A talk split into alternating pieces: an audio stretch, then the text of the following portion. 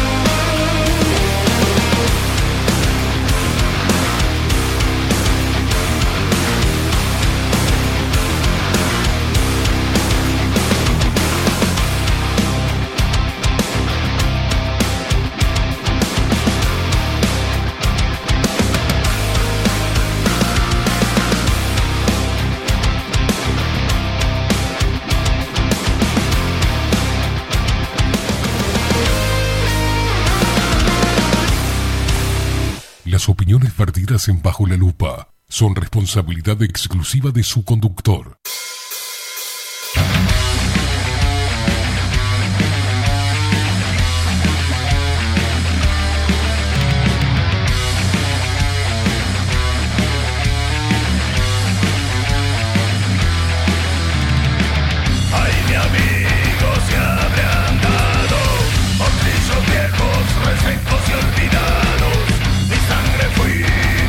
Como rastro, lloré mil noches por ser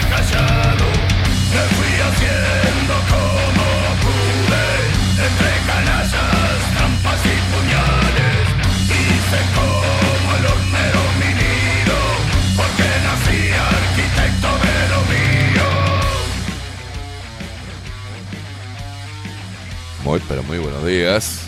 Bienvenidos a un nuevo programa de Bajo la Lupa, por aquí, por bajo la lupa punto uy. Más independientes que nunca. Cualquier cosa, esto es un quilombo.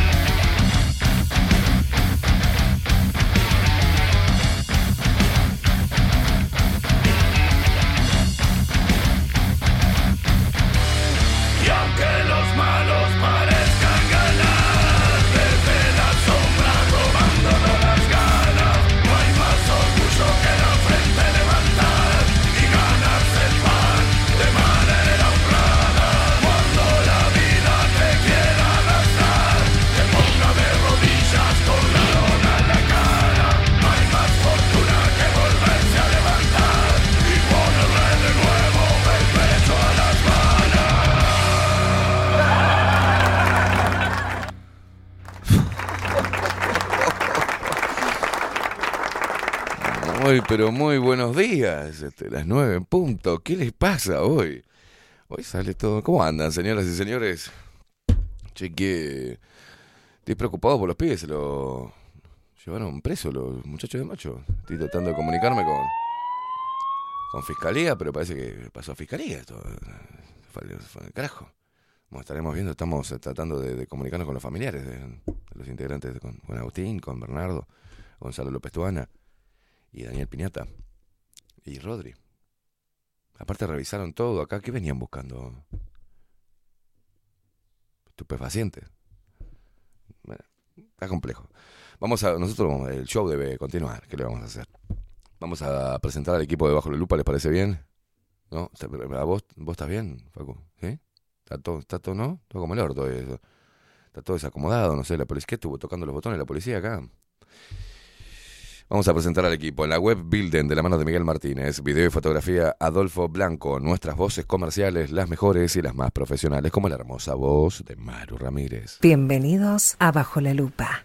Y la voz de Macho, de Trueno, de Marco Pereira. Bienvenidos, luperos. Y quien nos pone al aire y hace posible esta magia de la comunicación es él. Estamos hablando de Facundo, el Vikingo Casina.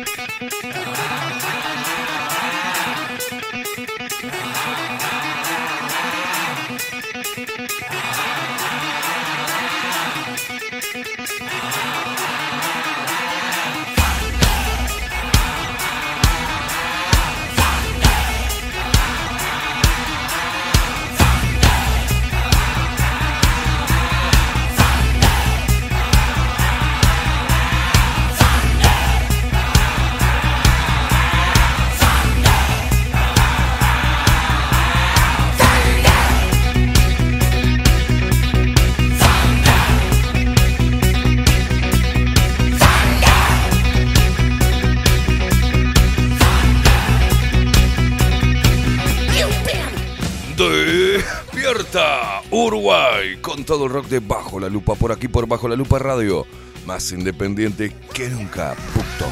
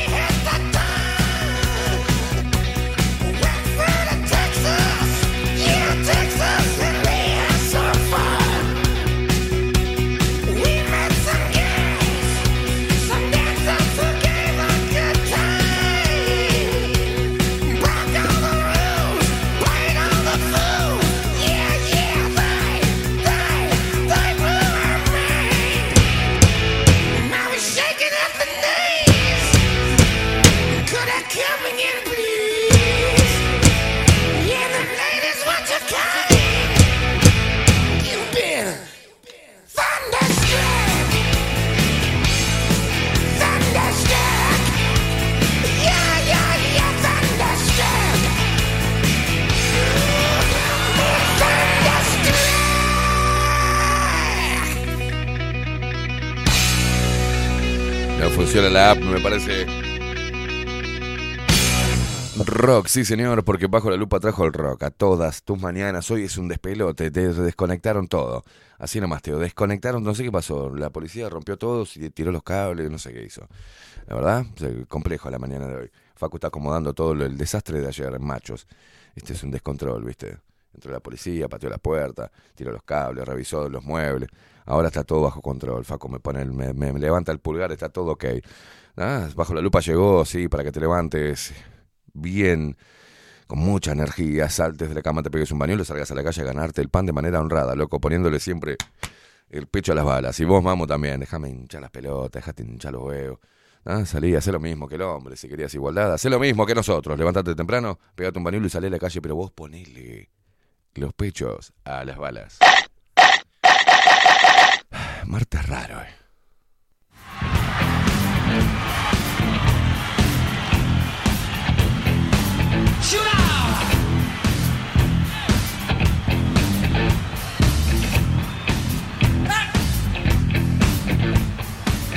Walks running down the street, people without hope. No son with the sound of his feet. Machine guns ready to go. Are you ready? Hey, are you ready for this? Are you standing on the edge of your seat? Out the doorway, the bullets river to the sound of the beat. Hey, yeah, yeah, yeah. Shit, another one bites the dust. Shit, shit, another one bites the dust. And another one gone, and another one gone, another one bites the dust.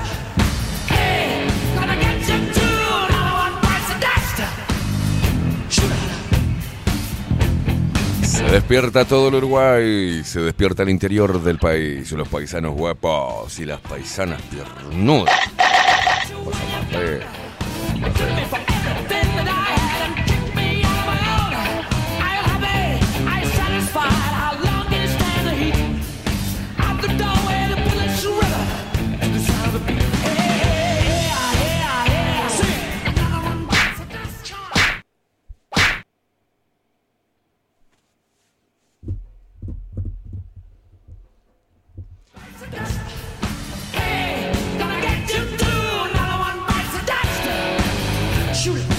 Se despierta el cuarenta por ciento de los montevideanos que mantiene el otro sesenta por ciento de vagos estatales.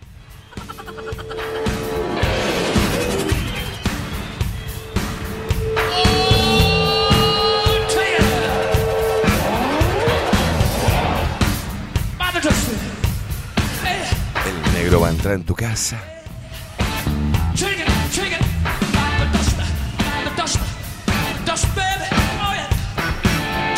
Se despiertan nuestros hermanos argentinos que nos escuchan a través de Radio Revolución noventa y ocho punto nueve de la ciudad de La Plata.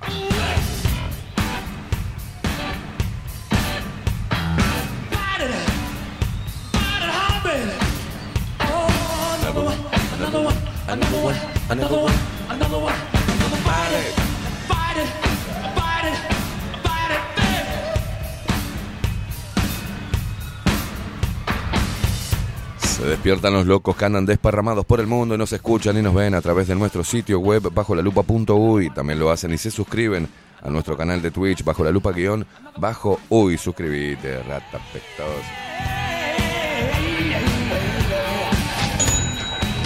Nos seguís a través de todas las redes sociales, arroba bajo la lupa uy, en Instagram, en Twitter, en Facebook. A mí me seguís también en todas las redes sociales, arroba Esteban K. Mada.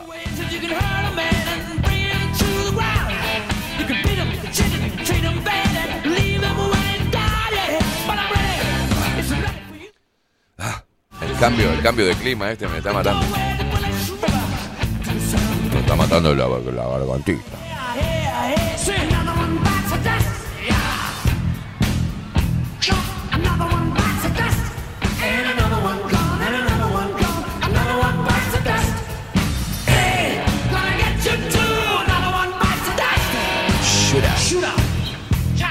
El negro va a entrar en tu casa. El negro va a entrar en tu casa. Right.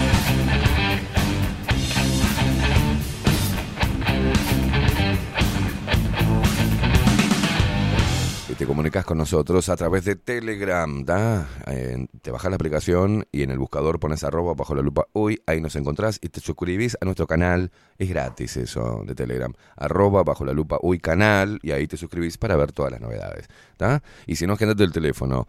¿Qué dije? Si no, agendate el teléfono cero nueve nueve cuatro siete uno tres cinco seis, cero nueve nueve cuatro siete uno tres cinco seis.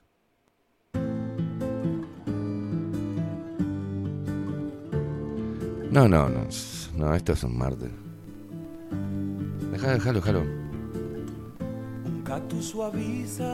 Lo iba a explicar, pero no, no, no era el tema que había puesto. No, no, momento, no, momento. No, no, no, no. A ver, explícale a la gente. ¿Puedes decir el número de teléfono y pongo la canción que iba a poner? Bueno, a ver, eh, sí, te comunicás con nosotros a través de Telegram. Si, si no tenés eh, la aplicación, así, de vuelta. Si no tenés la aplicación, te la descargas. Voy bien, Facu. ¿Sí? Y ahí en el buscador de Telegram pones arroba bajo la lupa uy. Y si no...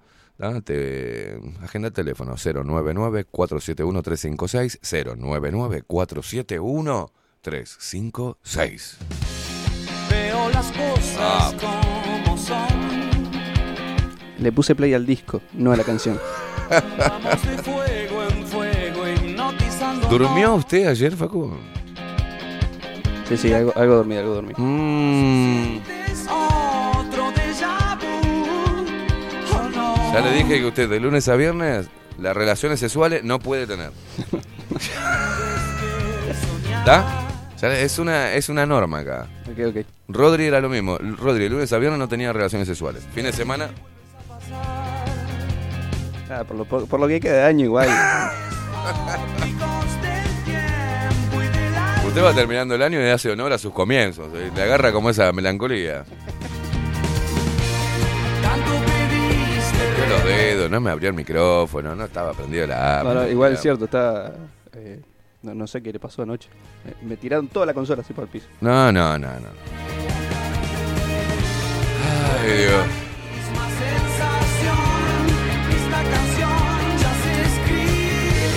Bueno, atención que no termina el año y ya empezó la campaña política, ¿no? Porque no sé, están empezando la campaña política de forma anti, anticonstitucional, ¿no? Sí, sí, sí, o sea, violando todo, todo, le importa tres carajos. Los, los tipos ya están haciendo campaña política. Como por ejemplo, escuchen bien esto, a ver si les suena. Álvaro Delgado, que es el candidato, uno de los candidatos del Partido Nacional, el, el actual secretario de Presidencia, ¿no? ¿Ah? Dijo: si soy presidente, no voy a subir los impuestos. Y si debe haber alguna corrección, no se hará sobre la espalda de la gente. ¡Dale! En serio, estás como Luisito que... No, tenemos que ajustarnos, ahora tenemos que ajustarnos el cinturón nosotros. Digo, ¿la verdad? Dale, tránfuga, dale, sí, mentiroso. Va de vuelta. El señor Álvaro Delgado, el que dijo que iba a haber un mundo para vacunados y otro para no vacunados, le está diciendo a la gente que lo voten, porque si llega a ser presidente, no va a subir los impuestos. Y si, bueno, tiene que hacer algún tipo de corrección, no lo va a hacer sobre la espalda de la gente. Mentiroso. ¡Qué hijos de puta!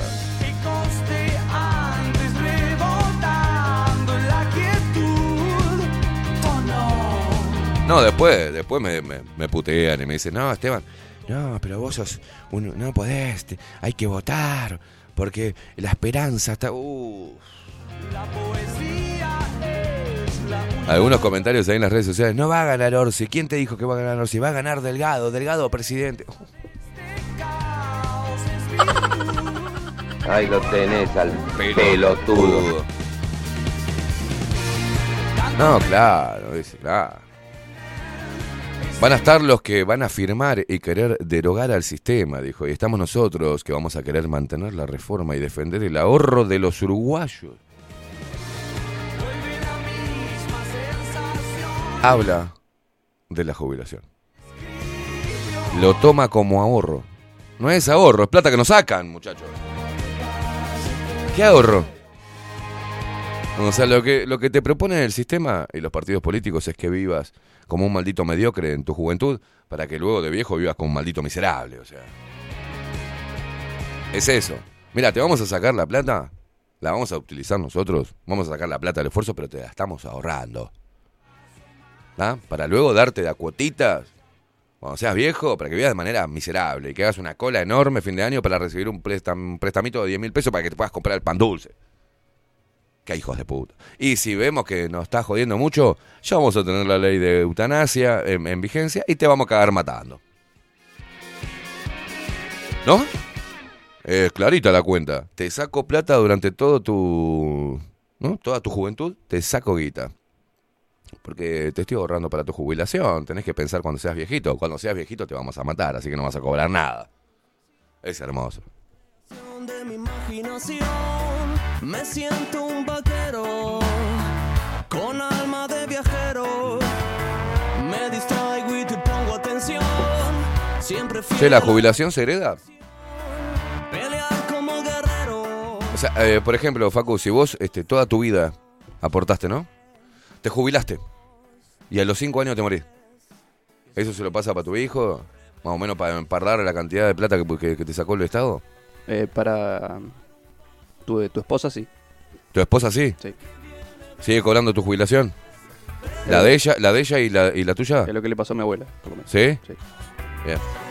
¿Y a los hijos no? ¿Si la vieja está muerta? No es. No es. No, es. No se hereda la jubilación. Ni tampoco. ¡Qué cagada, che! Soy un tercio sincero. O sea que se rompieron el culo todo, toda su vida, ¿no? Se mueren y la plata esa queda para la zarca del Estado. No, pero lo que pasa es que se da a otros que no aportaron y se les da, ¿entendés? Con eso se fue con ellos. Se re, sí, sí, sí, se redistribuye igual. Se, la jubilación se fue con ellos. Que, que su alma descanse en paz. Estoy pensando al revés. Mira, un buen sistema sería este. Que te abran una cuenta en el banco, ¿no? Ya que estamos dentro del sistema, te abran una cuenta en el banco. Y entonces te depositan la plata ahí. Y cada diez años vos la podés retirar, ¿da? Para hacer lo que vos quieras. Eso sería, ¿da? O te la dan toda junta así, cuando sos viejo. Simple. Estaríamos todos viejitos que se compran autos, que se van de vacaciones, ¿no? Es fácil. Mira, yo te retuve durante treinta años. Toda esta guita. La usamos, invertimos, hicimos, ¿no? Ahora, ¿se va a jubilar, señor? Sí, usted tiene treinta años de aporte, corresponde toda esta tortadita, sírvase, señor. ¿Ah? Y el viejo caga lo que se le canta el quinto forro del orto. ¿Ah? Si quiere irse de puta y que le agarre una, un ataque cardíaco, si quiere comprarse merca, si quiere comprarse un autito e irse a pasear, o si quiere de repente poder, ¿no? Que haga lo que quiera. Ay. Porque en definitiva es nuestra guita, ¿o no? Bueno, la mía no, porque yo no tengo aporte, así que voy a, voy a tener que hacer algo, porque de viejo no, a, no, no quiero jubilación, no trabajo por la jubilación.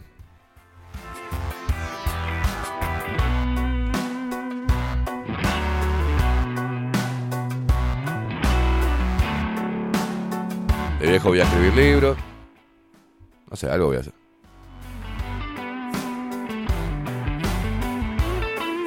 Dice, buenas, el sistema, dice la India María, el sistema de jubilación de Estados Unidos es medio así. Dice, si querés retirar la plata antes podés. Y hay una opción que te podés jubilar a los cuarenta. Ver qué viene después, pero solo bueno, pero estaba, estaba hablando ayer respecto a lo que es este gobierno teóricamente liberal, eh, a diferencia de lo que fue el gobierno, los tres periodos consecutivos de la izquierda estatal. Este gobierno, ¿ustedes vieron? Una, una pregunta. ¿Vieron alguna diferencia? No, no, fuera, fuera de joda, les digo. ¿eh? No me vengan con boludeces con que no cerró totalmente en pandemia, con que le dio algunos préstamos a los emprendedores. Esta es una pregunta. ¿Realmente vieron un cambio de este gobierno al último gobierno de Vázquez? Yo te pido, por favor, que vos, por más que seas blanco, liberal, lo que vos quieras, decime la verdad. ¿Cambió algo? ¿Hubo un cambio radical? ¿Se achicó el Estado como dijo que iba a pasar el presidente Luis Lacalle Pou? ¿Se mejoraron las gestiones de los entes públicos? ¿Las empresas del Estado funcionan mejor? ¿Bajaron los costos de sus productos y servicios? ¿Se redujeron la cantidad de empleados públicos? ¿Se le bajó los impuestos a los emprendedores para que emprendan realmente? ¿Hubo una baja a nivel impositivo y tributario? ¿Recauda menos ahora D G I? ¿Hay más rienda suelta para poder emprender en Uruguay? ¡No! ¡No! Es exactamente lo mismo. Entonces después, cuando uno hace esa apreciación, ¿tá? Y no es al voleo, es que es así, es igual. La misma cantidad de pobres, la misma cantidad de carga impositiva para los emprendedores, las pymes, lo mismo. Algún que otro viruletito que hicieron, tiraron unos manguitos, pandemia, na, na, na, na. Alguna reactivación por la galería para los emprendedores, pero real, en serio te digo, fijaron precios, existe la misma cantidad de pobres, no hay otra, siempre la misma, porque los pobres es una masa que no va a cambiar, porque la necesitan para crear el, el discurso político cada cinco años, o para hacerse la jugarreta como oposición, ¿no? Siguieron entregando... Eh, eh, entregaron el puerto, los otros entregaron el agua. Estos entregaron el puerto y además el agua también. ¿Hubo algún cambio?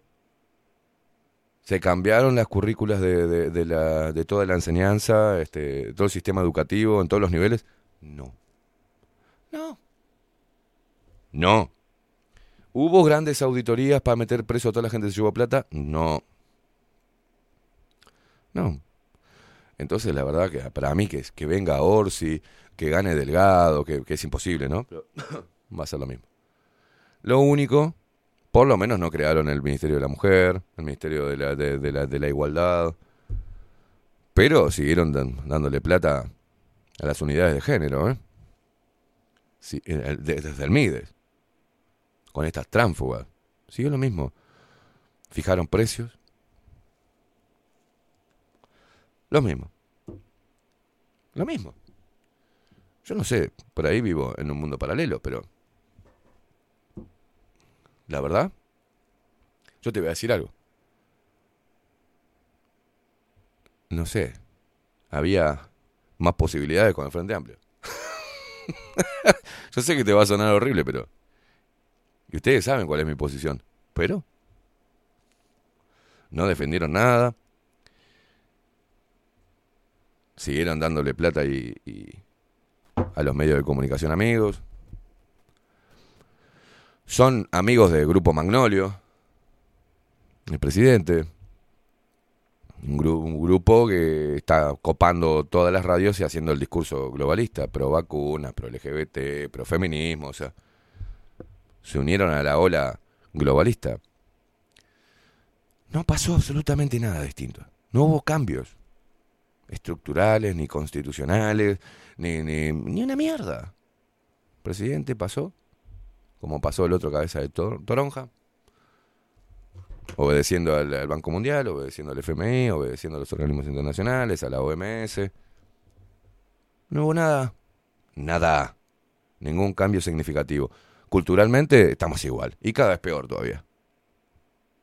No hubo nada. Alguna luchita ahí con los sindicalistas, alguna boludez, algún chisporroteo por la galería para, para enardecer a, la, a las redes sociales y a, y, a la, y a la militancia, pero en realidad, en realidad no, una mierda. No sé, a mí me parece, poneme música.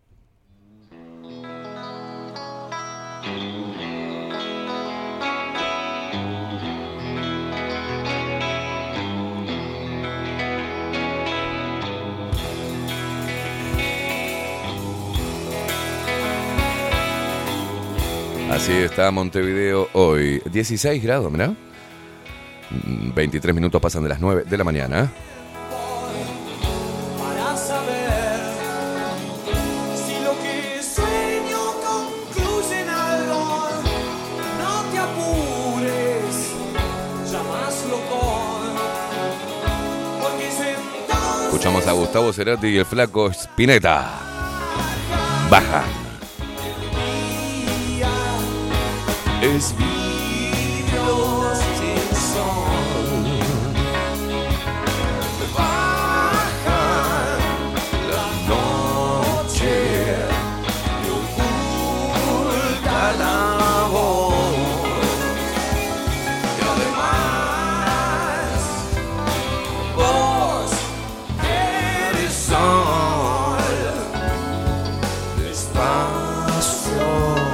también por esa luna.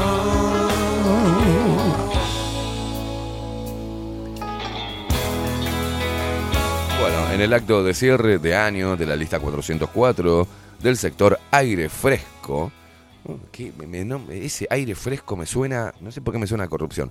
El precandidato nacionalista Álvaro Delgado propuso en su oratoria dos certezas de cara a un eventual gobierno liderado por él a partir del primero de marzo del dos mil veinticinco. Por un lado, Delgado afirmó que, de llegar a ser presidente, no subirá los impuestos. Poneme la risita esa porque... Dijo, en materia impositiva, no vamos a subir los impuestos.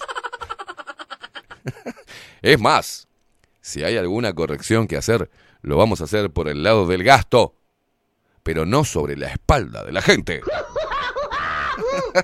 Eso quiere, eso quiere que quede, eso quiero que quede clarito, dijo. Escriban bien. Eso quiere, eso quiero que quede clarito, dijo. No, eso quiere que quede clarito.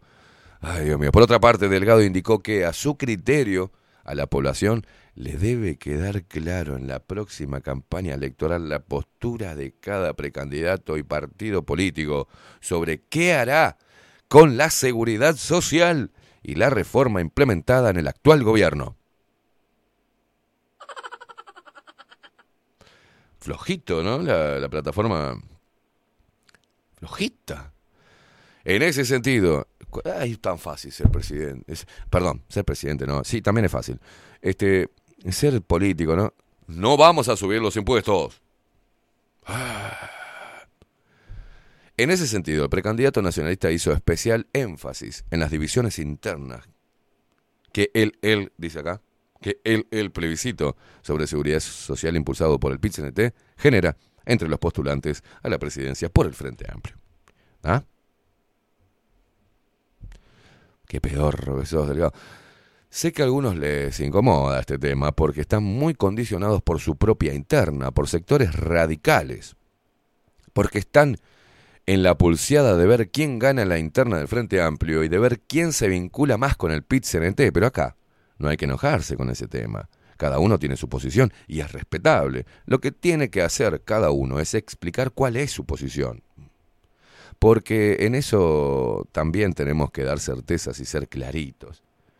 Van a estar los que van a firmar y querer derogar el sistema, y estamos nosotros que vamos a querer mantener la reforma y defender el ahorro de los uruguayos, afirmó. Gracias. Aplauso, por favor.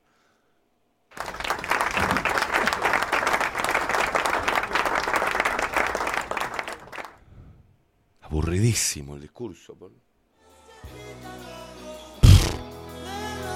Le está hablando directamente a los viejos, ¿te das cuenta, no? De Álvaro Delgado sabe positivamente que su masa electoral son viejos. Y después se enojan cuando digo viejo de mierda, ¿no? Son los viejos.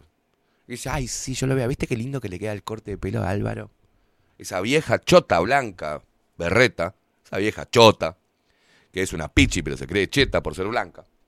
¿Ah? Es una maldita ignorante... Pero, ah, es blanca. Es la clásica vieja chota que mira a Nacho Álvarez. Que se encajó tres, tres, tres vacunas. ¿Entendés? Esa vieja chota. Promedio, de Uruguay. Eso es la masa electoral que tiene Álvaro Delgado. Y a esa masa se dirigió respecto a lo que lo, lo único que le preocupa o lo que se va a basar es no voy a subir los impuestos y voy a defender la reforma jubilatoria. El ahorro de los uruguayos. Oh, es pedorrísimo, Álvaro Delgado. Es pedorrísimo. Vamos a ver con qué sale Laura Forra, Laura Raffo. No sé. ¿Querrá cambiar de vuelta los colores de los ómnibus? Ni idea. Porque ya se va a candidatear para presidenta. ¿Habrá copiado algo del discurso de, de la vicepresidenta argentina actual? Ah, mientras tanto habla, habla como el culo, habla tipo campechana ahora.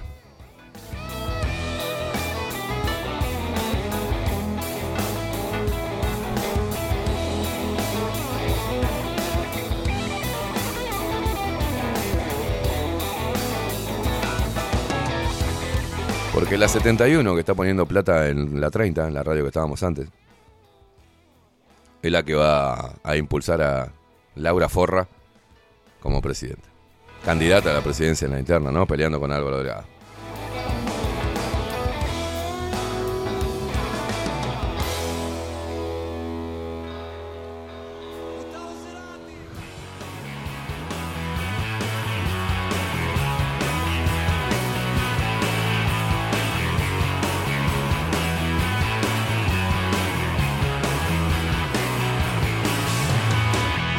Atención, míralo a él. Este es el más vivo de todos. Este es el loco más vivo de todo el Partido Nacional. Estamos hablando de Juan Sartori. ¿Qué hizo el tipo? Presentó un proyecto de reforma constitucional para bajar la edad mínima de votación a los dieciséis años. ¡El tipo es vivo!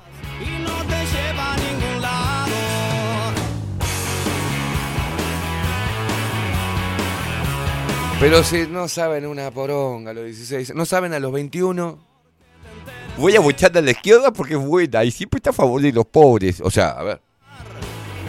¿Te imaginas con dieciséis? Dice, ah, poneme el ruido.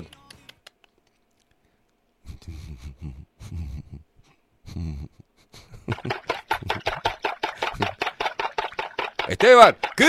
¿Qué? Tenés que ir a votar. ¡Ah! Para un poquito de salvo. ¿Y a quién vas a votar? No sé, ¿a quién voto, papi? ¡Dios mío! Se establecen los dieciséis años como edad en la que los jóvenes son capaces de discernir la importancia y el valor de sus actos. Partido Digital. Voy a votar al Partido Digital. Mm, ¡Qué feliz que estoy! El senador nacionalista Juan Sartori presentó un proyecto de reforma constitucional para bajar la edad mínima de votación a dieciséis años. El proyecto... Sí, está bien. Lo que pasa es que los quiere meter en cana después con esto. ¡Ojo! Ah, si vota... Y es... No, porque dijo... Atención, ¿eh? Está bien la jugada también. Se establecen los dieciséis años como edad en la que los jóvenes son capaces de discernir la importancia y el valor de sus actos. O sea que si puede votar, puede ir en cana también. Te hago la baja, la baja. Tomá, te la, te la metí. Y encima es muy tentador para todos los partidos porque dice, uh, wow, votitos. Mmm, votitos de los pendejos. Mm. Qué hermosa jugada. Son inteligentes los hijos de puta dentro de todo, ¿eh?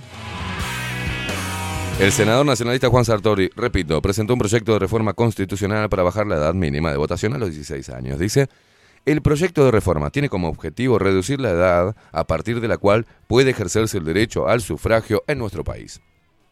En este sentido, se establecen los dieciséis años como edad en la que los jóvenes son capaces de discernir la importancia y el valor de sus actos, por lo que se entiende adecuada para asumir el derecho y la responsabilidad de ejercer el sufragio.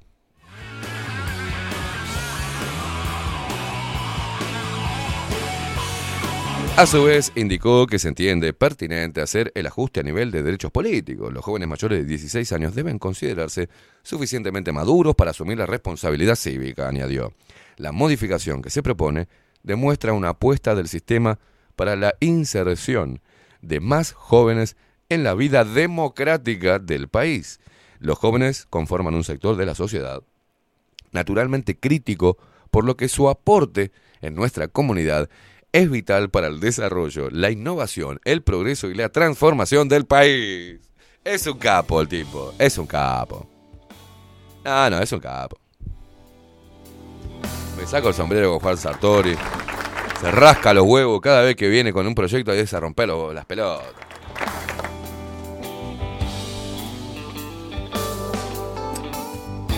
Tres para tres, ¿no? Temazo. Hoy estás respinetero vos. Las tazas sobre el mantel. La lluvia derramada.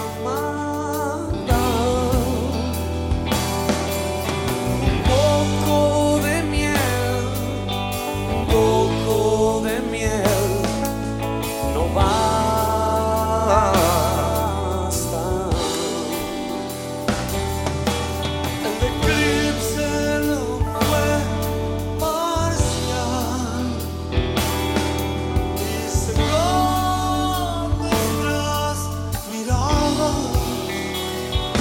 Atención, qué conveniente también. Atención, salario mínimo nacional aumentará un cinco coma cinco por ciento a partir del primero de enero del dos mil veinticuatro. Y será de veintidós mil doscientos sesenta y ocho. No. Ahora sí, ¿no? Ahora sí. Allá me acuerdo en Argentina era Menem lo hizo. Acá es...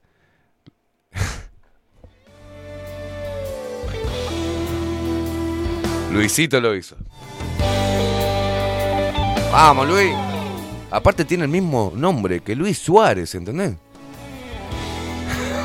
El Lucho de la gente. El Lucho de la gente. El Lucho lo hizo. Sorbo de distracción.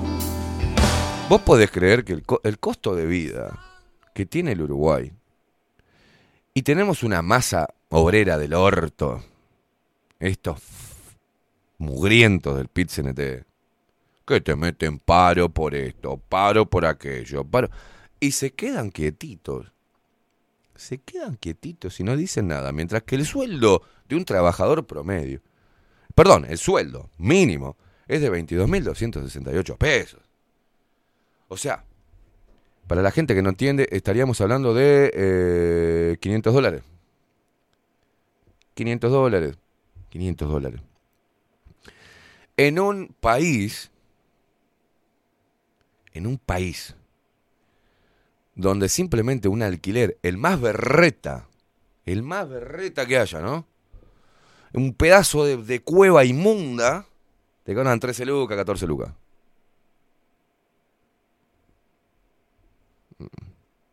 Ponele, con mucha suerte, diez lucas. quinientos sesenta dólares. quinientos sesenta dólares. Donde te cobran doscientos cincuenta, trescientos dólares. trescientos dólares más o menos, lo más barato que puedas encontrar de un alquiler. Más unos cincuenta dólares más de luz. ¿No? cinco por cuatro, veinte. cuarenta dólares, cuatro por cuatro, dieciséis. Tenés, como mínimo, para vivir en una posilga, trescientos dólares de alquiler. Más cuarenta dólares de luz. Y por esa casualidad que tenga algún tipo de gasto común. Y te van a cobrar porque agua, ah, no sé qué pagues agua. Porque ahí tenés unos diez dólares más. ¿No? Ponele. O sea que tenés...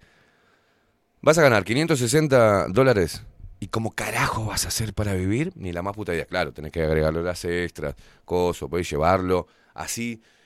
¡Wow! Llevarlo a, a... Es que independizarse solo es imposible. La, es, que, es que es imposible. O sea, sí o sí, tenés que hacer pareja. O irte a vivir con un amigo. O con una amiga. ¿Está? Y si no... Papá y mamá te garpan el alquiler. Y ahí venís y estudiás. Pero, pero a ver, ¿entienden? El costo de vida es enorme. Y yo no lo veo al P I T C N T haciendo el sueldo mínimo en Uruguay. Lo lamento, porque esto le, le toca el bolsillo a los emprendedores. Pero lo siento, muchachos. El sueldo mínimo tendría que estar en treinta lucas, Facu. Tendría que estar en treinta lucas. Tenés que hacer un paro nacional. Tenés que arreglar con la Cámara Empresarial. treinta lucas. ¿Y qué pasa? Para, ¿sabés lo que pasa? Para que un, un eh, emprendedor de una mediana empresa pague treinta lucas de mínimo, tienen que bajarle la carga impositiva al tipo. ¿Ustedes entienden cómo funciona la economía? Porque yo no sé si son imbéciles o, o retrasados mentales, porque acá lo que se, lo que se está hablando siempre... A ver, perdón, ¿eh? Lo que está arriba de la mesa... Siempre es una cuestión ética y moral. Siempre se está hablando so- sobre supuesta inmoralidad del empleador y falta de ética. No hablamos nunca de la falta de moral y ética que tiene el empleado, ¿no? ¿Por qué no? Porque el empleado es una víctima. Y el empleador es un privilegiado. El tipo que se rompe el ojete para crear fuente de laburo para el país, ¿no? Pero está, ese es un hijo de puta. Ahora, el que falta porque le... le duele el dedo o se le laceró el ojete, ¿no? Me arde un poco el culo y falta. ¿tá? Porque al, al empleador es el que lo chupan. Pero encima, el trabajador uruguayo es tan cornudo que a él también le chupan con el I R P F. Entonces, ¿qué hace? Tranza al negro, pues si no, no puede vivir. Pero digo, ya dan por sentado los zurdos que el empresario quiere cagar al empleador y quiere eh, tenerlo como un negro esclavo, pagarle, ¿entendés? Chirolas, no, no, no. Muchos emprendedores hacen lo que pueden, las, las pequeñas empresas hacen lo que pueden para sobrevivir en un país con un mercado chico, porque es un mercado chico, muy pequeño, hay mucha competencia encima, ¿tá? Y una carga enorme impositiva. ¿Cómo carajo emprendés en Uruguay? Si vos le bajás la carga a los, a los, a las pymes, se las bajás, le bajás la carga impositiva, que sigan pagando, pero menos, y subís el sueldo mínimo, ¿todos vivimos mejor o no? A ver, ¿yo soy pelotudo o qué, o qué onda? Bajale, subí el sueldo a treinta lucas, el mínimo, con una canasta básica de hace tres años atrás era de ochenta lucas. ¿Entendés? No, porque muchos productos en esa canasta no son de primera. Eh, los, los zurdos te dicen que eh, cuando nosotros hablábamos de ochenta lucas, eh, que eran números oficiales, ochenta mil pesos más o menos, la canasta básica, te decían, no, no, en la canasta, esos ochenta mil pesos, como que hay muchos productos que no son de primera necesidad. ¿Quién sos vos, hijo de mil puta, para decir qué tipo de productos son de primera necesidad o de segunda necesidad? Ni hablar que tengas una fami- un familiar enfermo, ¿no? Pero mientras que están discutiendo de Marcet, de esto, del otro, tenemos un sueldo mínimo. Hace rato que venía con veinte lucas, ¿no? Hace años que no, no subimos, porque ¿qué sube? Un cinco por ciento, un tres por ciento. Teóricamente va de acuerdo a la inflación. ¡Las pelotas! El obrero pierde poder de compra. ¿Ah? El empresario trata, no puede tomar más, reduce el personal. Porque no puede con la carga, ¿entendés? No puede. Y vos decís, ¿cómo no va a poder? Va a poder sí, porque si se va de vacaciones, no, no, no, no digas lo que hace el empresario. Porque tiene mucho más responsabilidad que el, emplea- que el empleado, el empleador. El empleado va, marca tarjeta, termina su laburo, nos vemos en Tokio. Quien queda con todo el quilombo es el, el, el empresario. Ahora, ¿que hay malos empresarios? Y sí, claro, hay hijos de puta. Pero no es el común denominador en toda la gente emprendedora. Esos son los cambios estructurales que tenía que haber hecho Luis Lacalle Pou. ¿Sabés qué? Por decreto. Te pasás por el quinto forro del, del orto a todos los sindicalistas. ¿Sabés qué? Como presidente, decreto que el sueldo mínimo... Así cayó toda la mierda. El sueldo mínimo es treinta lucas, hermano. ¿Y sabés qué? ¿Cómo voy a hacer? Eh, van a saltar la Cámara Empresarial. ¡Eh! No, tranqui, que a ustedes les voy a bajar toda la, la parte impositiva. ¿Tá? Así pueden laburar tranquilo y pueden generar puestos de trabajo para el país. Ahí generás más puestos de laburo, más poder de compra del obrero, ¿tá? Y eh, más ganas, más incentivos para el emprendedurismo. No lo hizo. Y hacen toda esa parafernalia de los consejos de salario y la concha de tu madre. ¿Para qué? veintidós mil doscientos sesenta y ocho pesos. Una puta miseria. Se afanaron todo de ANCAP. Y la estamos pagando nosotros. ¿Bajó? Me encanta porque te hacen... Sube diez pesos la, la nafta. Sube treinta. Pero después te bajo diez. Ah, bajó la nafta. No, tarado. Subió veinte. Le, le cuento el tío. Te hacen, te hacen la del cincuenta. La nafta a cincuenta. Se va a ochenta. Pero te, eh, después la bajo diez. Entonces, ah, setenta. Uh, oh, está, no es tanto. Te subieron veinte en esa jugadita de, de, ¿no? De la pelotita. Te hacen la mosqueta. Y encima de la recaudación masiva que hacen, hacen mierda al emprendedor, lo hacen mierda, a la pyme le hacen mierda. Lo hacen mierda y después le dan un préstamo de quince mil pesos hablando sin, sin, ¿no? En reglas generales, digo, algunos sectores recibieron plata para inyectarlos en pandemia. ¿Ah? Pero digo, en reglas generales, tiene que ser treinta lucas sueldo mínimo. Sueldo mínimo. Mínimo. y no le tenés por qué sacar impuestos. ¿Querés vivir en este sistema? Sácale lo de la jubilación si querés, sí. Pero nos están sacando plata al empresario. Por eso se tienen que unir en vez de pelearse. A los, a los empleadores le sacan guita y al obrero le sacan guita para mantener estos cabezas de pija, ¿ah? Porque son unos cabezas de pija, que abren las gambas, nos hacen abrir a todos las gambas, exoneran a las grandes multinacionales para que hagan mierda todo y hagan usufructo de, lo, de nuestra riqueza. Mientras tanto, castigan al obrero, castigan al empleador y así somos todos mediocres. El gran sueño comunista, que fue también llevado adelante por este imbécil de Luis Lacalle Pou y por todo el Partido Nacional. Nadie dijo nada. Pasaron peleando por pelotudeces. Que el pasaporte, que no el pasaporte, que la custodia, que no la custodia, que el coso, que aquello, mientras que este es un país narco de mierda, ¿no? Es un país narco, es un país narco, es un país de acopio, de cocaína. Y hace, le chupan al obrero, le chupan al empleador. ¿Y para dónde? Para darle a estas conchudas de las unidades de género, ¿no? Para darle, para seguir, a, a seguir, dale, dale prestaciones, dale, dale planero, dale planero, dale planero, dale planero sin solución alguna. Estamos estancaditos igual que con el Frente Amplio. La misma poronga. La misma poronga. Entonces decís, ¿para qué tenés una masa, ¿no?, sindical? ¿Para qué tenés los políticos? ¿Ninguno presentó un proyecto de ley para hacer eso? A nivel económico no se presentó ningún proyecto de ley durante todo este tiempo del partido, de un partido liberal. No se presentó un solo proyecto de este tipo de impacto positivo en el bolsillo del obrero promedio, de las pymes. No hubo, no hubo un solo proyecto para intentar bajar la carga impositiva que tienen los emprendedores en nuestro país. No. Van, se van a China, le entregan todos los chinos, anda la puta que te parió. Mientras tanto, acá los que queremos progresar no podemos. Y si no, tenemos que hacerlo en negro. Y si lo haces en negro, te apartan. Te demonizan. ¿Entendés lo que te digo?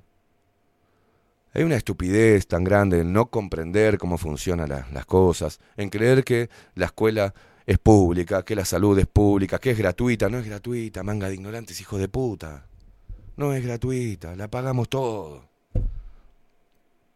La pagamos todo.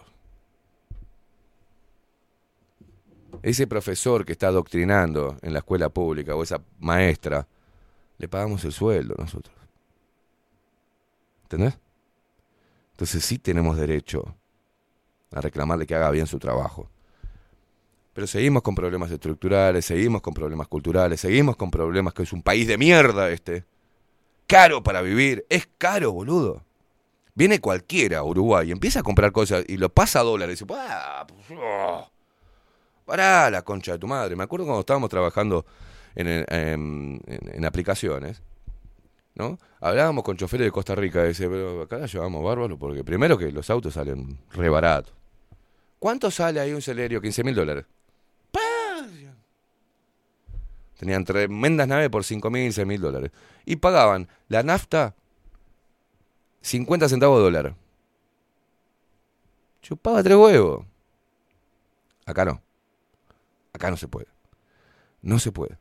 Encima es un mercado tan chico que se te ocurrió vender controles de esto y ahí después a la, a, te empieza a ir bien.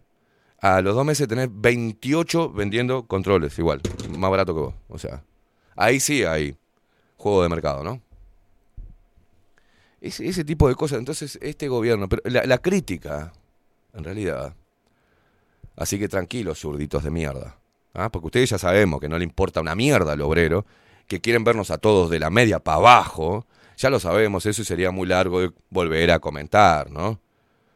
Que ustedes, los socialistas y los comunistas, quieren ver a todo el mundo hecho mierda y para abajo, a lo Cuba. Eso ya lo sabemos, porque no funciona su sistema político. De afanarle al que tiene más para darle al que se rasca los huevos. No sirve eso.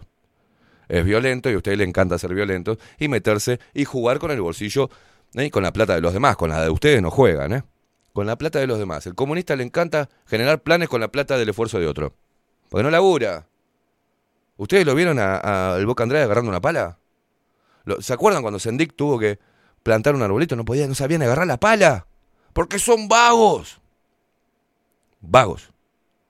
Entonces, eso ya lo sabemos. Ahora, este gobierno, este gobierno que coquetea con Milei, que coquetea con...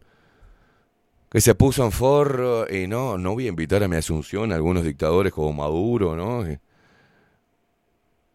y que va y se abraza con con, con el brazuca, y se abraza con... Eh, con todos los... No es liberal. Ustedes no se dan cuenta, blancos pelotudos y los libertontos, que no es liberal este gobierno. Y es muy fácil de ver, te das cuenta. No aplicó ni una sola política liberal. Fue, está haciendo un gobierno de centro izquierda. ¿Y sabes por qué te digo de centro izquierda? Porque los de centro parece que se bañan. ¿Viste? Cuando tenés un, un, un, un zurdo que dice, no, soy de centro, es el tipo que se baña. Que se baña y se viste. Entonces dice, bueno, yo soy de centro. De centro izquierda. Pero este gobierno es de centro izquierda. Todos para el centro. Por eso la crítica de hoy es para este gobierno de mierda, que se llama liberal, se dice liberal, y no de liberal tiene lo mismo que Stalin. ¿Ah? Despierten, señores. Despierten. La crítica es para este gobierno. Tranquilos, zurditos de ustedes, no, no es hoy. No les toca hoy, ¿eh?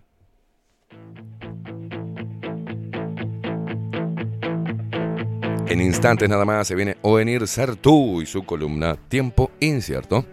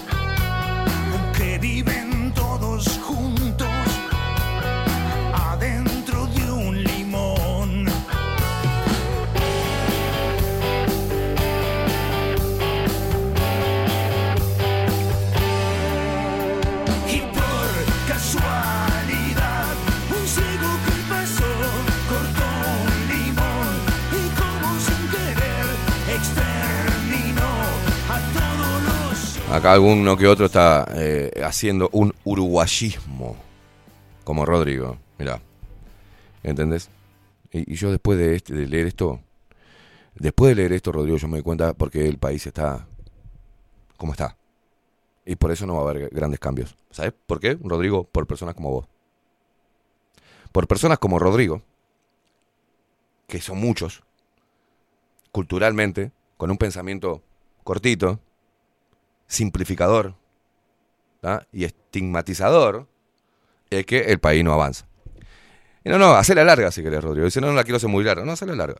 Dice, ¿cómo andás, Esteban? No tenés razón en lo que decís. Siempre trabajé en relación de dependencia. Y la verdad es que la relación de fuerzas entre empleado y empleador es muy diferente. No, Rodrigo. Eso lo permitís vos y sos un pelotudo. ¿Sabés por qué? Porque las veces que fui a buscar laburo, yo dije, claro, bueno, sí, hola, ¿qué tal? Sí, ¿cómo le va? Bien, bien. Esteban, ¿qué me va a ver? Primero, ¿en qué consta el trabajo? Te lo tiene que decir el empleador. Mirá, vos vas a hacer, agarrar. Tenés que agarrar todos los días este papel, llevarlo de acá a acá. Y además, tenés que agarrar este y también llevarlo de acá a acá. Perfecto, ¿algo más? No, solamente eso es lo que estamos precisando. ¿Cuánto pagan? treinta mil pesos. Perfecto. Entonces yo iba... Empezaba mi jornada laboral, agarraba este papel, lo llevaba de acá a acá, y agarraba el control remoto, lo llevaba acá. El tiempo que me llevaba, ocho horas, me iba a la mierda. Ahora, donde el empleador me dijera, sí, pero ahora tenés que llevar el mouse también, Esteban, ¿no me llevas el mouse? Sí, sí. ¿Y no me llevas también el control este para allá? Sí, sí, sí, son cuatro cosas ya. La primera vez te la aguanto. La segunda, eh, hola, quería hablar con usted. Sí, ¿qué, qué pasó? ¿Qué más? Sí, nada. Usted me contrató y me dijo que me iba a pagar veinte mil pesos por llevar estas dos cosas. Ahora estoy llevando cuatro. ¿O arreglamos números o me voy? No, no, claro, sí, arreglamos números. ¿Y si no me iba, hermano? ¿Qué relación de fuerza hay? La relación de fuerza es, es, es, es la mediocridad del empleado, de, de, del empleado. Te digo, ¿sabes por qué? Porque estuve de los dos lados. Y la verdad que hay cada, cada uruguayo chupa huevo como empleado. Se escondían para no laburar. Se escondían los hijos de puta. Faltaban, jopeaban cosas, afanaban cosas de la textil. Y también los hijos de puta me fui porque eran judíos y le gustaba aumentarme eh, la, la, la cantidad de trabajo, pero no le gustaba aumentarme la plata. Entonces, ¿sabes qué? Me fui a la mierda. No había relación de poder ahí, ninguna. ¿Ah? Ninguna. El poder siempre lo tuve yo. Así que no, Rodrigo, es una pelotudez lo que decís. ¿Ah? Nunca me sindicalicé porque me pareció que los sindicalistas eran una manga de acomodados, pero tengo que admitir que si algo pasa es el último escudo para el empleado que hace las cosas bien. ¡No! No, papá. Tu escudo es ir a meter una denuncia al Ministerio de Trabajo si tenés prueba. ¿Qué, qué sindicato? ¿Qué sindicato, boludo? ¿Qué precisás? ¿Qué hacemos? ¿La de las hormiguitas? Muchas. Una varita es frágil. Muchas varitas eh, eh, son... ¡Sos boludo! Perdóname, Rodrigo, pero es una pelotudez lo que estás diciendo. Es la típica mentalidad uruguaya pajera. Perdón, loco, no te enojes, ¿viste? Pero para decirme a mí no tenés razón, tenés que tener mucha información, hermano. Tenés que darme argumentos sólidos, ¿no? Una supuesta, una supuesta carga de, de relación entre el poder de, del empleador. Y sí, tiene más poder que vos. Y claro, se rompió el ojete el tipo para hacer toda la empresa. Mientras que vos vas... Ponés la tarjeta, hacés lo tuyo, cobrás el sueldo y te vas a la mierda. Es obvio que tiene más poder, boludo.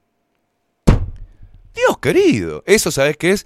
Siempre trabajaste bajo relación de dependencia. Nunca emprendiste.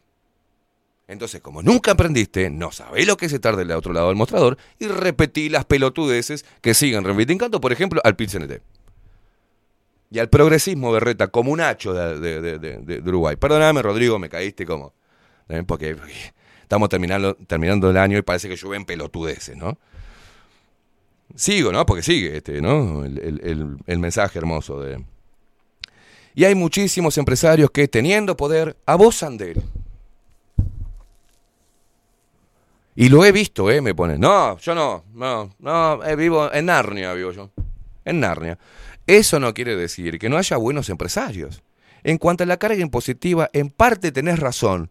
Pero no la quiero hacer muy larga. No, no, hacela, Rodrigo. Iluminanos.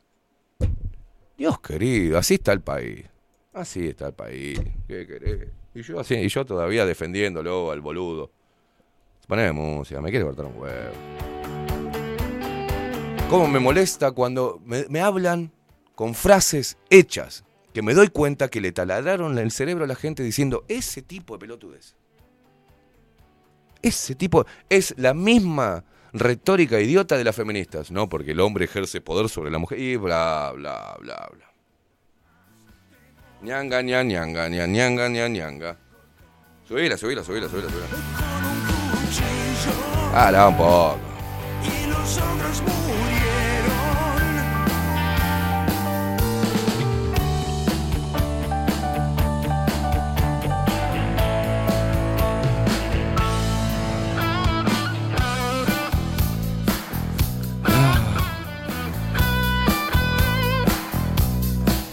Perdón, Rodrigo, eh, pero... Me, me, me, no, no, no. No hagan un análisis general sobre un caso particular que tuvieron ustedes. Porque ahí están los forros que andan por la vida diciendo estupidez. Ahí están las conchudas que van por la vida diciendo el hombre es una mierda. No, vos sos una pelotuda que elegiste siempre chabones de mierda. ¿Ah? Entonces hacemos bla. Y ahí lo empezamos a tirar en las redes sociales, y ahí empezamos a tirarlo a nivel político. Lo llevamos al parla- parlamento y, e instauramos algo en el, en, el pens- en el pensamiento colectivo y queda como una verdad absoluta. No, no. La concha de mi madre, loco. ¿Qué? ¿Cómo? Pff, fastidio me da, boludo. Súbeme, súbeme.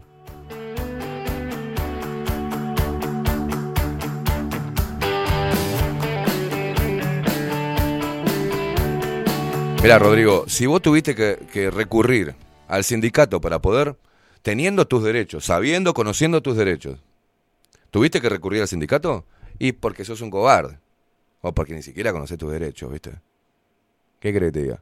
Y las personas débiles precisan de otras que la vengan a respaldar. O que vengan a reclamar lo que ellos saben que tienen que reclamar, pero no tienen huevo para hacerlo. Finish. Está escribiendo, Rodrigo. Me imagino. No, pensar, Rodrigo, antes de escribir, por favor, te pido. No me repita boludeces que se dicen por ahí, ¿eh? Eh, Damián de Rompecabezas, buen día para todos. Subí, subí la música, Fecón. Abrir un emprendimiento es casi asegurado que el primer año es para no perder. Con suerte, dice. Ya empezás por debajo desde el momento que abrí la puerta. Es un desastre. Lo mejor es hacerse el boludo y rezarle a todos los dioses. Dice, lo primero, los primeros seis meses no debería tener carga impositiva hasta que puedas acomodarte. Bueno, eso sería una. Ni hablar si te llega a ocurrir poner gente a trabajar o abrir una sucursal. Estás en el horno. La otra joda es la, eh, la O C E. Dice, acá pago dos mil de fijo, aunque no consuma, por solo ser local comercial. Unos ladrones. La última vez que trabajé en relación de dependencia, ahí sentí que me estaban explotando, los mandé a la mierda y me fui para el ministerio. Desde eso ya pasaron veinte años y soy mi propio jefe. No tengo teca, no tengo gas. Y la heladera no funciona porque la pizza se ¡No, mira! No hay más. Estoy en medio de la selva, esto no lo aguanto más. No me banco las hormigas, yo me vuelvo a la ciudad.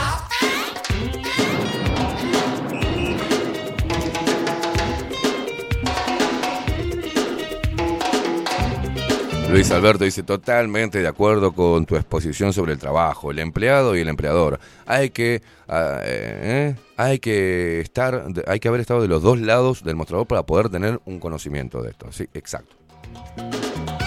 A mí me pasó, dice Andy, estaba cuidando dos niños, me tenía que pagar por darles de comer y llevarlos a la escuela y yo tenía en ese momento dieciocho años. Resulta que la señora, mamá de esos niños, después me hacía limpiar y lavar y le dije que yo había ido a cuidar a esos niños. No me pagaban para limpiar y lavar. Y no quiso pagarme más. Entonces, luego que fui a buscar a esos niños de nuevo a la escuela, por última vez, y los llevé a la casa de su abuela. Y ahí los dejé y le dije, chao, nos vemos en Tokio. Nunca más. A mí no me negrea a nadie. Exacto. Richard, desde Jacksonville, dice, buenas, preguntarle en qué labura ese Rodrigo, probablemente nada que implique una pala, te lo aseguro. Dice, el uruguayo tipo es, no voy a ser rico a este gil con mi esfuerzo. Postdata, abrí tu negocio y hablamos.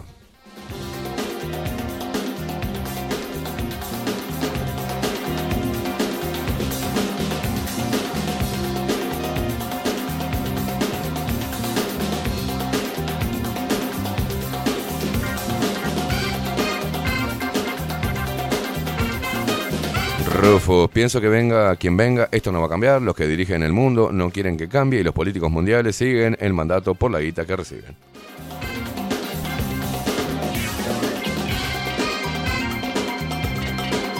Si vamos por eso, dice, si pueden ocupar liceos, cortar calles, si pueden ir presos también, dice, veintidós mil el mínimo, dice, y pago dieciocho mil por mes por la casa durante veinticinco años, dice. ¿Cuánto cuesta la, fama, la canasta familiar en, en Uruguay? Bueno, la canasta alimentaria se disparó en récord de diecisiete por ciento en agosto y muy por encima del doce coma cuatro por ciento de inflación informado por el Instituto Nacional de Estadística y Censos, INDEC. En tanto, la canasta básica creció cuatro coma tres por ciento y así una familia tipo necesita doscientos ochenta y cuatro mil seiscientos ochenta y siete pesos para no ser pobre y ciento treinta mil quinientos noventa para no ser indigente. José Jardín, está, está un poco inflado eso, pero eh, mmm, buen día, la construcción es el único gremio que negocia por arriba de la inflación, exacto.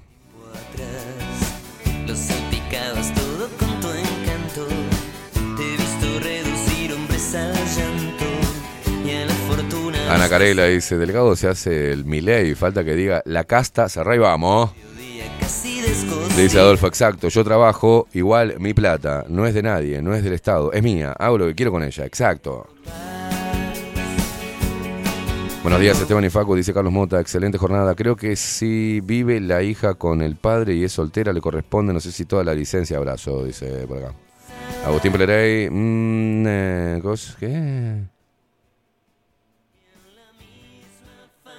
Bueno. Patrines presente siempre. Eh, no, batalla. No, bueno, acá me reenvía Tato que no se lo leí. La putísima.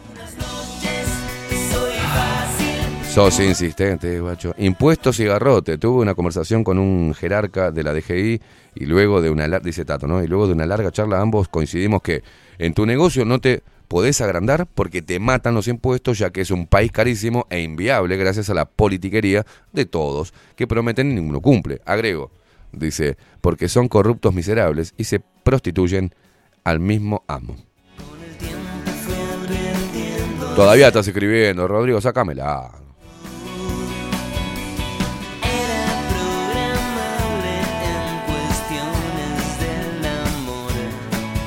No, no, no, Rodrigo, no, no, no, no, no seas marica, no seas marica, viste, decís cosas de mí que no tienen nada que ver, te escucho siempre y a la vez que te eh, retruco algo me tirás con todo, no te tiro con todo, es que digo, no digas esa boludez, no digas esa boludez, estás repitiendo, Rodrigo, estás replicando una pelotudez cultural que ni siquiera la estás analizando, eso, y eso no quiere decir que seas un pelotudo entero. Eso quiere decir que estás diciendo una pelotudez. No es lo mismo casos de corrupción en un gobierno que un gobierno corrupto. No es lo mismo un pelotudo entero que una persona que esté diciendo una pelotudez. ¿Se entiende? Así que no tenés por qué ofenderte. Yo he dicho pelotudeces y digo, qué pelotudez que dije, tenés razón, cuando me lo hacen ver. Pero esto no. ¿Por qué? Porque laburé, laburo hace treinta años. treinta y tengo cuarenta y cuatro. Sacá la cuenta. treinta. Y estuve de este lado del mostrador, del otro lado. De este lado del mostrador, del otro lado. De este lado del mostrador, del otro lado. Y crecí en la vida. Esta, mira, mira, mira, voy a leerte y después vamos a hacer un análisis más profundo sobre la indigencia y los pobres de mierda. Así nomás. Vamos a hablar de los pobres de mierda. ¿Está?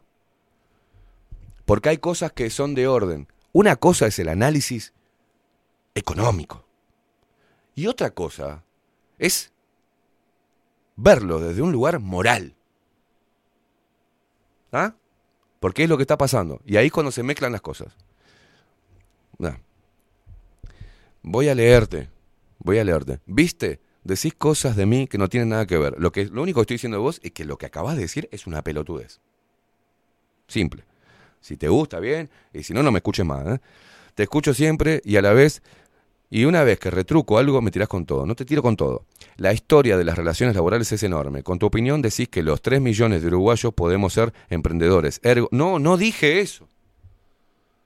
No digo eso. ¿Ves que no tenés...? No, no, no, no, no. ¿No te entra en la capocha lo que estoy diciendo? ¿No te entra en la, en la cabecita? Acabo de decir que empleados y empleadores deben estar... Los dos están siendo chupados por el Estado. Con impuestos.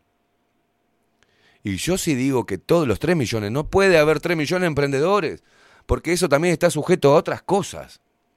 Primero, a la aptitud y la capacidad, cabeza.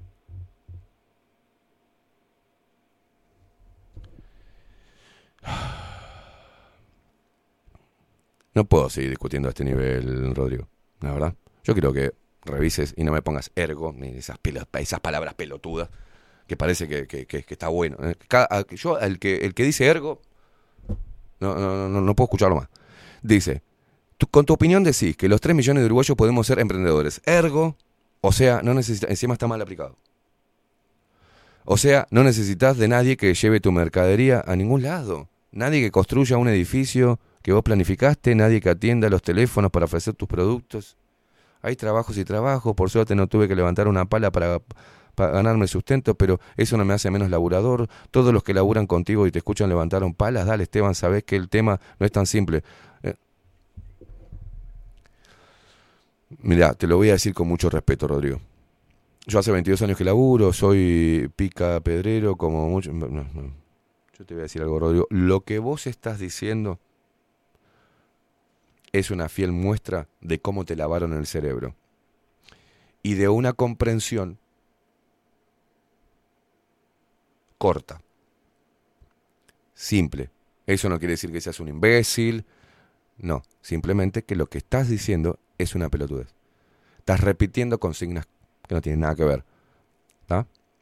Porque no dije que todos tenemos que ser emprendedores y que no tengan... No estoy en contra del empleado. A ver. Y lo he dicho, si vos me escuchás hace mucho, sabés de lo que estoy hablando. Y es más, comienzo esta editorial y esta crítica diciendo que el sueldo básico tiene que estar en treinta lucas, de ahí para arriba. Y para que eso suceda, ¿quién lo va a pagar? ¿Quién lo tiene que pagar si le subís el sueldo a los empleados, el básico? Lo tiene que pagar el empleador. Entonces bajale los impuestos al empleador para que pueda absorber esa suba de sueldo. Es simple. Es matemática pura. Ahora, ahora, te voy a decir dónde empieza lo moral. Y la mente chiquitita del negro de mierda empleado, que envidia al empleador. Porque mira que el empleador tiene mejor ropa. Mira que el empleador tiene mejor auto. Mira que el empleador tiene mejor casa. Y sí, hermano. Ese hombre solo, ese hombre solo, con su plata la pone en riesgo, ¿entendés? Y le da trabajo a cien personas, la concha de tu madre. ¿Cómo no va a ser, no va a tener un nivel económico mayor al tuyo? ¿Y por qué no se merece el tipo tener cosas materiales, más cosas materiales, o un estatus a nivel material mayor al tuyo? Si querés ir a eso... Abriste tu propia empresa, rompete el culo como se rompió el tipo, para después que te cuestione un pelotudo al cual estás pagando el sueldo y dándole la, la posibilidad de trabajar, que diga a ver si vos tenés, qué tipo de auto tenés o qué perfume te comprás. Y te empieza a tener bronca. Ese es el empleado de mierda. A mí, macho, yo no tengo nada. Tengo un Siena de mierda, que en cualquier momento quedo en, a pata. ¿Entendés? Alquilo, no tengo nada, no tengo una casa propia de nadie. Cuando yo tengo un amigo que tiene casa propia, que tiene un buen vehículo, que tiene una buena camioneta, yo me alegro, me alegro, pero de corazón me alegro. Y no lo envidio, lo aplaudo.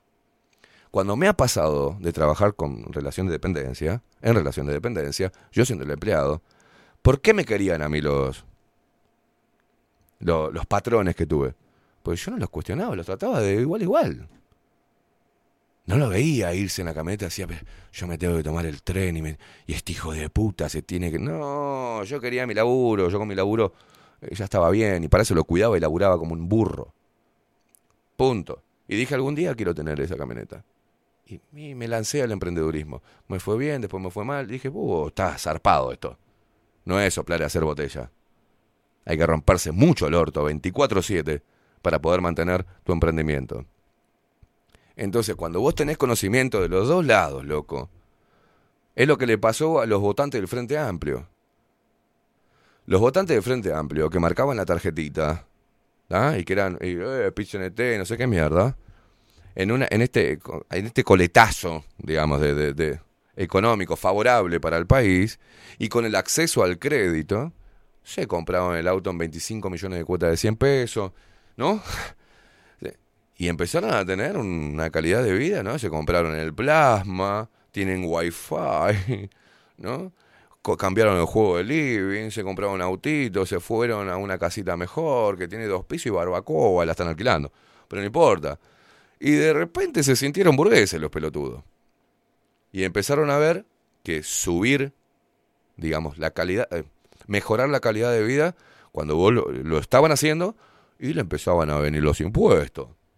Y ya empezaron a, a sufrir los impuestos en carne propia. Y dijeron, ah, yo quiero exoneración de impuestos. Ah, pero de estar de este lado también te la meten, te meten el dedo en el culo. Ah, ¿viste? ¿Viste que no? No te deja el sistema.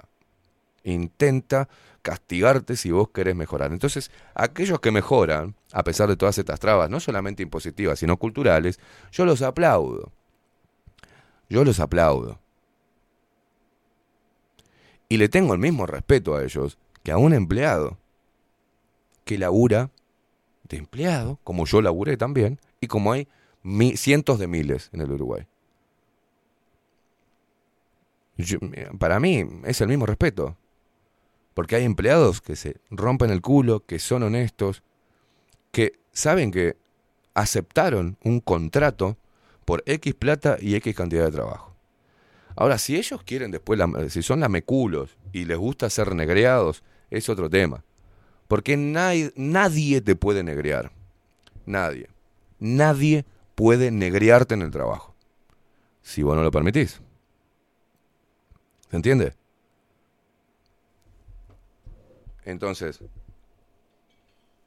si no salimos de esa mentalidad empobrecedora, de esa cultura mediocre, ¿da? De ese resentimiento, si no dejamos de sentirnos fracasados y a través de, de sentirnos fracasados, envidiar, tener resentimiento con el que tiene más, decir, sí, me está pagando cuarenta mil pesos por mes, pero el hijo de puta se va de vacaciones a Miami. Sí. ¿Sabés lo que tenés que hacer para, para irte de vacaciones a Miami? Emprendé vos el negocio, la concha de tu madre. Ah, pero no nacemos todos con las mismas posibilidades. Sí nacemos todos con las mismas posibilidades. Las posibilidades están. No nacemos con el empuje o la inyección económica. Eso sí, claro que sí. No es lo mismo alguien que... No es lo mismo que mi viejo. Mi viejo me pedía plata en vez de dármela. O sea... Yo no tuve respaldo. O sea, no, no sé lo que es paz. Si estoy mal, che, viejo, mirá que estuve mal, tomá, hijo. No, ni en pedo. Mi viejo me llamaba a veces, no me prestaron unos mangos, ¿entendés? Al revés. Sin respaldo. Hay personas que tienen respaldo. Es bueno que el padre le deja una casa o que eh, le dice, mirá, ¿qué querés hacer? Tomá, tengo veinte mil dólares, cien mil dólares, doscientos mil dólares. Y sí, claro, empiezan ya con una base... Pero esa base y ese emprendimiento lo tienen que sostener. Porque hay algo que se llama... Sí, yo empiezo con cien mil dólares que me dio mi viejo. Pero hay algo que se llama amortización del capital. Yo tengo que volver a generar cien mil dólares. Porque si no, simplemente se me va yendo el capital. ¿Ah? Y en diez años termino en quiebra. Y en esos diez años di mucho laburo a cientos de personas. Porque soy el que abre la posibilidad de que vos, pelotudo Rodrigo, tenga laburo.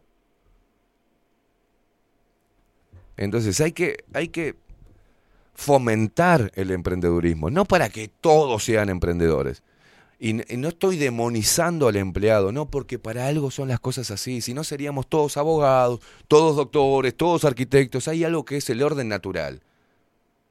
Y esto de la pobreza, lo digo así, lo de la pobreza. Te hago una pregunta. ¿Quién carajo sos vos que estás del otro lado? ¿Qué mierda sos para decirme que yo tengo que tener moral y empatía con ciertas personas? ¿Qué mierda me importa si un tipo viene ahora, un falopero, y me dice que no recibió cariño de niño y que sus padres eran una mierda? ¿Qué culpa tengo yo? ¿Qué culpa tenemos todos los demás de que tu padre y tu madre hayan sido una mierda? No, es el sistema. No, no, el sistema es la poronga. Entonces, cuando me enfrento a alguien y dice, no, pero para vos seguramente es muy fácil hablarlo, porque vos no conocés ninguna historia. ¿Vos sabés la historia de esos empresarios de hoy?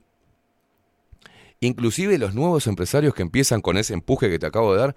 ¿Vos sabés la cantidad de viejos que vinieron a romperse el orto al país?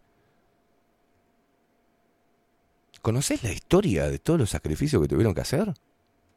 No, y abrís la bocota desde tu resentimiento, desde tu fracasadamente y desde tu envidia. Y no haces mucho. Me gusta porque la gente que se queja por la plata no hace nada para revertirlo, ¿no? Va, labura, tengo laburo y no me da la plata y soy pobre. No, hace otra cosa, papá. Diversificate, o sea. Entonces yo tenía la posibilidad, mirá, yo me encontraba en Plaza Miserere durmiendo en la, eh, durmiendo en, la, en un banco, la concha de tu madre.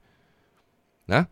Y veía y lloraba, porque veía parejas caminando, veía el padre con el hijo caminando, oyendo comer, veía los boliches llenos, comían, miraba de afuera, me estaba cagando de hambre.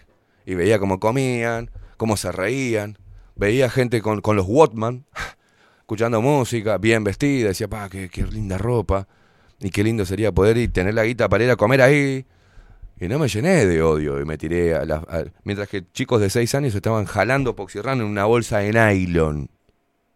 En Once, Argentina. ¿Qué posibilidades tenía yo?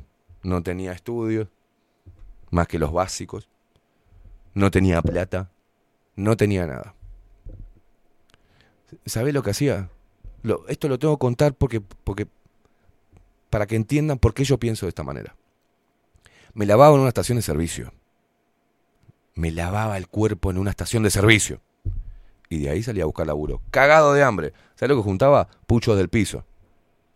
Por eso ahora cuando estoy en un lugar y vienen uno de estos faloperos o estos cosos y, y, agar, y yo tiro un pucho y lo van a agarrar, él, no, yo te lo doy. Yo te doy un pucho. No, levante del piso. Porque me hace acordar cuando yo levantaba pucho del piso. ¿Y cómo yo, y cómo pude salir con, de ahí? Laburando, loco. Laburando, sabiendo que la única manera de poder llenar mi estómago y poder tener una, un lugar donde poder dormir decentemente era a través del trabajo. Entonces, ¿qué mierda me van a hablar de la relación? ¿Qué, de, entre, ¿qué mierda me van a hablar de pobreza? ¿Qué mierda me pueden hablar? Si yo sé lo que es cagarse de hambre y sentirse totalmente a la intemperie y no saber qué mierda te va a pasar. Y llorar y no, no tener a quién mierda llamar. Yo también lo viví. Y no, no soy un pastabacero de mierda. Entonces para mí la gente pastabacera, la gente que se suicida, son cobardes porque no pueden enfrentar la vida. Y eso nadie lo va a cambiar. Los cobardes van a existir siempre. Los que culpan a los demás van a, van a existir siempre. Siempre. Es más fácil decir... el sistema y los ricos tienen culpa de que yo sea así, antes que decir el único que puede cambiar la realidad soy yo.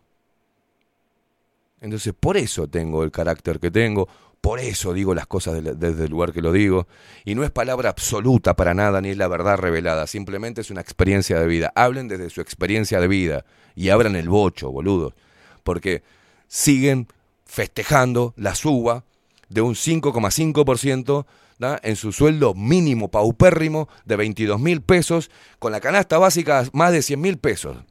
O sea, más conformismo que eso no hay. Mientras que el P I T C N T hace negocio, recibe plata no sabemos dónde, y están todos cómodos los hijos de puta. Y después terminan haciendo política. Son un partido político el P I T C N T. ¿Qué derechos de los trabajadores están defendiendo? Echaron en pandemia a todo el mundo que no se vacunaba. Mucha gente perdió el laburo por no vacunarse. ¿Dónde estaba el P I T C N T? Ah, haciendo marchas con tapaboca a un metro y medio de distancia cada uno. Los gorilas estos. Vos solo.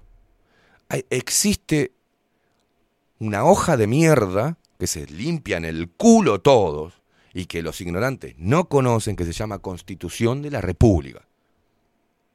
Y existe un Ministerio de Trabajo... y existe leyes que protegen al ciudadano, que protegen al trabajador. No necesito que un gordo con olor a culo vaya a decir lo que yo puedo decir solo.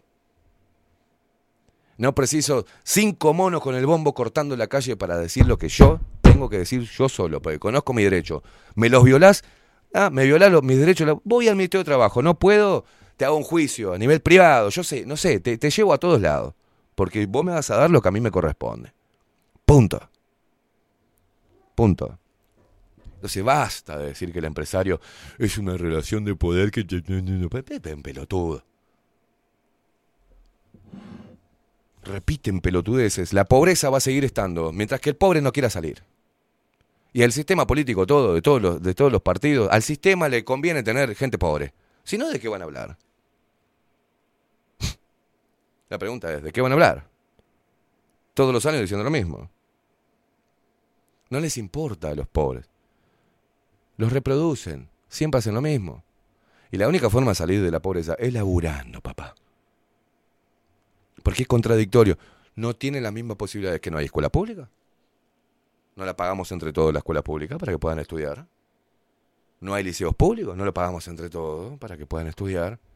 O se le dicen, no, vos sos pobre, no entras a esta escuela. No son discriminados. Nosotros éramos pobres con mi familia. Entonces basta. Si vos estás escuchando en este momento y no estás feliz con tu vida, no tiene la culpa ni Dios, ni el cosmos, ni el universo no sabe quién mierda sos. O sea, no tiene la culpa la gente que emprendedora, no tiene los, la culpa los ricos, no tiene la culpa nadie. El único que tiene la culpa de, de tener una vida de mierda sos vos. Porque no estás haciendo absolutamente nada. ¿No? Es simple, háganse cargo y dejen de echarle la culpa a los demás. Y entiendan que si no hay emprendedores y si no hay gente que genere puestos de laburo, no hay laburo, no hay trabajo. Y encima nos ponen más trabajo a nosotros porque te, nos cobran, el Estado nos chupa más impuestos, ¿para qué? Para darle subvención a la gente que no encara, no encara. Se gastan cinco millones de, de dólares anuales en T V Ciudad, por ejemplo, acá. Se gastan otros millones de dólares para tener te- televisión y radio nacional. Se gastan millones de dólares en campaña política. Ahora, ¿me vas a decir que no se puede gastar unos cuantos millones, ¿no?, en generar, al, en, en pagarle a gente que pueda llegar a ser una cooperativa de trabajo? En vez de darle cinco mil pesos por mes a través del MIDES, una cooperativa de laburo que les enseñe a trabajar y que, le, y que les pague un sueldo mientras que están trabajando y desarrollando una idea conjunta. Trabajo. No plata al pedo. Trabajo. ¿Me vas a decir que no se puede? ¿Alguno de esos millones que se van a propaganda para, para los políticos? ¿No se puede generar fuentes de laburo? Fabricación, no sé, de baldes, hacer lo que sea. Lo que sea. ¿No se puede hacer? No, parece que no. Entonces avivate. veintiséis minutos pasan de las diez de la mañana. Vamos a una pausa porque, ¿sabes? La, la verdad que eh, con este tipo de cosas me doy cuenta con por qué está el país como está. Pausa, ya venimos. Viene Hoenir, que ya andan la vuelta ahí fumando y tomando cafecito Jurado.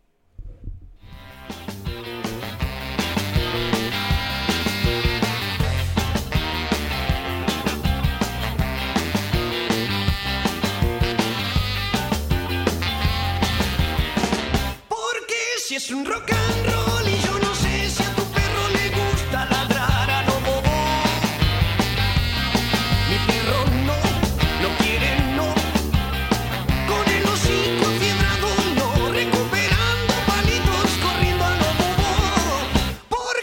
Su rock and roll, no, no, no, músculo mojado. No, no, no, o quizá algún fueguito. Aquí hay algún fueguito, ensaya mi perro, porque este es su rock and roll.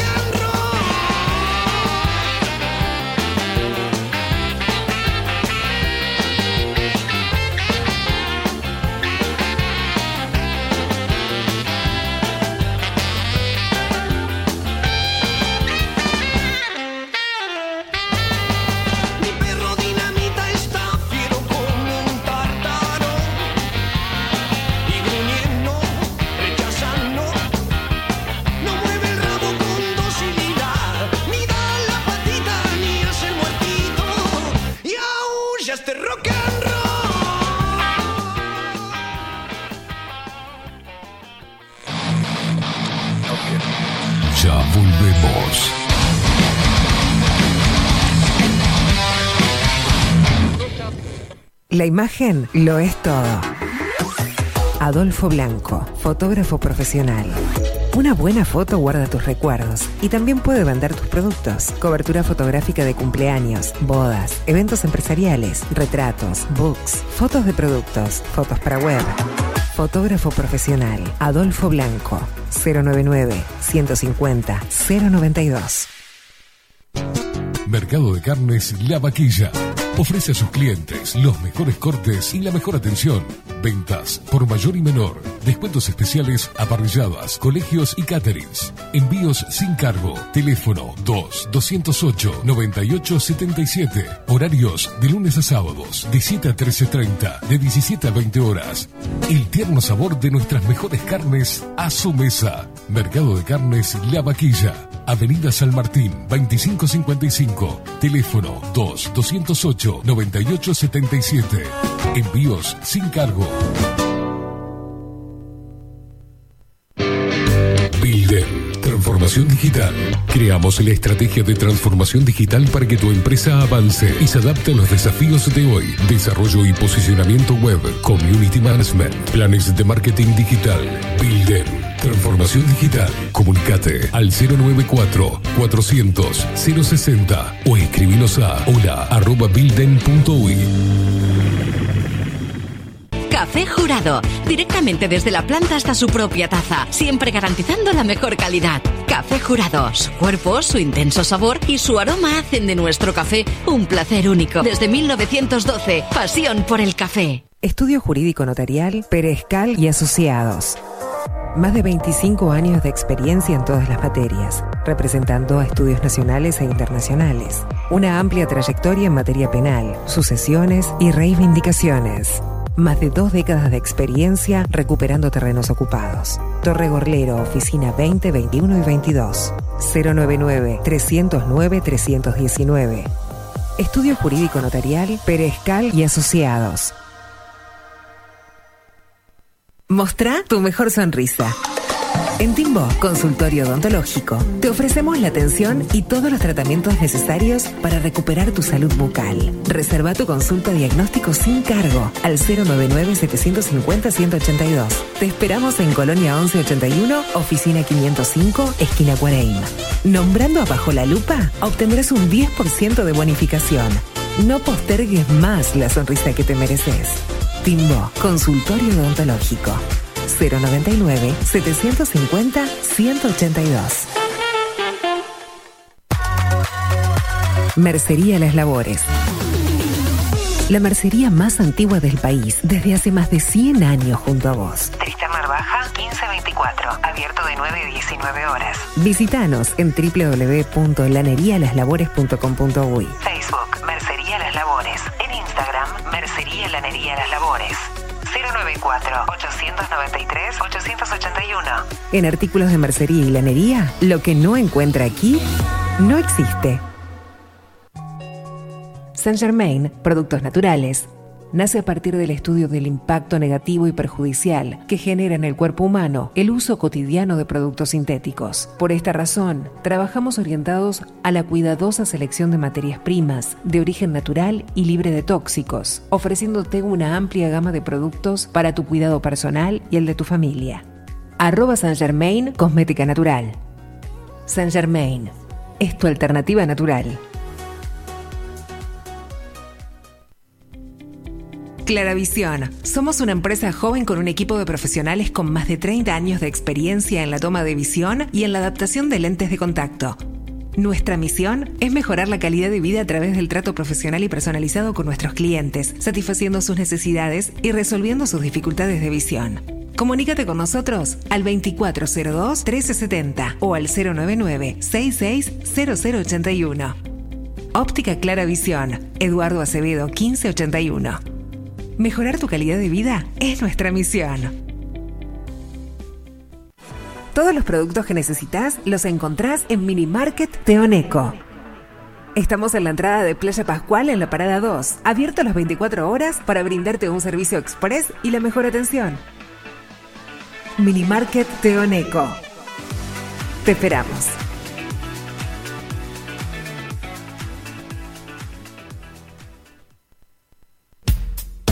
Wolfar Contenedores. Realizamos oficinas, viviendas y proyectos a medida. En Wolfar Contenedores, armamos el proyecto para tu vivienda con uno o más contenedores. Visita nuestro showroom en Ruta uno, kilómetro ciento cincuenta y cinco, quinientos y elegí tu vivienda.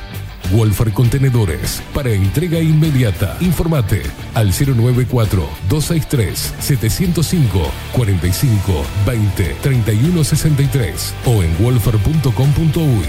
Wolfar Contenedores, desde Colonia y Montevideo para todo el país. Grupo Service. Servicio técnico especializado. Huawei, iPhone, Xiaomi. Trabajamos con todas las marcas. Contamos con servicio express. Cambio de pantalla en treinta minutos.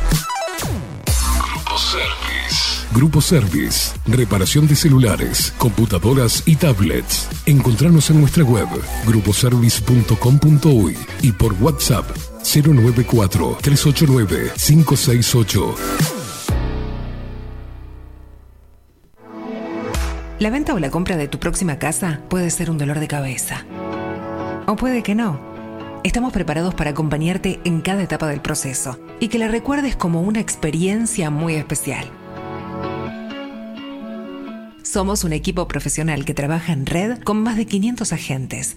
Eso asegura una amplísima llegada de tu propiedad a potenciales clientes y un acceso a una base de datos enorme, con múltiples opciones, tanto si tu compra es para vivir o para alquilar.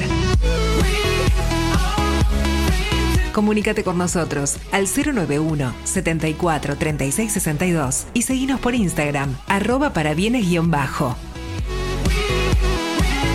Para bienes, más servicios, mejores negocios. Pescadería El Italiano. Ubicados en el puertito del buceo, les ofrecemos pescado fresco todo el año y gran variedad en mariscos, productos de excelente calidad, llevando confianza a su mesa. Los esperamos con la mejor atención personalizada. Pescadería El Italiano, de martes a domingos, de ocho a veinte horas. Contamos con envíos. Pescadería El Italiano.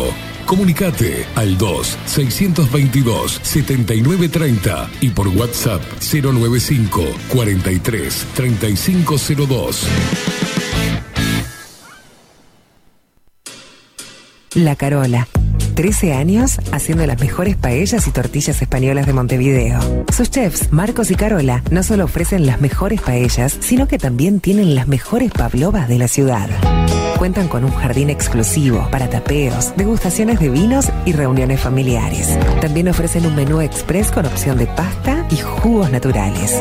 De martes a viernes a partir de las veinte horas, sábados y domingos, también al mediodía. Instagram, La Carola Tapas. Gonzalo Ramírez veintidós veinticinco, esquina Juan Polié. Reserva tu lugar, cero noventa y nueve, veinticuatro, veinte, setenta y dos.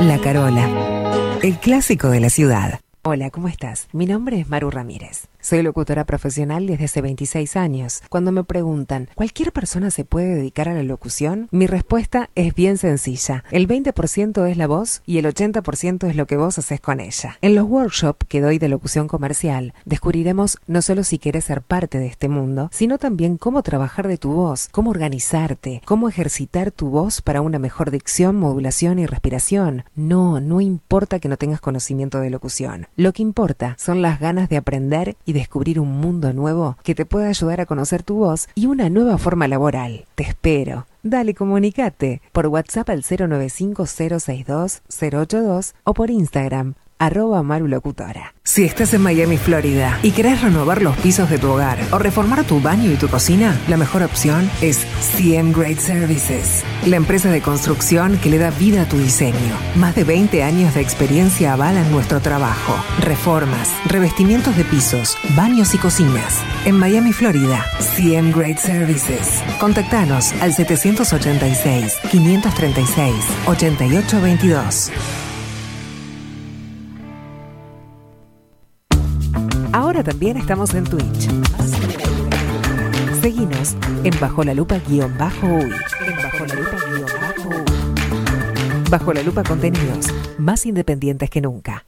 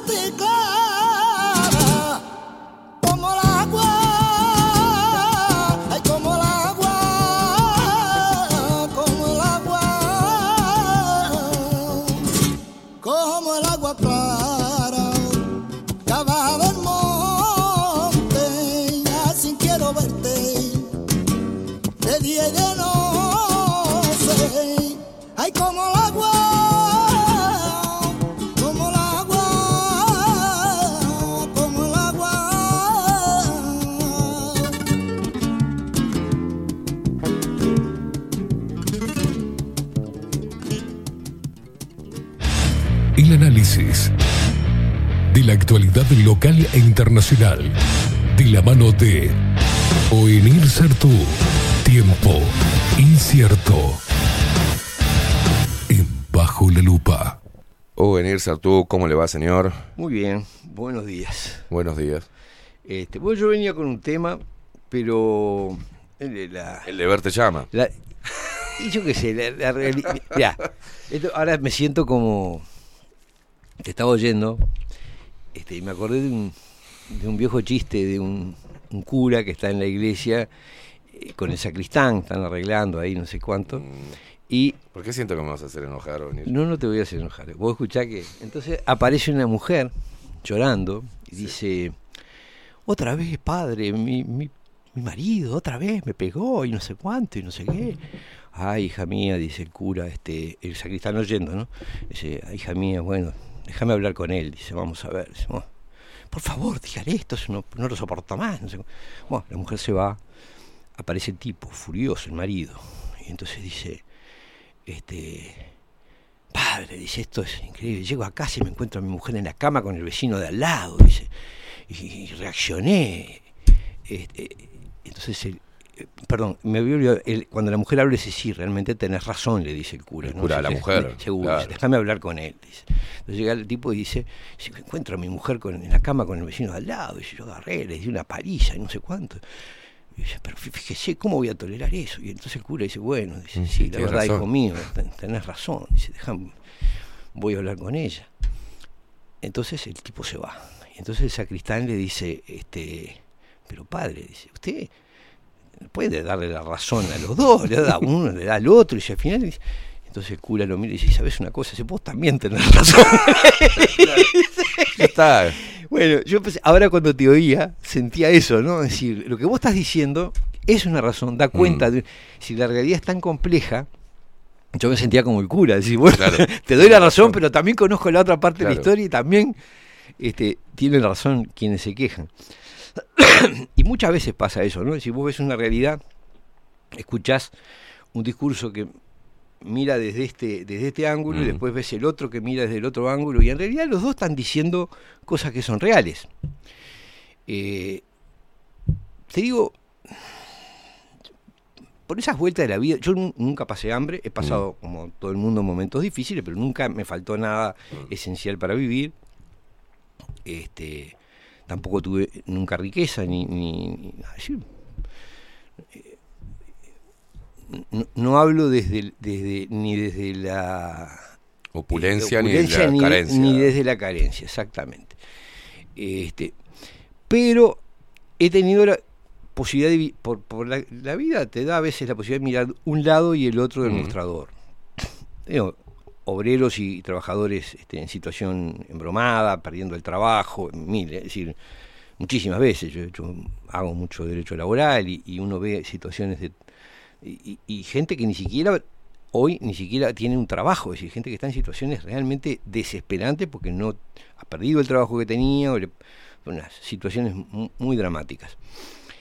Pero también me ha tocado ver el otro lado del mostrador y he visto cosas muy poco gratas, ¿no? Es decir, eh, yo no, no demonizo al empresario, pero te cuento una, una que me pasó. Un día estaba en un juzgado... Pará. Sí. Mirá que también en mi alocución dije que cuando un, un empresario quiso hacerse el vivo, lo que hice fue que lo llevé a juicio. No estoy diciendo, bueno, estoy diciendo que existe, no, claro que existe. Que, el tema es digo, cómo defenderse. Digo, mirá, mirá, cómo, hacer, ¿no? Mirá cómo se dan las, las cosas. Es decir, porque vos decías, por ejemplo, yo no necesito que un gordo venga a representarme. Y vos tenés razón, cuando yo veo lo que hoy es el sindicalismo, claro, y a lo que normalmente tiende el sindicalismo, que es a convertirse en un engranaje más del sistema, mm, que negocia, saca ventajas. Y... Ahora, esa legislación laboral que, a la que vos podés recurrir, mm, y ese, e, ese papel del ministerio como árbitro, responde a la existencia de... los sindicatos. Si no hubiese habido sindicatos, no había derecho de huelga, no había legislación, sí, sí, laboral, no había nada de eso, no había seguro de desempleo, no había nada de las cosas que hay. Este, entonces, y, y ojo que hablamos de un sindicalismo que no es el de hoy, no es este sindicalismo burocrático. Yo eso lo llegué a ver, lo vi porque mi viejo se dedicaba al derecho laboral, mm, vi tipos que tenían que hacer reuniones en la clandestinidad, porque en el, el ramo de actividad en la que estaban no permitía la agremiación. Claro. Y, y antes de que yo lo viera, ser sindicalista era, era ser indelincuente, es decir, te llevaban preso. Uh-huh. Y en algunos departamentos del país, recuerdo por ejemplo la zona de Artigas, y eso hasta muy entrado del siglo veinte, y vigente toda la legislación laboral, si vos ibas a... Cuento anécdota, gente que eh, militó con Raúl Sendic, padre, sí, se reunían de noche en los cañaverales a, a escondidas, porque si los dueños de los ingenios azucareros sabían que estaban eh, organizándose como sindicato, los echaban o les mandaban los matones a, a moverlos, ¿no? Mm.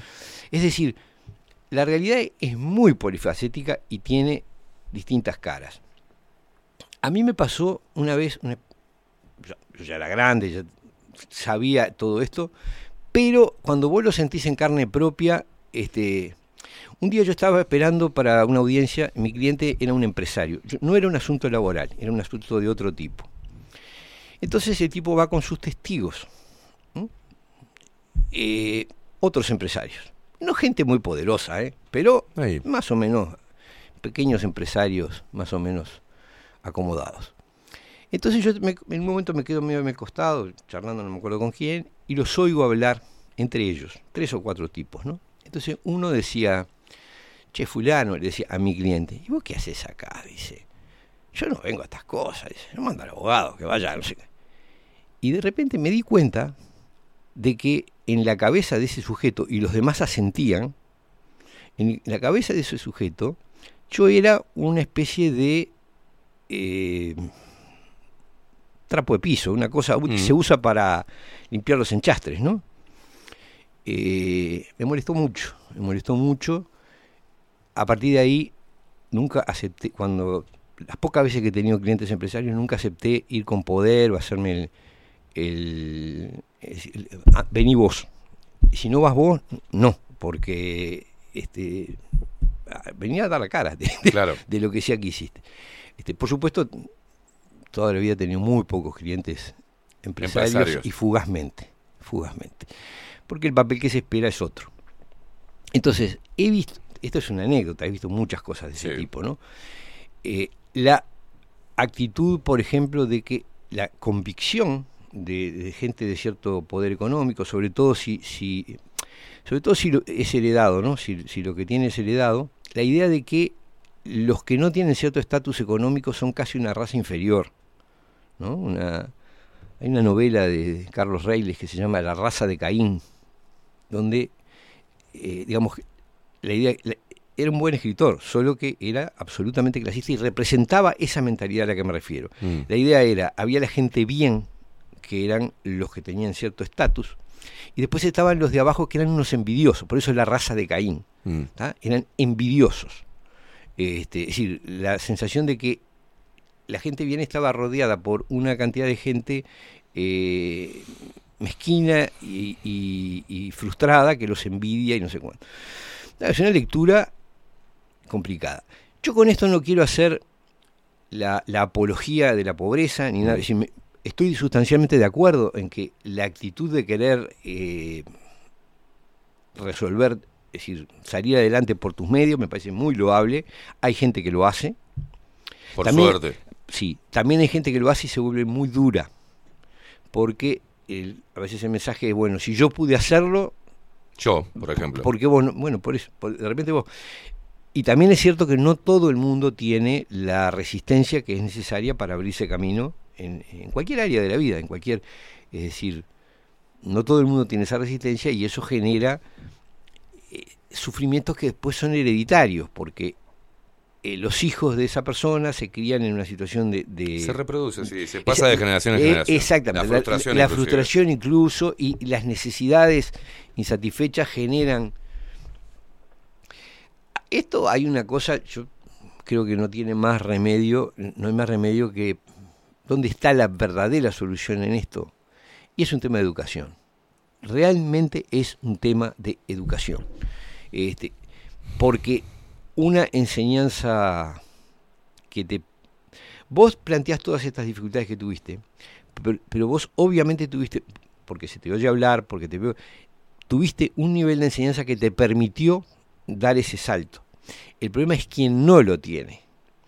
porque quien no tiene las herramientas básicas para... Ayer me hacían para... esa misma puntuación. Me, dice, me, me, me, me, me marcaban eso. Dice, sí, Esteban, sí, sí, yo entiendo. Este, pero vos tuviste una base. Está perfecto, le digo. Sí. Bueno, yo tuve un plus como para saber que tenía que ir por este lado. Ahora, tenés diecisiete años, dieciocho años, diecinueve años, veinte años, veinticinco años. O sea, ya tenés que hacerte responsable de tu propia vida y dejar de culpar a tantas personas por lo que vos no, no tenés la sí. fuerza de voluntad para hacer. Hay, hay quien puede, porque también he visto, por ejemplo, la situación del el chiquilín que vive en un asentamiento mm. y que capaz que no tiene los dientes completos. Sí. Es muy difícil conseguir un trabajo. Si viene con sí, un colorcito sí, no, claro. de, de la intemperie, este, le falta algún diente y vive en, en Casabó, no sé dónde, y no lo toman. ¿Por qué? Bueno, porque no es la imagen que, que quieren dar, por ejemplo, ¿no? Esas cosas pasan. Yo era uno de esos. Yo siempre fui morocho. Y en Argentina era un negrito. Era, sí. era un negro. Hay, hay morocheses. ¿Y dónde trabajé? Hay morocheses y morocheses. No es lo mismo, no es lo Ta, mismo tal. No importa, pero ¿dónde, dónde laburé? No es lo mismo. Laburé changarín en el mercado central, sí, sí. laburé en la construcción. Está bien. Siempre hay para laburar. O sea, no, es, no voy a ir a una oficina con atención al no. público. Y no. Este, no te de digo, repente no, ¿viste? Bueno, pero el problema es que las posibilidades no son las mismas. Eso es lo que quiero decir. Entonces, a mí me parece muy bien que vos hagas el discurso de que la gente debe hacer todo lo posible para superarse y de que el discurso de ese de este, el mundo es injusto y entonces yo me, sí. me tiro a llorar y, y no, no, no. no es sano. Eso está, estamos de acuerdo, totalmente de acuerdo. Pero los niveles de partida son muy importantes. No es lo mismo si vos tenés casa y comida asegurada, si el día que querés emprender algún negocio tenés un pequeño capitalito a, a, que te ver, prestan ver, para arrancar. Yo lo tengo claro, pero... En, si en, tenés en, los en, vínculos sociales... Yo solamente me centro en que las personas puedan, de alguna manera, encontrar esa fuerza para invertir más tiempo en ver cómo sale por sus propios medios que estar quejándose por lo que no tienen. O sea, porque... Estoy de acuerdo. ¿Entendés? Y la Estoy, otra, o sea, que es... todos esos factores, Hoenir, yo ya los conozco. Ahora, ¿eh? creo que es utópico trabajar para que todos partan de la misma base. Eso no va a ocurrir jamás. Bueno, jamás. Esperá un poquitito. Claro. No sé si... No, pero lo que pasa es que una cosa es que vos no puedas lograr... Eh, voy a decir una chongada, pero no puedas llegar al horizonte, pero no quiere decir que in, intentes caminar en dirección al horizonte. Es decir, vos podrás, podrás no lograr la, la, la equidad de punto de arranque de todo el mundo, pero sí podés disminuir las diferencias. A ver, ¿cómo? Y te digo, acá, la escuela pública, sí. hasta cierta época, fue un nivelador tremendo. Sí, ¿eh? ¿Por qué? Porque todo el mundo iba a la escuela pública y todos partían del mismo nivel educativo. Bien, entiendo lo que decís. No, no material, sino herramientas no, educativas como no, para... No, herramientas Bien. que equiparen las posibilidades. Porque si vos... No es lo mismo que vos tengas una formación este, que, que te recomienda por sí mismo, que domines idiomas, que domines cosas que de repente se obtienen... En, entiendo, en, y estoy en... de acuerdo con eso. Ta. Entonces, ahí tenemos un primer problema. Bien. Nosotros hoy no tenemos una enseñanza para la igualdad, ni para la autonomía, ni para... Es decir, estamos en un sistema de enseñanza deliberadamente deteriorado, y lo aprovecho de decirlo, la transformación educativa que se nos presenta es peor, es agudizar problemas que ya están.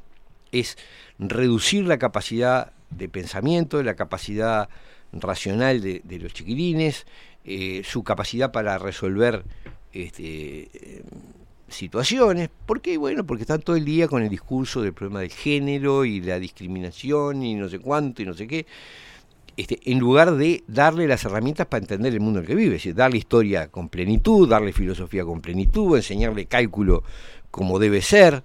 Es decir, son cosas que son básicas. Si no tenés eso, después no, no vas a poder salir adelante. Y hay... hoy tenemos una enseñanza que no está pensada sí. para que los chiquilines no. salgan adelante en ningún sentido. Pues es un verso. Estaba mirando en eso, estoy estudiando mucho, estoy averiguando mucho. Este, bueno, la Facultad de Humanidades a nivel eh, eh, secundario, después estudios terciarios, pero en este caso mm. lo que se planteaba acá en la Facultad de Humanidades, que realizaba jornadas de intercambio sobre la educación y la actual reforma curricular.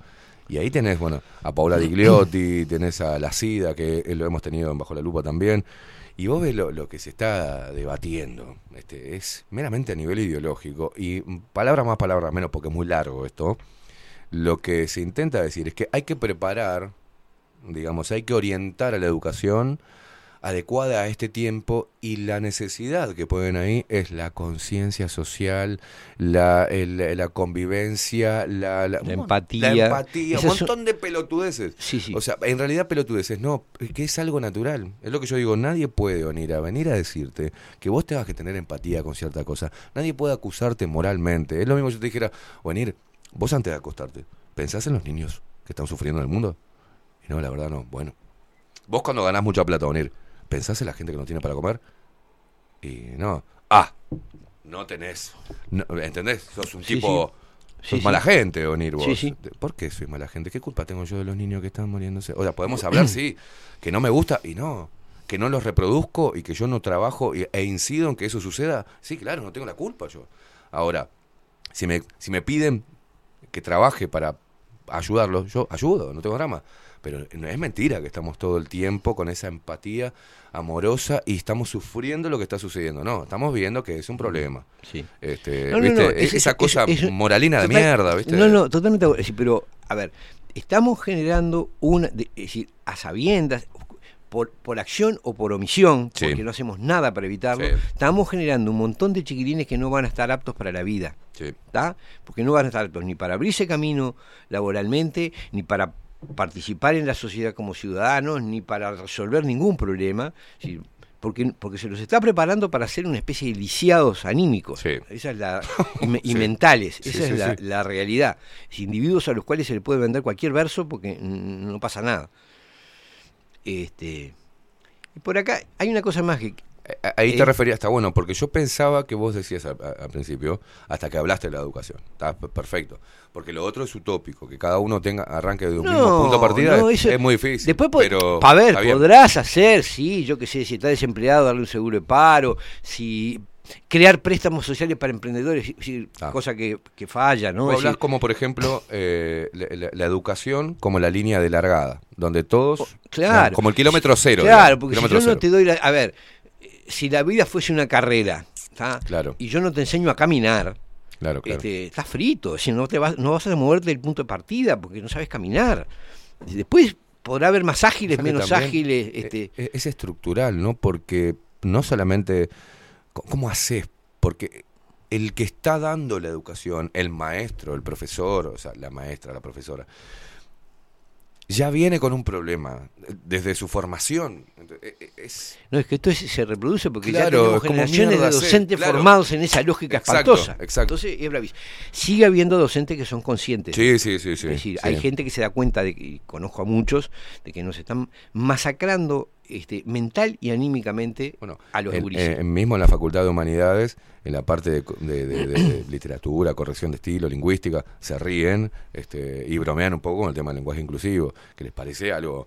Eh, claro, claro, pero lo van mechando en los gurises, ¿no? Claro. Estaban... En el I A B A pasaron no sé cuánto tiempo que el gran tema gremial era si los baños tenían que ser para hombres y para mujeres o los baños tenían que ser mixtos. No, no, no, muy terminaron fuerte. Imponiendo los baños mixtos. Y esos son los grandes temas de discusión.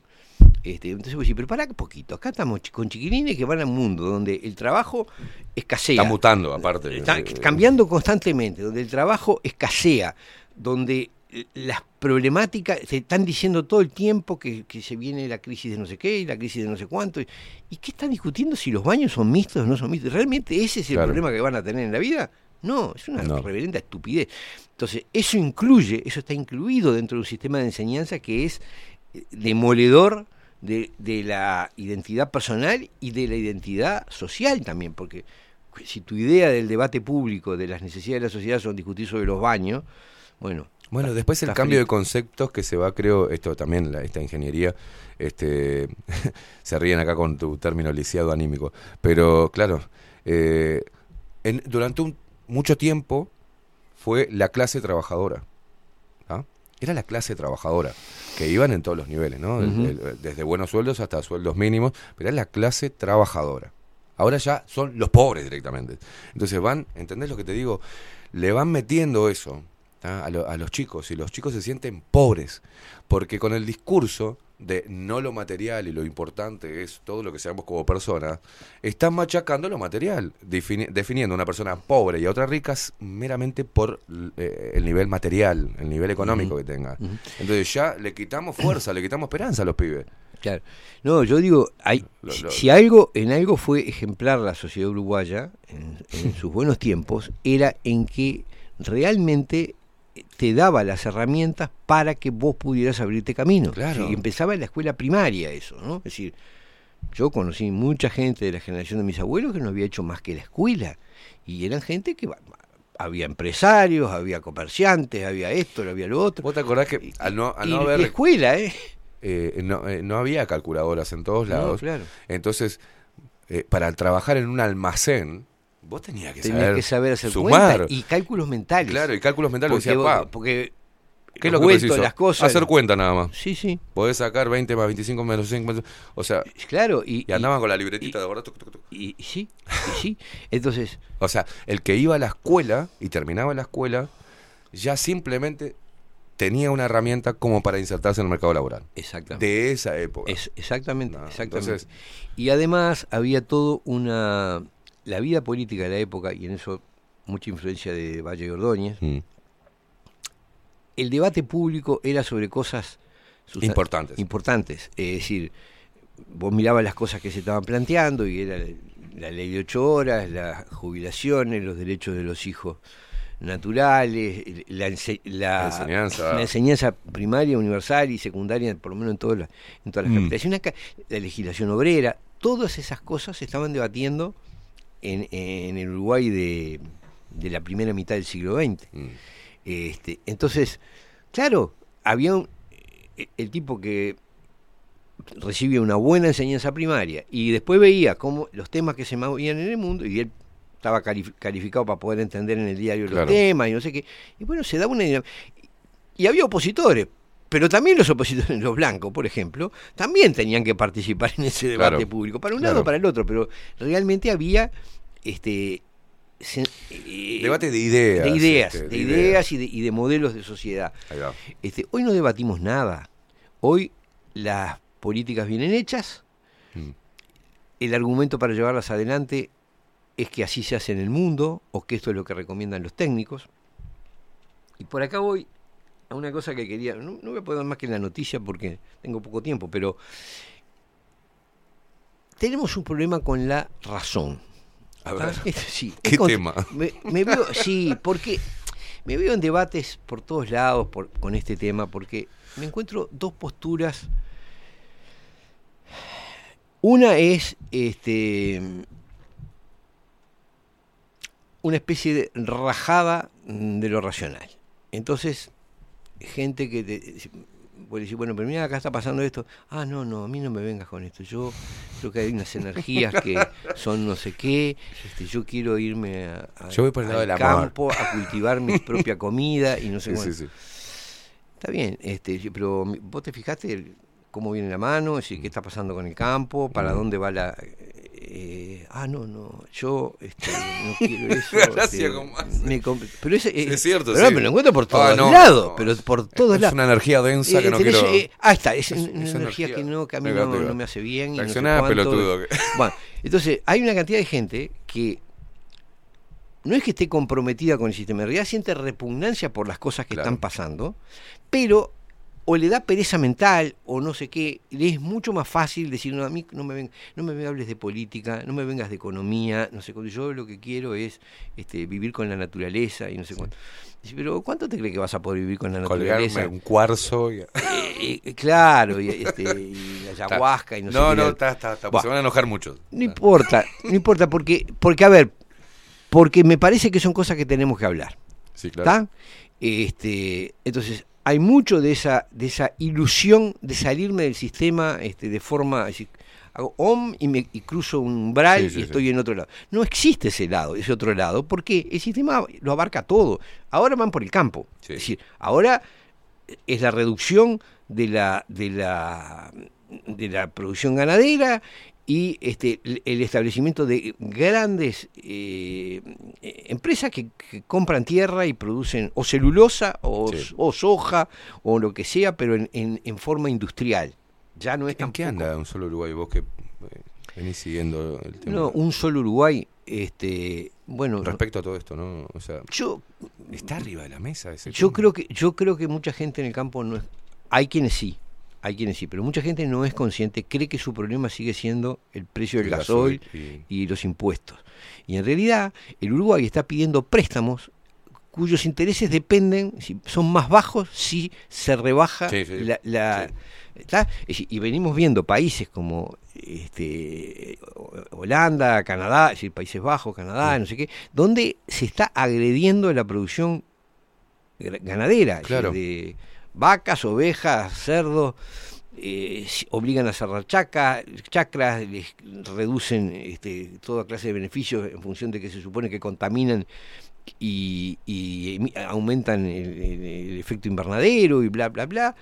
Este, bueno, entonces la idea de que vos te podés retirar a, a una vida bucólica en el medio del campo es un verso, es decir, no es real, porque precisamente es eso que se está queriendo, porque lo que están queriendo están queriendo liquidar eso. Claro. Es decir, el, el, el modelo de vida es una población urbana, el, es decir, el proyecto de vida que tiene es una población urbana y el campo destinado a la agroindustria. Es decir, a, a grandes empresas que producen, bueno, pues están liquidadas. En Uruguay ha habido un, un cierre constante, constante desde hace muchos años de, de establecimientos sí. eh, Pequeño, agrícolas, sí, pequeñas sí. chacras, granjas, todo eso, se liquidan, se liquidan, se liquidan. Miles y miles de, de establecimientos que se liquidan y la población va a vivir a donde puede, en, en, en, en los lugares de... El que tiene, que es dueño de la tierra, la vende y trata de vivir de renta, pero se va a la ciudad, y el que era un empleado, peón o lo que sea, este, va a, a, a los cinturones de pobreza urbanos. Bueno, el, el, lo, lo que hablábamos con Facu la otra vez y, y lo que hablábamos acá, de lo que salió en El Observador, que el, el, el noventa y seis por ciento de la, de la población vive en, en, desparramada en el país, ¿tá? En las capitales. Claro. Y solo hay un cuatro por ciento de, de la total de población que vive en el campo, claro. que hace vida de campo. Es, es... Y, y, politi- y políticamente, en es lugar de... Alarmante. Claro, cualquier ciudad, cualquier sociedad racional, es decir, que se piensa volviendo a la razón. Claro, diría, bueno, si queremos tener una población equilibrada, tenemos que tratar de estimular que gente, el que tenga cierta vocación o cierto gusto por vivir en el campo claro. pueda hacerlo. Exacto. No, lo no. que hacemos es... complicarles infinitamente la vida, ahora culparlos del calentamiento global, sí. este, para que la gente cierre, restarle todo beneficio y hostigarlos para que terminen viniéndose, es decir, le damos grandes beneficios a las megaindustrias, a, a las agroindustrias y le cortamos la cabeza a todos los chicos. De una forma muy inteligente, algunos sellitos. ¿Ah? Algunos sellitos que precisan esos pequeños agricultores que eh, exportan lo que lo, sus alimentos, tienen que cumplir diferentes condiciones, requisitos, requisitos como para ser exportados. Claro, y te van a obligar si le, a decir que si no, no afectas cumplen, el calentamiento. Si, claro, si tienen ganas de borrarte, te van a tirar para atrás tu, tu materia prima de exportación. Te la Exacto, una te van a decir que no cumplís las normas de, de para exportar a Europa, para exportar a... Y esto, te parten al medio. Claro, pero es, eh, o sea, es lo que estamos viendo. Yo lo que veo es constantemente gente que se va del campo y viene a malvivir en las ciudades. Claro. Porque tampoco están calificados para, para la actividad que se haga en la ciudad. Entonces, eh, ahora, es una política suicida mm. que no está pensada en el, en el beneficio de la población uruguaya. Es decir, cualquiera que pensara este, cómo mejorar la situación, tanto la situación alimentaria como la situación laboral mm. de, de la gente del campo, la situación alimentaria de toda la población, sí, sí, y la sí, situación claro. laboral de la gente del campo, tendría que promover el, el, el, el afincamiento en la tierra. Estamos haciendo políticas totalmente inversas. Al menos para proteger, digamos, el, el, la, la producción de alimentos para nuestro propio país, bueno, por ejemplo. El, el, A ver. Cosa suicida, cosa suicida es, es que suicida. Estamos sustituyendo la producción de alimentos por plantar claro. eucaliptus, que no se comen, que no se, que te pudren la tierra, que te chupan el agua. Bueno, eso es una locura y lo estamos haciendo. Sí. Ahora se habla de, la, de una, una cuarta planta eh, sí. al norte, ¿no? De, de, de celulosa. O sea, ¿sabes qué creo, Daniel? Que, la, que, la, que las personas están viendo esta, esta visión... Este, la ven como una visión apocalíptica la ven como, bueno, eso va a venir mucho más adelante en el tiempo, no, no, no van no, a poder, pará, pará, es, pero es por sí. eso, y es por eso que no actúan, dice, bueno, no, esto tampoco, siempre hubo gente que decía que iba a venir la, la ola y nunca vino, este, esto es mi tierra, mm. nadie me va a sacar de acá, este, no sé qué, y vean, lo ven como a largo plazo. Vean, vean claro. cuánta gente queda en, en, en el campo y cuánta gente llega a las ciudades a vivir como puede. Claro. Está clarísimo. ¿A dónde van? Y bueno, van a alimentar este, el otro gran rubro industrial del Uruguay, que es la eh, industrial y comercial, que es la, la pasta base y la, y la, no hay ningún dato la boca de, de venta, ¿no? De la cantidad de, de, de refugios que hay y de dónde son esas personas y por qué razón van a los ¿Y refugios. ¿Por qué están ahí? Es, no hay. Es buena pregunta. Ahora, porque puede haber, este factor puede incidir también, gente que ha perdido el laburo en el campo y que se viene para acá a buscar un laburo y mientras tanto precisa un refugio para, ¿no? Exacto. Esa puede ser también. ¿Por qué, por qué veo esa reacción de rechazo a la racionalidad? A ver. Y, y, y reacciones de, de, de intentar salir por vías espirituales o, o, o místicas o no sé qué. Que no me parece mal. Ahora, el problema es cuando vos resolvés problemas prácticos en, eh, con lógicas. De, de, de, decir, me parece bárbaro en el plano de las creencias, en el plano de... Ahora, cuando vos tenés que resolver, tomar una decisión económica mm, o, o, o vital de, de dónde me voy a instalar, porque bueno, no podés resolverlo en función de las energías y de los chakras y no sé qué. Mm. Este, ¿por qué es eso? Bueno, porque el discurso que se nos está imponiendo es un discurso racionalista. Habrá quien, como Aldo, diga que este modelo de globalización, mm. este modelo que, para simbolizarlo en algo, lo hace el foro de Davos, eh, es, el, es la consecuencia inevitable de la lógica racionalista, de la modernidad. Mm. Yo no estoy de acuerdo en eso, porque yo creo que se le da, termina dando, así como digo que la respuesta mística es este, insuficiente mm. y, y a veces inapta, también digo que la razón es un instrumento, no es una finalidad. Yo no puedo resolver los objetivos de mi vida claro. en base a la racionalidad. No hay una lógica única que me lleve a que eh, este, tengo que ser este, abogado o comunicador. No, más en o, estos tiempos donde físico nuclear. La dinámica es... Este... No, pero además porque, porque el, el objetivo de vida... A ver, si vos... En tu libre, bueno, o sea, hay una decisión última que es voluntaria. Si mm. yo quiero consagrar mi vida a Dios, sí, sí, estoy sí, en mi sí. derecho, si eso me hace sí, sentir sí. pleno y feliz, está todo bien. No es una decisión racional. Y si yo quiero dedicarme a, a vender este programas de software, este, también es una decisión individual. No hay una vía racional por la cual yo pueda demostrar que el que se dedica este, a la... consagra a Dios o vende software, eh, está siguiendo el camino adecuado. La decisión de qué hacer con tu vida claro. no es racional. Depende de tu inclinación, tu gusto, tu voluntad. Y acá se nos está vendiendo un buzón, que es hacernos creer que la racionalidad o la ciencia puede decirnos cuál es el fin último de la vida y cómo tenés que vivir y cómo mm. tenés que morir. Sí. Y no es cierto. No, no, claro. Es decir, es tan falso como la idea de que podés guiar tu vida en función de fuerzas esotéricas, este, es que vos podés decidir el fin último de tu vida de forma racional. Porque ¿a qué lleva esa creencia de que la vida se puede decidir racionalmente? Lleva a que el que sabe, el técnico, el experto, te puede decir cómo tenés que vivir tu vida. Bueno, y, ahí, y ahí entramos en problemas. Y bueno, es lo que hablábamos, lo que hemos hablado y que nadie habla cada vez que se eh, analiza hasta la geopolítica de lo que es la tecnocracia en su máxima expresión. Estamos ante un mundo tecnocrático. Claro. El, el, aquello, aquel sueño que tenía que el mundo fuese gobernado por científicos y técnicos y gente que sepa, ta, bueno, está siendo replicado ese, hasta por la gente. Ese, A ver, ¿qué sos vos que me estás hablando de este tema? Ese, ese, ese es el, el engaño claro. racionalista. Es hacerte creer que la razón, la razón es un instrumento. ¿Para qué sirve? Sirve para medir la adecuación entre, entre el fin, que no es racional, mm. y los medios que yo uso. Entonces, a ver, si yo quiero ser el premio Nobel de física... Mm. Eh, y lo que hago es ir a rezar todo el día a la iglesia, claro. bueno, eso es irracional, no voy a lograr el premio de física, mm. re, el Nobel de Física rezando en la iglesia, ¿no? Este, ni y, y como eso, muchas cosas, ¿no? Vos, no sé, si yo tengo mil pesos para vivir una semana, mm.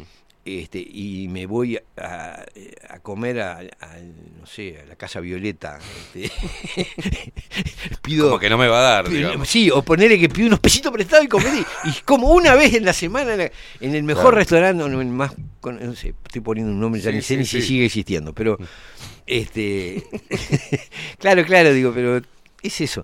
Es decir, bueno, ¿qué es la decisión racional? Entre el, el, si yo quiero sobrevivir una semana con mil pesos, y bueno, mejor que compre huevo, arroz blanco sí. y no sé cuánto, y, y voy a pucherear por lo menos esos días, voy a vivir, no voy a comer bien, no me, no me voy a sentir chocho de la vida, pero pero voy a, voy a vivir y voy a llegar con la, las energías y las proteínas necesarias. Claro, claro. Bueno, esas son decisiones racionales. Ahora, este... yo puedo elegir que en vez de comer arroz todos los días, un día voy a tomarme un helado en no sé dónde. Y, y esa decisión no tiene, no es una cuestión racional. ¿Cómo voy a, cómo voy a vivir o qué voy a hacer durante esa semana? ¿Hacia dónde voy con eso? ¿Entendés? La claro. racionalidad me puede decir si es, ade, si es adecuado o no para, para, el, para el fin. Si, si mi fin es este, llegar saludable al fin de la semana con mil pesos, bueno, voy a tener que comprar cosas adecuadas. Ahora, si mi fin es eh, ser faquir y vivir de la energía del sol, bueno, no, y, y la ciencia no me puede decir si, claro. si, si está bien querer llegar bien puchereado hasta fin de la semana, o si quiero ser faquir, o quiero no sé qué diablo, o hacer este ayuno intermitente y puedo... Sí. No importa. Es decir, lo que quiero decir es, los fines de la vida no son racionales. Vos podés... Tu objetivo de vida puede ser tener muchos amigos y vivir en, en armonía con ellos, o ser premio Nobel en física, o acumular guita como loco y viajar por el, por el mundo. Sí, o sí, no, sí, sí. Hay diez mil objetivos de vida que no se pueden discutir racionalmente. Yo no le puedo demostrar que es mejor ejercer una profesión y no ser este el, el, el mejor músico ¿Mm? este o el más creativo de los artistas, aunque de repente no tengas plata y no sé qué. No, no, no hay cuestiones racionales. Cómo vivir no hay cuestiones racionales. Y el gran, el gran verso que nos está dando el sistema es que, con un argumento pretendidamente científico, se nos quiere decir cómo vivir. Claro. Entonces, vos podés tener do, dos salidas. La más de las tripas es, no me hablen de la razón. Yo... Om, no quiero porque las energías y no sé qué, porque porque estoy rechazando claro. ese imponerme, Evadien, estoy eh... rechazando ese imponerme un discurso a prepo claro. argumentando la ciencia. Ahora hay otra salida, que es usar la racionalidad en serio.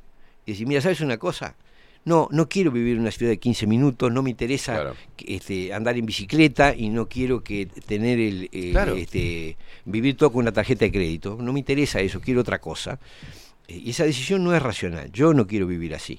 Y no me lo podés demostrar, no me interesa un bledo los argumentos científicos que tengas. Ahora, si vos me decís, este, ¿para qué uso la razón? Y bueno, la uso porque si yo no quiero vivir en la ciudad de los quince minutos, tengo que tomar conductas que eviten que me obliguen a vivir en la ciudad de los quince minutos. Claro. Y esas conductas no son concentrarme en las energías y, y, este, y mirar el, cosmos, el, el sí, atardecer sí, sí. Este, orando. No, voy a tener que tomar actitudes prácticas. Bueno, eso es lo racional. Ahora, si vos me decís, mira, yo lo único que quiero es mirar el sol atardecer y orar, ese es el fin de tu vida, bárbaro. Ahora, no creas que con eso vas a escapar claro. a, la, a las imposiciones que vienen. No, son dos planos distintos. Esto es dicho telegráficamente lo que quería plantear, porque me estoy encontrando con mucha gente que eh, decide tirar a la basura la actitud racional, Este, porque siente que la razón es el arma de, de, de su enemigo. Mm, mm. En realidad no, no es así. La razón es un arma para cualquiera, claro. es un instrumento. Yo el fin lo, lo fijo por razones que no son racionales. Ahora, ¿cómo llegar al fin? Sí, eso sí, porque tiene, porque sigue ciertas reglas claro. que son así. Este, lo malo es cuando el que es experto en, la, en las reglas de razonamiento pretende saber a dónde tiene que ir tu vida. No claro. son dos planos sí, sí, sí, sí, totalmente distintos. Sí. No sé si fui claro, yo me tengo que ir ahora, este, sí, tengo compromiso de, este, no, pero, pero bueno, este, la razón que la, que la gente se tome no, no para escapar, sino para, para comprenderla y... para comprender. Y por eso te digo, cuando vemos que en la enseñanza se está omitiendo claro. el, el, el debido uso, es decir, de la lógica, de, de la racionalidad. De la lógica, man. Te están privando de las herramientas para conseguir tus fines. Bien. Después te van a decir que los fines tienen que ser este, este y el otro, este, y porque eso es lo que racionalmente, y como vos no tenés las armas nah, racionales, obedeceme que yo te los consigo, porque yo sé lo que hay que hacer, claro. Yo te digo lo que tenés que hacer, claro. Entonces te están vendiendo un gato por liebre, te están... Y respecto al otro que hablábamos, de los puntos de partida, tener el, el kilómetro cero, el, la, la, la, ¿no? la línea de largada que sea, digamos, este, la educación. Este, que nos provea a todos bueno, las mismas herramientas es, como para poder desarrollar. Exactamente. Ya para, luego queda, para que vos tengas la libertad. En una buena en, un, en una buena política educativa, claro. Así que te abre posibilidades, vos tenés la capacidad de definir los fines de tu vida, los que quieras, este, y lo que te da la enseñanza son las herramientas para que vos puedas evaluar si esos son los fines que querés y, si, y, si, y cuáles son los medios para llegar a esos fines que querés. Recordemos que dijiste que eso no era la, no iba a ser la solución a todo, pero sí una un buen este, eh, que mí, podía llegar a minimizar, digamos, estas desigualdades de los puntos de partida, ¿no? Eso ah. eso es lo que, eso es lo que yo creo. Te dejamos libre. Supongo que es muy polémico esto si si alguien lo, lo, tiene seguimos, ganas, lo seguimos lo seguimos el, el, el martes, el martes que, viene. que viene. Dale. Eh, diecinueve minutos pasan de las once de la mañana, eh, si no nos vamos a ver, este feliz Navidad. Igual, feliz, eh, igualmente. Nochebuena, aprovecho a saludar Papá Noel. Pausa, ya venimos.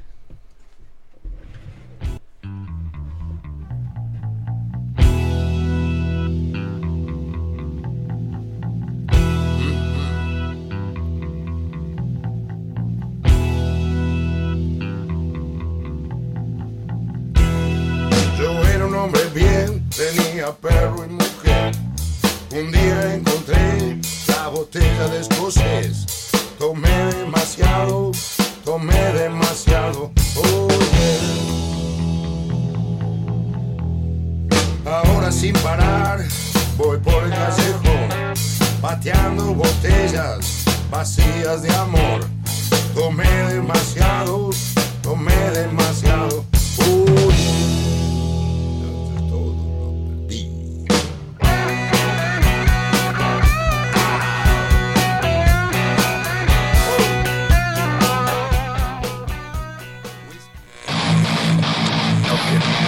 Ya volvemos.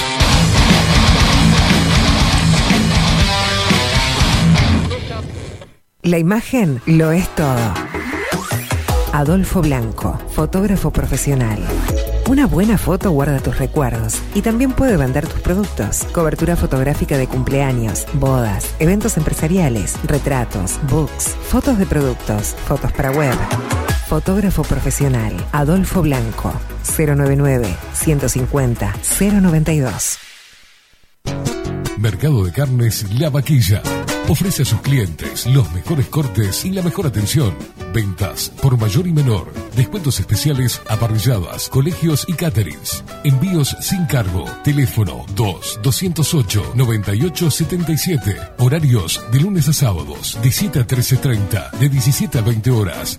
El tierno sabor de nuestras mejores carnes a su mesa. Mercado de Carnes La Vaquilla. Avenida San Martín, veinticinco cincuenta y cinco. Teléfono dos, doscientos ocho, noventa y ocho, setenta y siete. Envíos sin cargo. BuildEN. Transformación digital.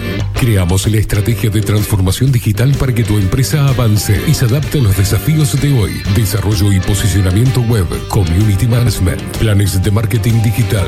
BuildEN. Transformación digital. Comunicate al cero noventa y cuatro, cuatrocientos, cero sesenta o escribinos a hola arroba builden punto uy.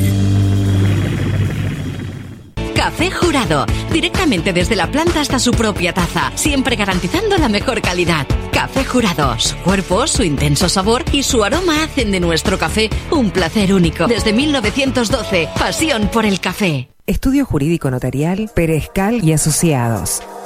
Más de veinticinco años de experiencia en todas las materias, representando a estudios nacionales e internacionales. Una amplia trayectoria en materia penal, sucesiones y reivindicaciones.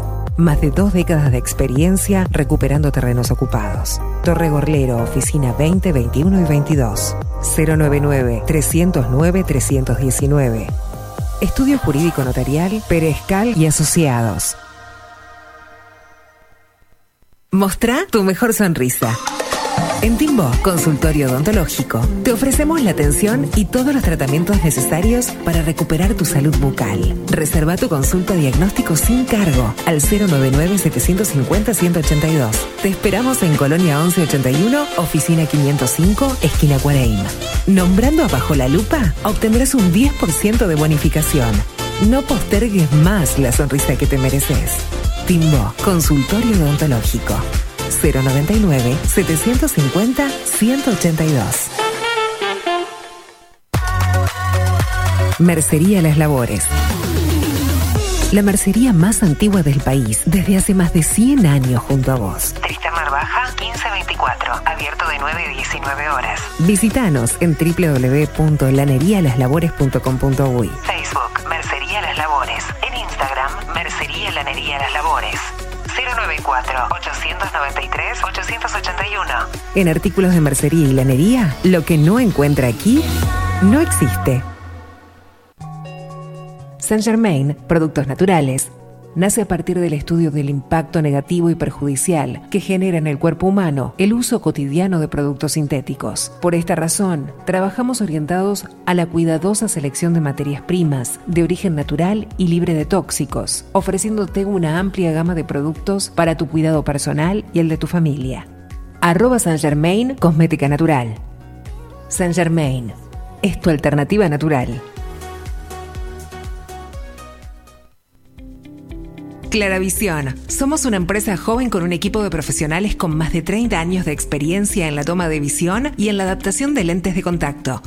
Nuestra misión es mejorar la calidad de vida a través del trato profesional y personalizado con nuestros clientes, satisfaciendo sus necesidades y resolviendo sus dificultades de visión. Comunícate con nosotros al veinticuatro cero dos, trece setenta o al cero noventa y nueve, sesenta y seis, cero cero ochenta y uno. Óptica Clara Visión. Eduardo Acevedo, quince ochenta y uno. Mejorar tu calidad de vida es nuestra misión. Todos los productos que necesitas los encontrás en Minimarket Teoneco. Estamos en la entrada de Playa Pascual en la Parada dos, abierto las veinticuatro horas para brindarte un servicio express y la mejor atención. Minimarket Teoneco. Te esperamos.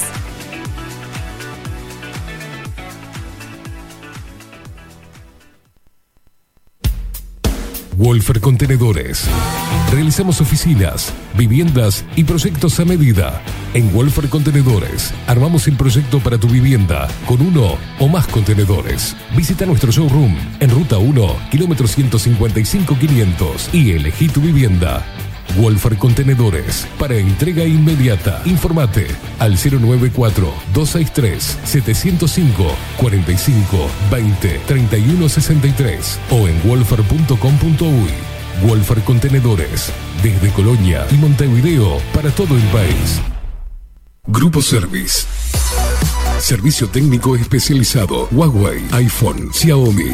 Trabajamos con todas las marcas. Contamos con servicio express. Cambio de pantalla en treinta minutos. Grupo Service. Grupo Service. Reparación de celulares, computadoras y tablets. Encontranos en nuestra web, grupo service punto com punto u y y por WhatsApp cero noventa y cuatro, trescientos ochenta y nueve, quinientos sesenta y ocho. La venta o la compra de tu próxima casa puede ser un dolor de cabeza. O puede que no. Estamos preparados para acompañarte en cada etapa del proceso y que la recuerdes como una experiencia muy especial. Somos un equipo profesional que trabaja en red con más de quinientos agentes. Eso asegura una amplísima llegada de tu propiedad a potenciales clientes y un acceso a una base de datos enorme con múltiples opciones, tanto si tu compra es para vivir o para alquilar. Comunícate con nosotros al cero noventa y uno, setenta y cuatro, treinta y seis sesenta y dos y seguinos por Instagram, arroba para bienes guión bajo. Para bienes, más servicios, mejores negocios. Pescadería El Italiano. ubicados en el Puertito del Buceo. Les ofrecemos pescado fresco todo el año y gran variedad en mariscos, productos de excelente calidad, llevando confianza a su mesa. Los esperamos con la mejor atención personalizada. Pescadería El Italiano, de martes a domingos, de ocho a veinte horas. Contamos con envíos. Pescadería El Italiano. Comunicate al dos seis dos dos siete nueve tres cero y por WhatsApp cero nueve cinco cuatro tres tres cinco cero dos. La Carola. trece años haciendo las mejores paellas y tortillas españolas de Montevideo. Sus chefs, Marcos y Carola, no solo ofrecen las mejores paellas, sino que también tienen las mejores pavlovas de la ciudad. Cuentan con un jardín exclusivo para tapeos, degustaciones de vinos y reuniones familiares. También ofrecen un menú express con opción de pasta y jugos naturales. De martes a viernes a partir de las veinte horas, sábados y domingos, también al mediodía. Instagram, La Carola Tapas. Gonzalo Ramírez veintidós veinticinco, esquina Juan Polié. Reserva tu lugar, cero noventa y nueve veinticuatro veinte setenta y dos. La Carola, el clásico de la ciudad. Hola, ¿cómo estás? Mi nombre es Maru Ramírez. Soy locutora profesional desde hace veintiséis años. Cuando me preguntan, ¿cualquier persona se puede dedicar a la locución? Mi respuesta es bien sencilla. El veinte por ciento es la voz y el ochenta por ciento es lo que vos haces con ella. En los workshops que doy de locución comercial, descubriremos no solo si querés ser parte de este mundo, sino también cómo trabajar de tu voz, cómo organizarte, cómo ejercitar tu voz para una mejor dicción, modulación y respiración. No, no importa que no tengas conocimiento de locución. Lo que importa son las ganas de aprender y descubrir un mundo nuevo que te pueda ayudar a conocer tu voz y una nueva forma laboral. Te espero. Dale, comunicate por WhatsApp al cero nueve cinco cero seis dos cero ocho dos o por Instagram, arroba marulocutora. Si estás en Miami, Florida, y querés renovar los pisos de tu hogar o reformar tu baño y tu cocina, la mejor opción es C M Great Services, la empresa de construcción que le da vida a tu diseño. Más de veinte años de experiencia avalan nuestro trabajo. Reformas, revestimientos de pisos, baños y cocinas. En Miami, Florida, C M Great Services. Contactanos al setecientos ochenta y seis, quinientos treinta y seis, ochenta y ocho veintidós. Ahora también estamos en Twitch. Seguinos en Bajo la Lupa-uy. Bajo la Lupa Contenidos, más independientes que nunca. Hubo un tiempo en que fui hermoso y fui libre de verdad. Guardaba todos mis sueños en castillos de cristal. Poco a poco fui creciendo y mis fábulas de amor se fueron desvaneciendo como pompas de jabón.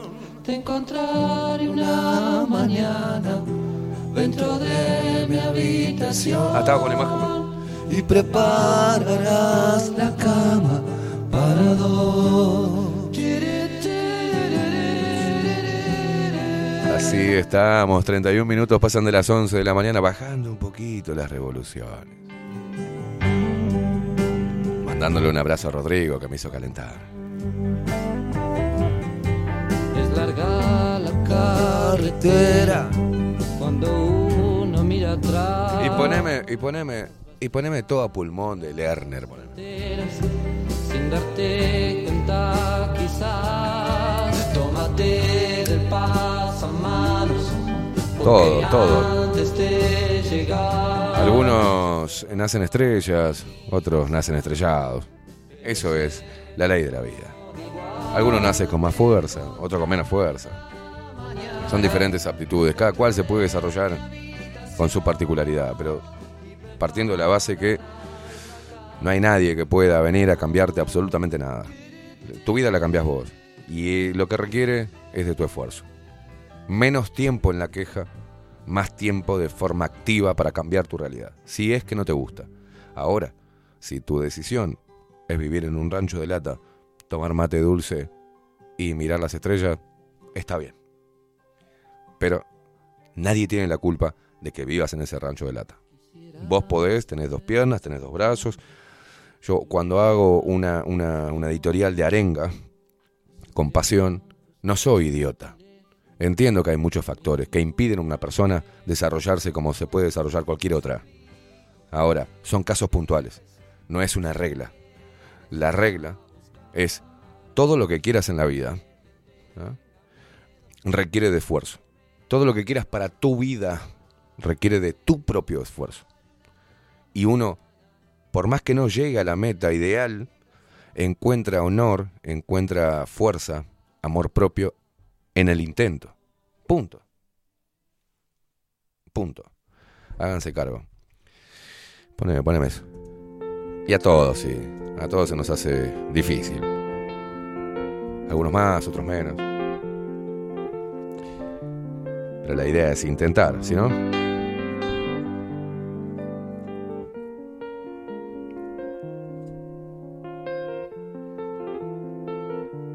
Alejandro Lerner. Todo a pulmón. Aprender los encendedores. A la antigua. Qué difícil se me hace mantenerme en este viaje sin saber a dónde voy en realidad. Si es de ida o de vuelta, si el furgón es la primera, si volver es una forma de llegar. Qué difícil se me hace cargar todo el equipaje, se hace dura la subida al caminar. Esta realidad tirana que se ríe a carcajadas porque espera que me canse de buscar. ¡Vamos! Cada gota, cada idea, cada paso en mi carrera, y la estrofa de mi última canción. Si cada fecha postergada, la salida y la llegada, y el oxígeno de mí respiración, y todo a pulmón, todo a pulmón.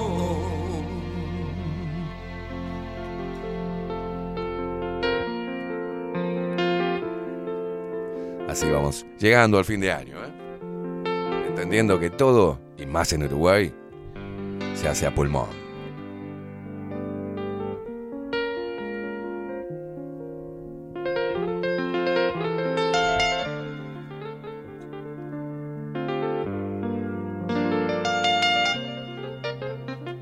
Cuando se hacía música. Qué difícil se me hace mantenerme con coraje, lejos de la tranza y la prostitución. Defender mi ideología, buena o mala, pero mía, tan humana como la contradicción. Qué difícil se me hace seguir pagando el peaje de esta ruta de, de locura y de ambición. Un amigo en la carrera, una luz y una escalera, y la fuerza de hacer todo a pulmón. Cada gota, cada idea, cada paso en mi carrera, y la estufa de última canción. Sí, sí, cada fecha postergada, la salida y la llegada, y el oxígeno de mi respiración, y todo a pulmón, todo a pulmón. Vamos, gente, a meterle huevo. Gracias, Facu. Fu, qué hijo de puta. Hey, vamos a cantar todo.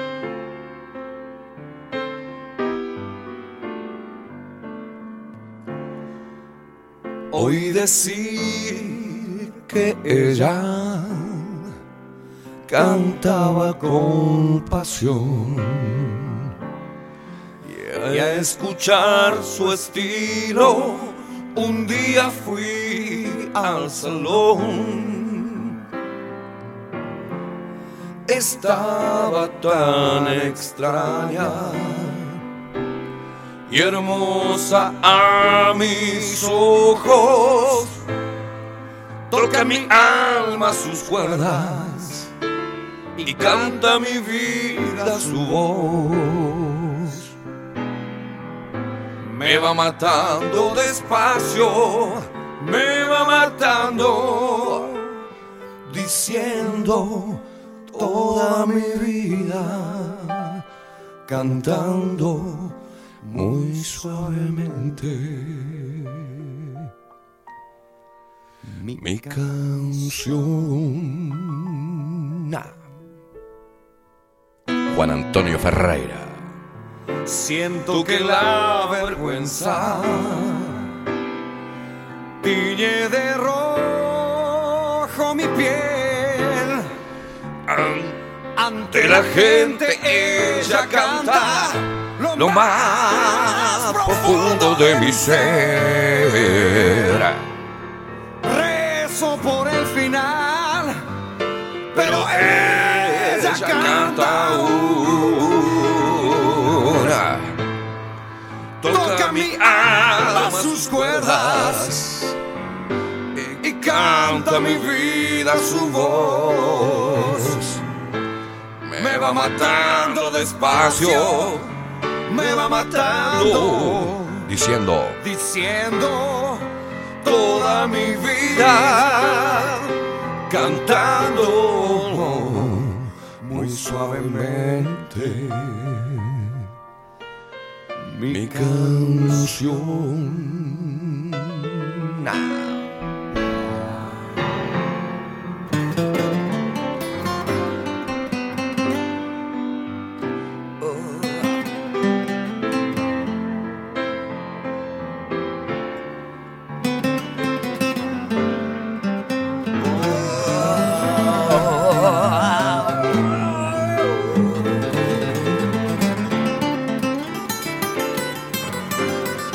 Hijo de puta. Ah, toca mi alma sus cuerdas y canta mi vida su voz.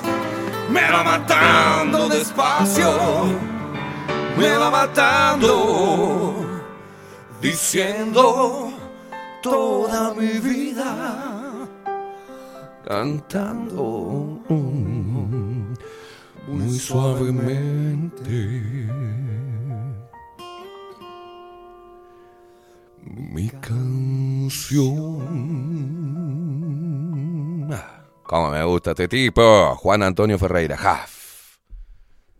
Y ahora poné lo que se te cante el culo, Facu. Uh, no, no seas puto. Me volé loco. Estoy paso acá y canto hasta las tres de la tarde. Estás loco. Voy a cansar a la gente. Déjalo quieto. Ponle otra cosa. Y no arranca, che. Y no arranca. Pa. Pa. cuarenta y dos minutos pasan de las once de la mañana. Hicimos esa pequeña ceremonia para bajar un poquitito las revoluciones. Y entender que, obviamente, el tema es mucho más complejo de lo que venimos exponiendo en el día de hoy. Respecto a la pobreza, respecto a la, a la al resentimiento, al victimismo, hay un, un abanico de posibilidades siempre y cuando te propongas cambiar tu realidad. Simple. Estás echándome una buena traición de mujer que echa hielo y brasas en mi corazón, fumando en la oscuridad. Sobre un no te puedo ni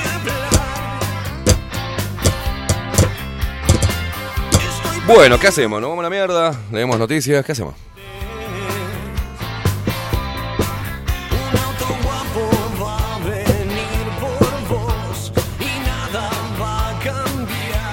Uh, ah, ah.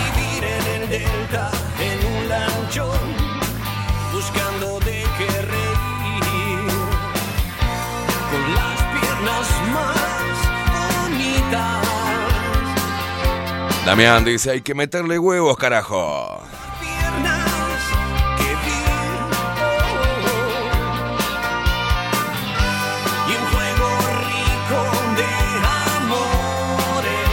Rodrigo dice, lee mi último mensaje, botón. Ay, Dios. Vamos a leérselo a Rodrigo, si no, no va a poder dormir.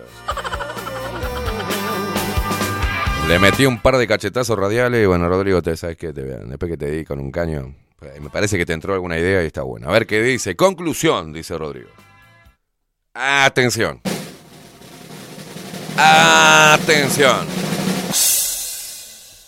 Ya acá me manda el último mensaje y no me da ganas de leerlo. La carta que mandó, porque dice, siempre con la mejor onda, querido. Mm, mm. Cada vez que me dicen eso, me quieren meter el dedo en el culo sin vaselina. Póngame un poquito de aceite, aunque sea, ¿no? Conclusión, dice Rodrigo. Si todo funcionara como debería funcionar, el tema es cómo debería funcionar. Por, por eso es, ¿entendés? Ya, yo estoy en un momento donde las frases hechas me las paso por el ojete. Si todo funcionara como debiera funcionar. ¿Y cómo debería funcionar? Ya, la primera... Acá. Voy a anotar. Porque voy a hacer un ejercicio práctico. ¿Por qué a las personas les cuesta hablar conmigo? ¿Ah? Y terminan enoj- enojándose y se van. Entonces, vamos a ver. La conclusión ya arranca con, un, con una hipótesis. No con algo concreto. Conclusión, dice Rodrigo. Si todo funcionara como debería funcionar. Entonces la pregunta es, ¿cómo debería funcionar? ¿Cómo debería funcionar? ¿Ah? Primera pregunta que te voy a decir. Pues yo te voy a escuchar hablar y después te voy a preguntar. Por eso las charlas conmigo son de seis horas. Porque... Repito, conclusión. Si todo funcionara como debería funcionar, ni idea. Otro sería el cantar. ¿Alguna otra frase más hecha que pongas en tu conclusión? Rodrigo, eso es lo que voy. Rodri de mi alma. Yo lo que le pido a la gente... que me hable con sus propias palabras, que yo me doy cuenta cuando me habla con sus propias palabras, porque no son frases hechas, sino que son ideas nuevas, cosas nuevas que escucho de una persona. Pero si vos me pones, si todo funcionara como debería funcionar, otro sería el cantar. ¿Ya? Te digo, Rodri, está todo bien, pero me dijiste veinticinco pelotudeces, hay una, dos, tres, cuatro, cinco, seis, siete, más dos comas, perdón, ocho, nueve, diez, once. Utilizaste once palabras para no decir una mierda. Sean más económicos, o sea. Porque está bueno este ejercicio. Y no lo tomes a mal, Rodri, ¿no? El problema pasa que nunca funcionó y no va a funcionar. ¿Qué cosa, Rodrigo? ¿Qué debería funcionar? Tenemos el qué y el cómo, ¿no? ¿O no, Facu? ¿Vos me, me estás siguiendo? Bien. No, no, pues vamos a hacer un análisis de esta carta que me mandó. Repito, conclusión. Si todo funcionara como debería funcionar, no sé cómo debería funcionar. Otro sería el cantar. Me vale madre con las frases hechas. El problema pasa que nunca funcionó y no va a funcionar. ¿Qué cosa? A menos que la gente que realmente quiera cambiar. ¿Qué cosa? ¿Qué? ¿Qué? ¿Cómo? O sea, no me estás diciendo nada. Acá utilizaste muchas más palabras para no decirme absolutamente nada. Pero sigamos. Por, por ahí, ahí puede haber algún tipo... Yo te tengo fe, eh, Rodrigo, te tengo fe. Pero para eso hay que crear un ambiente propicio para que los que quieren emprender se puedan mantener, aunque sabemos que en tema de negocios y emprendimientos, el grande se termina comiendo al chico.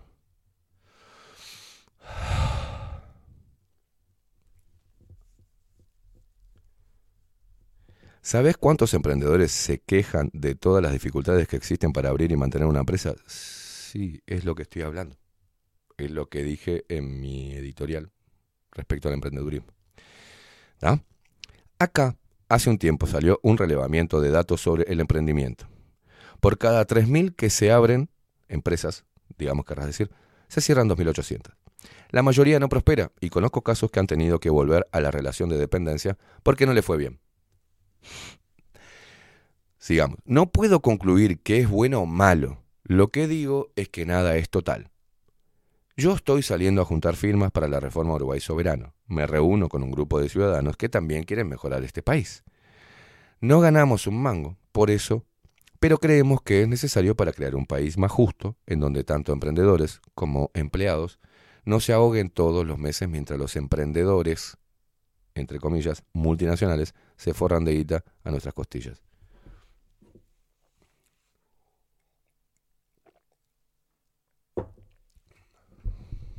Bueno, bien, aplaudimos a Rodri que esté juntando firmas para una reforma constitucional. ¿Ah? Bien, Rodri, es algo, es algo bueno. Sobre todo lo demás, no te no bostecé porque por respeto.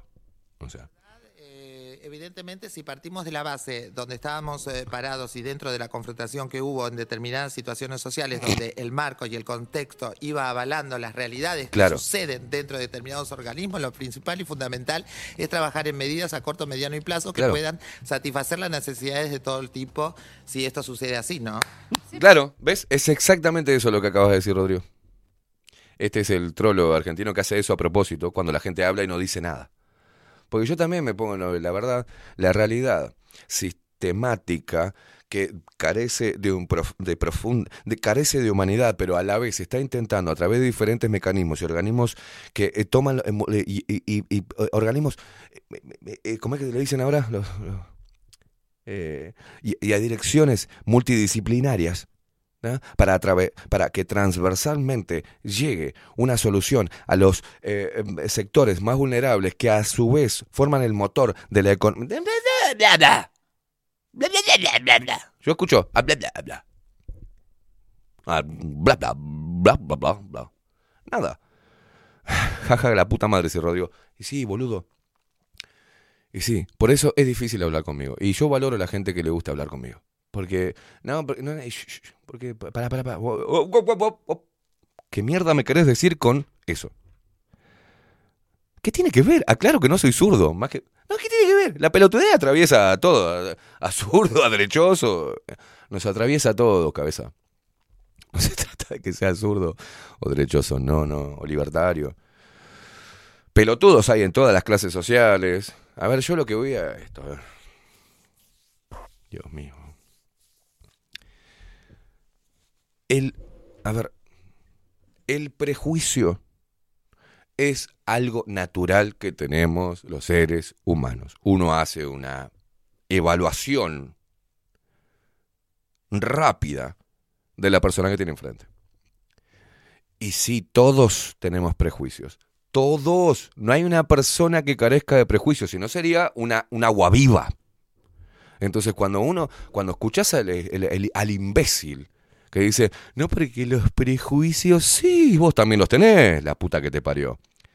¿Por qué? ¿Sabés por qué todos tenemos prejuicios? Porque, porque tenemos cerebros. ¿Por qué tenemos cerebro? Es porque tenemos ojos, es porque vemos, porque olemos, porque escuchamos, porque tenemos sentidos y hacemos una evaluación rápida de la persona que tenemos enfrente. Y sí, ¿quién carajo me va a venir a decir a mí que no tenga prejuicios con un plancha? ¡Me vale madre! Entonces, si vos decís que yo soy malo porque tengo un prejuicio que es hacer una evaluación rápida, a priori, sin perjuicio de ello, tengo prejuicio, no perjuicio. Es más, sí, tengo prejuicio porque no quiero que esa persona me cause un perjuicio. ¿Se entiende? ¿Ah? Tengo un prejuicio. ¿Y quién carajo me va a venir a decir que no tenga ese prejuicio? Ah, no, bueno. Tenés que ver quién te lo dice. Esa persona que está diciendo, no, porque los prejuicios, no sé qué. Dale, agarra el planchita, ¿ah? que le falta todas las teclas y que se está dando con la pipa y decirle, ¿te querés venir a casa a comer una pizza, plancha? Porque yo sé que sos buena persona. Y no, llévatelo a tu casa. Llévatelo. Agarra la platita, dásela.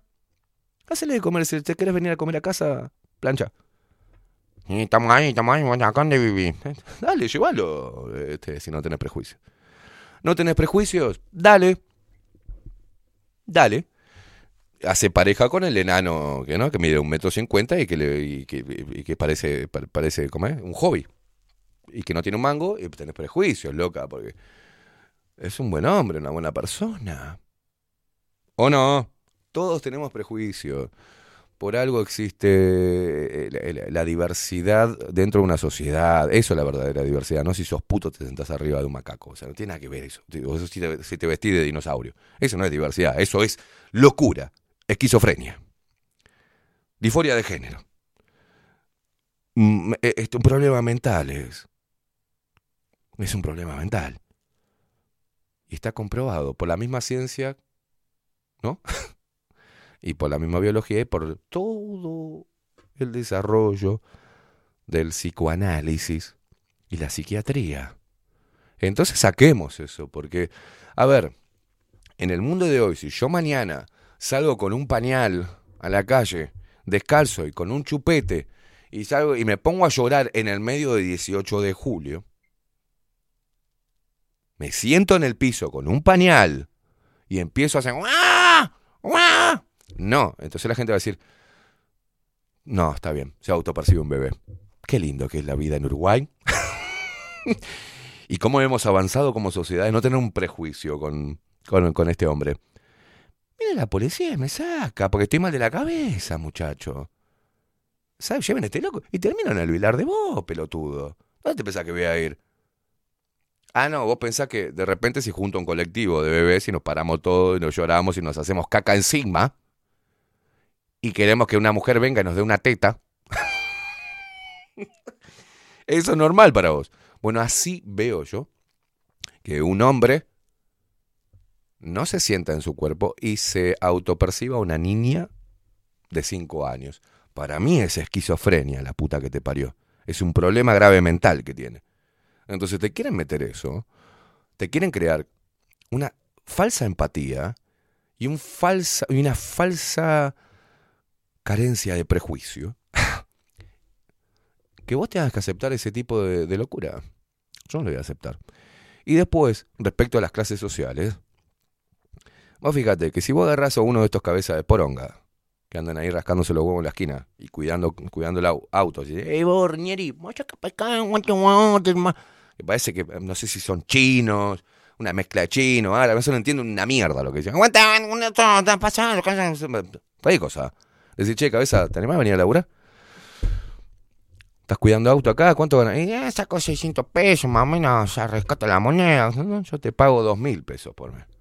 Pero vení conmigo y vamos a hacer pozo en la construcción. Vamos a picar piedra. No va. Algunos sí. Pero la mayoría no quiere ir. Pues no quieren esforzarse, están cómodos ahí. No laburan. Se siguen sintiendo víctimas y trabajan de víctimas de la sociedad. Como hay negros que trabajan de negros. Hay negros que trabajan de negros. Como hay putos que trabajan de putos ahora. Porque se da la posibilidad de que un homosexual trabaje de homosexual. Simplemente el único arte que tenga es que es homosexual. Entonces... es comunicador, es comunicador. Ponen a cada pelotudo. Mirá, ayer me pasaron... A ver, a ver, Facu. A ver, no, no. no.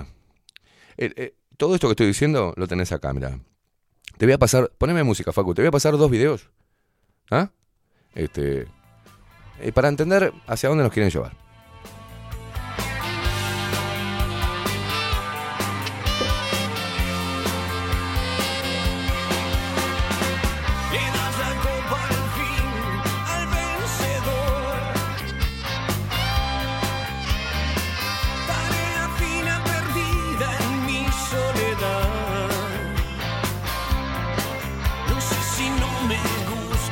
Más que el rock, nunca la vi llorar.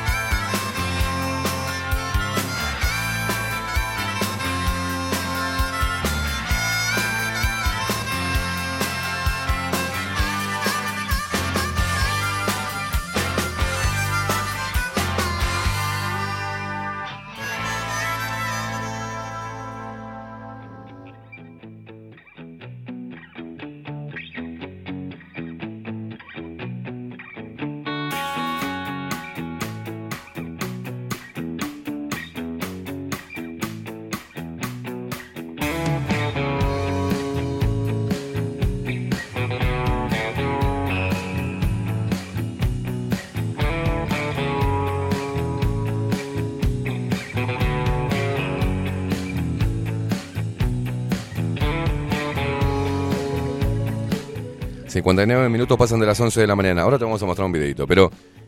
A ver, cuando yo digo esto, que es normal que tengamos prejuicio, ¿ah? Que no seamos hipócritas, ¿ah? Que no nos va a hacer mejor persona solamente hablar sobre algo que ni siquiera hacemos para mejorar o cambiar, ¿ah? Porque yo no tengo que andar diciéndole a la gente lo que he ayudado. Hasta algunos cuidacoches. No, yo no tengo por qué decirlo. Ni sacarme la foto mientras que le estoy dando de comer. Pero lo he hecho. ¿Ah? Lo he hecho.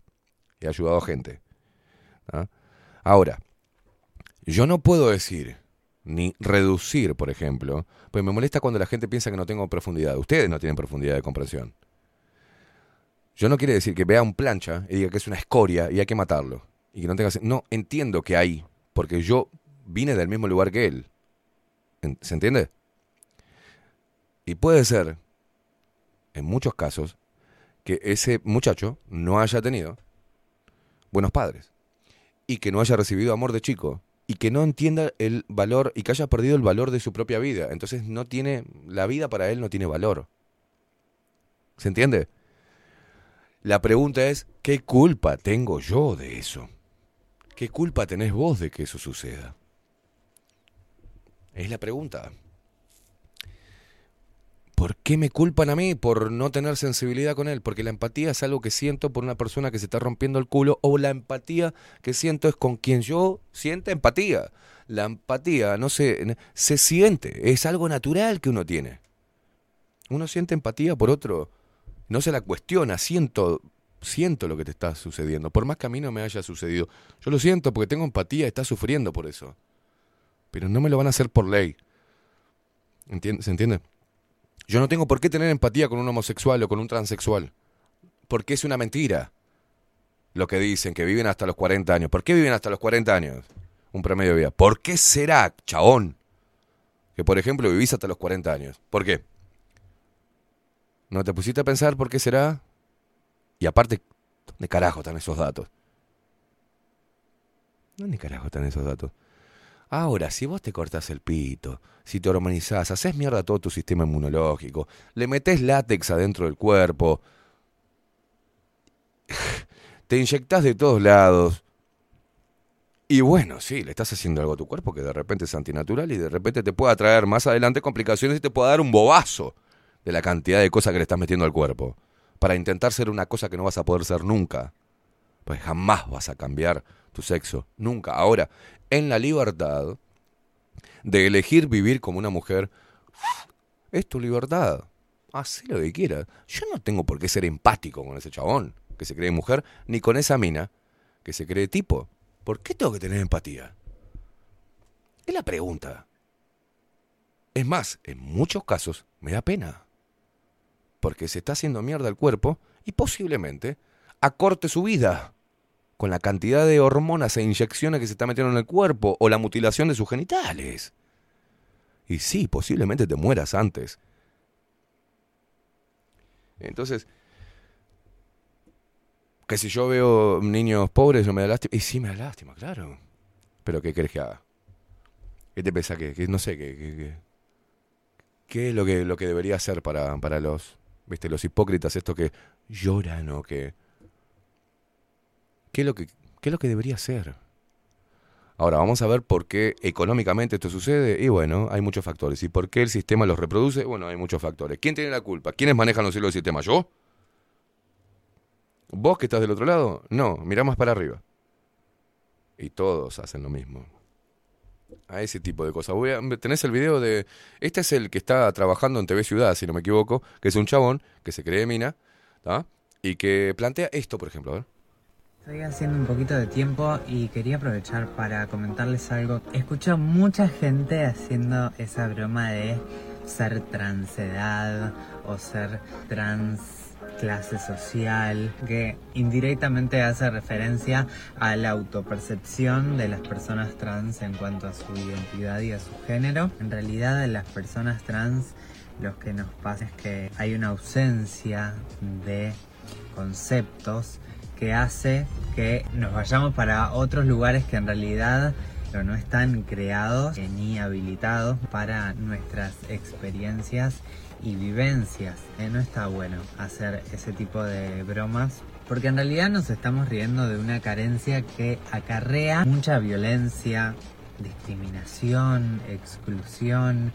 Las trans femeninas tenemos una expectativa de vida menor a los cuarenta años por causa de la discriminación histórica, la exclusión histórica. Pará, pará, pará, pará, pará, pará, pará. Dicen que la, la, la, los hombres que transforman su cuerpo para intentar emular a una mujer se mueren antes de los cuarenta años a causa de la discriminación. Y porque personas como yo de repente se burlan de eso y digan que soy trans edad y en realidad tengo veintidós. O sea, seguilo, seguilo, ¿podés seguirlo? Ah. Expectativa de vida menor a los cuarenta años por causa de la discriminación histórica, la exclusión histórica. Eso es algo que no me parece para nada gracioso. ¿Ya está? Eso fue lo mejor que podía decir. Yo no sé qué problema tiene este chabón que se cree mujer y que tiene un lugar en los medios de comunicación y que está en un auto. Y dentro de todo se ve que su belleza masculina hizo más fácil su transformación, porque andás a decírselo a Cacho el verdulero, que es espantoso el tipo. ¿Saben por qué? Porque hay personas feas y personas lindas, ¿eh? Ah, ¿no sabían eso? No, no, hay personas que son fieras. Hay personas que son feas. Feas de ver, duele verlas. Son feas. ¿Qué culpa tengo yo? Que tu genética sea una mierda. O sea, no tengo la culpa. Pero ese chabón, que se ve que era, como hombre, tenía buenas facciones, y ahora le fue más fácil, porque parece una minita. Y por eso está en la televisión. Y ella, o él, mejor dicho, él, tiene un cierto privilegio frente a los otros trans que parecen un colchón mal atado. ¿O no? ¿O me equivoco, Facu? ¿No sería una privilegiada? ¿O no? Inclusive en su locura biológica, es biológicamente privilegiado. ¿Y entonces? Estamos en la misma. ¿Por qué carajo está en la televisión? ¿Vos viste cómo habla? ¿Te parece que tiene un talento como para estar en la televisión? No, el único talento es que es trans. Y no se mueren, papá, por la discriminación histórica y la exclusión. Se mueren por inyectarse un montón, meterse un montón de mierda en el cuerpo y pelear a, a bisturí limpio contra su propia naturaleza, su anatomía, su biología. Por eso se mueren. Es increíble. Este tipo de pelotudeces son las que se replican. Y ustedes, si ustedes ven los comentarios de ahí, cada bufarrón, Matías, no sé qué, sos hermosa, le pone, dale, bufarra. Ay, sí, porque hay que ser más empático y entender la problemática. ¿Qué mierda me importa la problemática de un tipo que se siente que es mujer? Yo no tengo la culpa de tu esquizofrenia, o de tu problema mental, o de tu opción de vida. Manejate, macho. Manejate. O sea, es tu vida. Es lo mismo que yo dijera, oh, ustedes no saben lo que significa ser discriminado de los medios de comunicación por ser periodista independiente. Esto, hay que tener cuidado con las cosas que me dicen por las redes sociales, porque uno sufre siendo periodista. ¿Qué carajo te importa, boludo? Es mi opción. ¿Qué me van a decir? Jodete, boludo, dedícate a otra cosa. Es lo mismo. Entonces, ser así, ese retrógrado dinosaurio, no, no, no. Es usar el sentido común. ¿Ah? Y así pasa con todo. Pasa con la tra- transexualidad, con, eh, con el tema de las, de las clases, con el tema de los pobres, con el tema del empleado, con estigmatizar al empresario, con... Ahora, los únicos que salen bien de todo esto, bien parados, siempre son los políticos. Los partidos políticos, los diputaditos, los senadores, los intendentes, las direcciones multidisciplinarias, ¿no? Ellos eh, siempre salen bien parados. Y todavía tienen masas de, de gorilas que los aplauden. Cualquier boludez que digan. ¿Ah?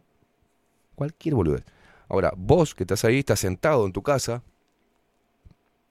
viendo tu realidad de mierda, que no tenés un mango, y mirando y diciendo, oh, esa gente que tiene plata, Qué bronca que le tengo. Sí, está bien que le saquen plata y me den un poco a mí, loco. Pues la verdad que soy un desgraciado. No. Yo pasé por eso también. Por eso te lo digo. Ah, que estos hijos de puta que nacen, ¿viste? Yo no tuve, la puta madre, ¿por qué no tuve un, plata, un padre con guita? Mamá, ¿qué estabas pensando, viste? O papá, ¿por qué no te juntaste con una mina con guita? Estaríamos todos tan felices con, lo, con opulencia material. No, no, es, es lo que te toca vivir. A cada uno nos toca vivir algo.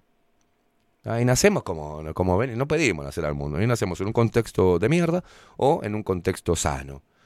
Pero eso no lo va a erradicar ni una ley, ni una nueva tendencia, ni ser más empático. Sí, pues yo soy más empático. ¿Y? Soy un ser de amor que digo, me hacen mal los pobres. Ay, qué bueno, este, qué sensible que sos. Siguen habiendo los lo mismos pobres. ¿eh? Siguen, muriéndose, siguen muriéndose pibes de hambre en el mundo. ¿Y yo qué hago? Simplemente hablo. Mis palabras, así como se piensan los pajeros estos, que con la E van a cambiar el mundo, yo con mi discurso también lo voy a cambiar. Y voy a subir a Instagram diciendo, me pone muy mal la pobreza infantil. Me pone muy mal el abuso infantil. Me pone mal que la gente no tenga para comer. No entiendo por qué son tan idiotas. ¿Ustedes por qué comen? Me hago una pregunta, ¿por qué comen? ¿Cómo consiguen sus alimentos? Y todos en este momento diciendo, y trabajando. Y bueno, ¿no es este la cura para todos los males del laburo? Mirá, si vos trabajás, lo primero que tenés es dignidad. Porque te está ganando tu pan con el sudor de tu frente. Punto. Si t- trabajando te mantenés activo, tu cerebro y tu cuerpo. Y sabés que podés utilizar con un cerebro activo, se desarrollan ideas. Y esa idea la podés plasmar y podés aumentar tus ingresos. Y podés tener otra actividad. O dedicarle más horas al trabajo que estés haciendo para ganar más. Es así. Si vos ponés, le quitás la posibilidad o quitás el mérito dentro del ser humano, se lo quitás y decís, bueno, vos, vos por haber nacido en esta clase social tenés el derecho a recibir dinero de los que más tienen. Yo, papá Estado, se lo voy a quitar, se lo voy a dar. Pero encima es una falacia porque no se lo quitan al que más tiene el Estado. Se lo quita al que trabaja, se lo quita al que produce, se lo quita al mini empresario, no se lo quita al gran, a la gran corporación. A esa la exoneran de impuestos. Es más, le pagamos a las grandes corporaciones para que vengan hacer usufructo de nuestros recursos. Entonces, basta con esta pelotudez que no nos lleva a nada. Y ojo con esto de estar discutiendo sobre la porofobia, el racismo, el, el clasismo, la maldita lucha de clase. Dios mío, salgan de ese embudo de mierda. De la transfobia, de la homofobia. El, lo que tienen es trabajofobia. O sea, tienen fobia al trabajo. Inclusive esto ya permeó eh, la educación. O sea, no te esfuerces que igual pasás. Entonces me rasco la poronga. Me rasco la poronga.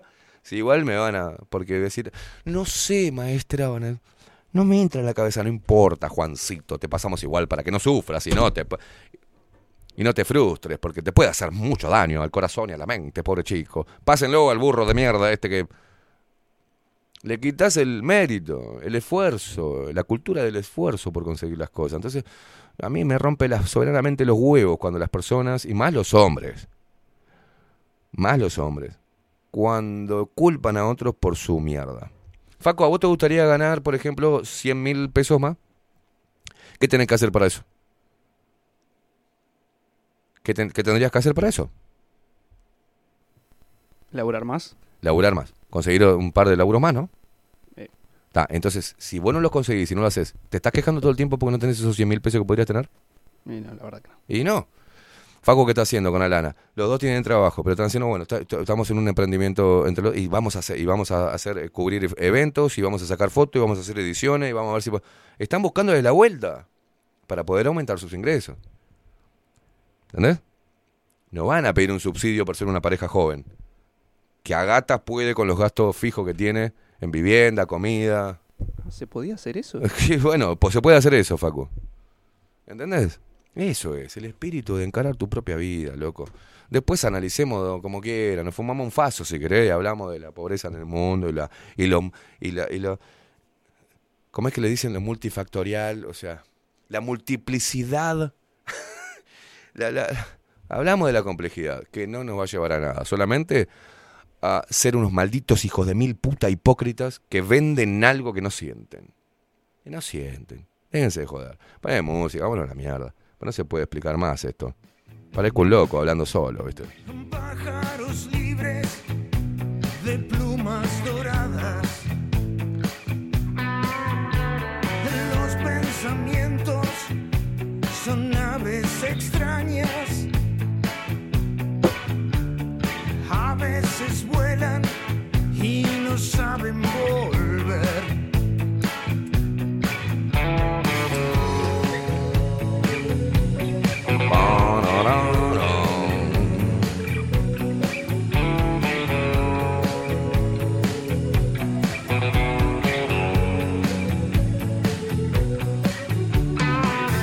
Nico, ¿quién es ese bebé? No lo voy a mostrar porque es un bebito, pero qué hermoso. Dice, muy buenos días, Portugués, Producciones y Audiencia Lupera, que tengan un excelente martes, abrazo genérico para todos. Dice, les presento otro nuevo integrante de este mundo. ¿Qué es este bebé hermoso? ¿Quién es, Nico?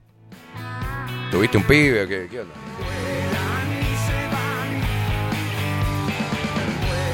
Dice Morrigan, yo quiero ver a Caimada fumado, ¿no? Soy horrible. Me da ganas de vomitar, no sirvo para fumar porro, o sea, no sirvo. La vez que dije, bueno, vamos... No, no, no.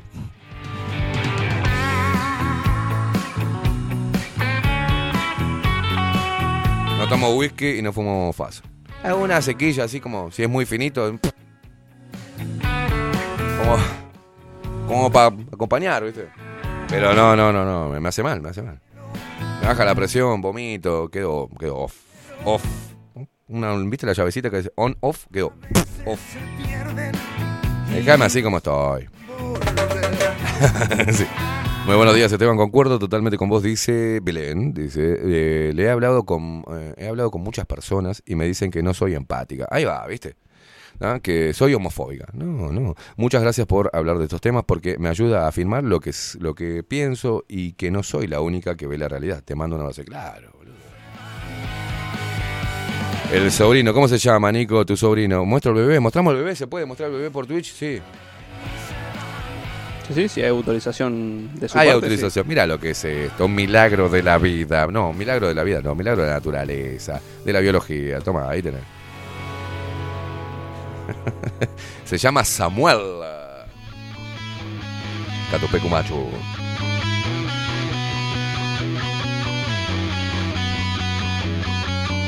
El sobrino de Nico.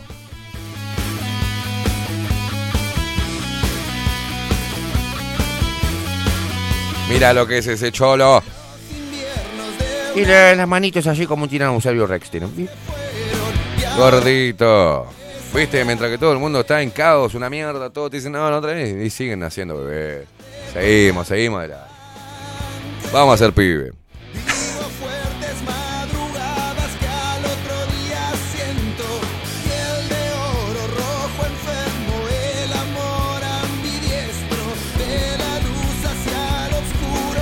Uh, Nelsi, eh, atención, teléfono para José. Teléfono para José. Dice Nelsi, ay, qué belleza, yo quiero un par de Samueles. José.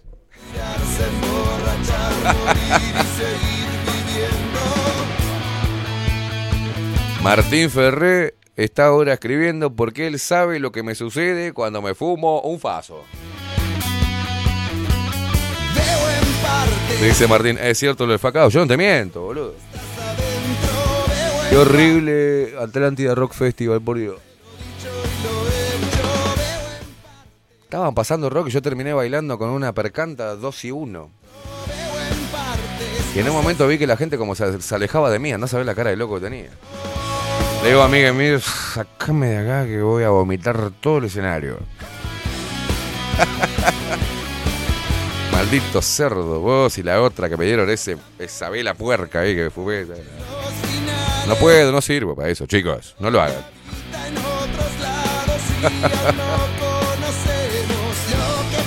No, pero teóricamente, viste, para lo, lo, los tarados, ¿cierto? Que teóricamente consumo marihuana, me meto cocaína. O sea.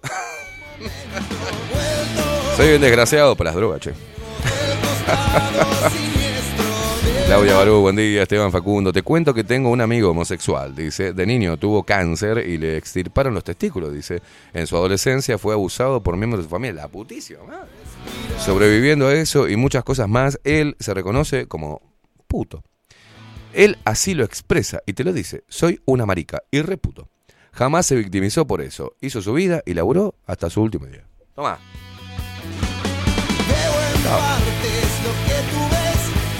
Richard dice, otra historia tan linda, este, Claudia, ¿no? Alentadora, sí, tan esperanzadora, ¿no?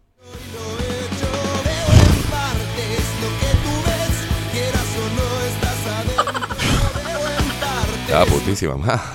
No, queríamos terminar el programa bien arriba, ¿viste?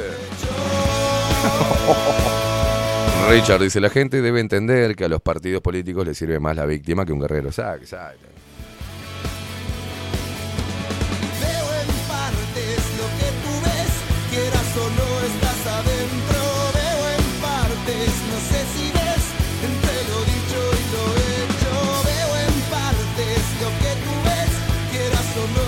Patrines dice, Esteban, no siempre está bueno ponerse en el lugar del otro, dice, aun cuando quizás esa sea mi misión de vida. Actualmente donde vivo, frecuentemente vivo, tengo, ¿no? Convivo con actos de violencia cada día, día por medio, y eso me está quitando fuerzas, dice, por momentos escasean los recursos porque son atacados constantemente, admiro y disculpa que te lo diga, tu amplia versatilidad. No te disculpo. Estás disculpada por decirme que tengo una amplia versatilidad. Dale. Me encanta cómo escribieron whisky acá, cómo escribe whisky Morrigan, me encanta. Miguel Graña, buenos días. Mi papá perdió al suyo cuando tenía nueve años, dice. Lo quería y admiraba mucho, era comisario, así que fue un golpe muy grande para él. A pesar de todo, estudió mucho y salió adelante. Se recibió de agrimensor e inst- eh, y se instaló en Minas. Se casó con mi mamá y comenzaron de cero. Lo que más recuerdo de él, además de su ética y valores, era su forma estoica de enfrentar las adversidades. Y por eso le estoy eternamente agradecido. Siempre hay un costo y un pago.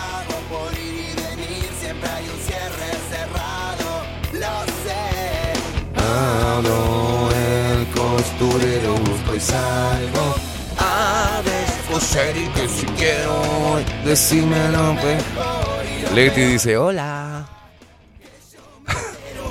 Y lo que quiero es que pises. ¿Qué pasa, Chetonga? Claudia Barú dice, es esperanzadora, dice, claro que sí. Se levantó mil veces, vivió como quiso su vida y disfrutó a pesar de todo. Bueno, está, está bien. Dale.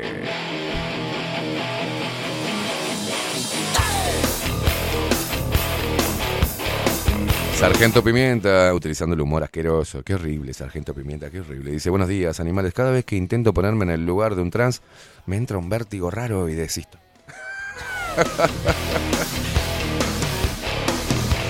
Dice Tato, no conozco la droga. Me he calentado millones de veces con este puto sistema y lo seguiré haciendo. El victimizarse a los inútiles le está dando resultado. La conclusión es estado lleno de inútiles víctimas bancados por los que nos rompemos el orto.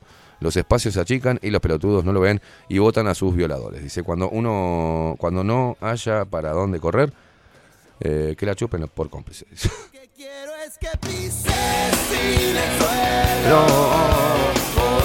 No sé, Rosy me está mandando un GIF que me hace así como diciendo que soy cagón. ¿Así? No, no, con noventa como diciendo que, que quickie. Y me manda al otro... ¿Cómo es el negro falopero este rapero? El que hace películas, ¿cómo es? El flaco. Snoop Dogg. Es, es un dog. Snoop Dogg. No sé qué quiere decir Rosy, la verdad. Ah, Rosy es la, la pareja de Martín. Guacha de mierda. Ella fue la que me dio la vela esa inmunda. Ahora me acordé.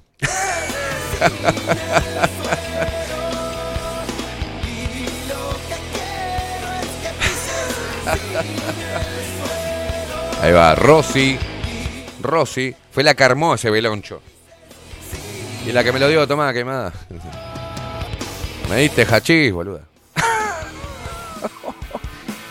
Terminé en Narnia ese día. Le dije a mí que manejaba vos porque yo no puedo, no puedo manejar. Ahí me fui todo vomitado, horrible.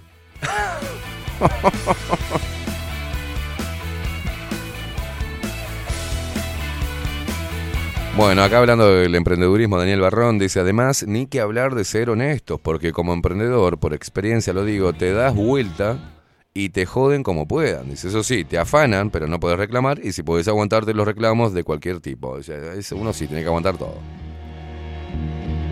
Nara, nara, nara. Gracias, Rosy, por eh, hacerle acordar a Facu, a Facu que puede poner esta música. Nara, nara, nara. It's the motherfucking eagle, it's the motherfucker.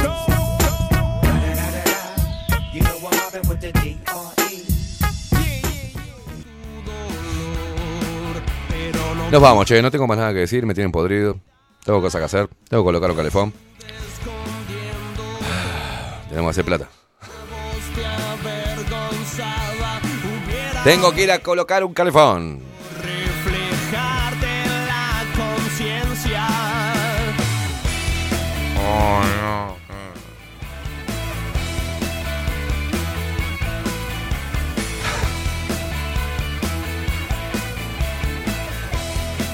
No leemos noticias, ¿no? No se la vamos a bajar. No, ¿pa' qué? ¿Pa' qué? ¿Pa' cagarla? Soy la palabra de tu vocal y si me usas puede ser que vuelva vos como una roca. Pará, Morrigan, Morrigan, Morrigan, Morrigan. No, no, mirá, mirá el último mensaje de Morrigan, por favor. ¿Sabes quién no estuvo hoy? No estuvo Lupita. Dice, a, a Toma, eh, Morrigan nos deja este hermoso mensaje para terminar. Hasta mañana, buen día, dice Morrigan. Y dice por acá, a tomar por culo, joder, hostia, caca, culo, pedo, pis. ¿Qué tenías ganas de decir guarangada? Atención. Terminamos con un mensaje desde España, ¿no? Creo. Muy cultural. La tierra de las letras. La tierra de las letras nos trae este hermoso mensaje de la doctora Morrigan. Dice así: a tomar por culo, joder, hostia, caca, culo, pedo, pis. No, no, si a nosotros nos siguen gente muy loca. No están bien, chicos del bocho, o sea. Yo no sé si estoy dando un mensaje errado. ¿Cuándo hice un llamado a los trastornados yo? Ni idea. Qué bueno fue tragarme antes de darte más problemas. Claudia Barú dice, mmm, a mí también alguna vez el porrete me dio vuelta al estómago. Creo que dependía de lo que hubiera comido, dice.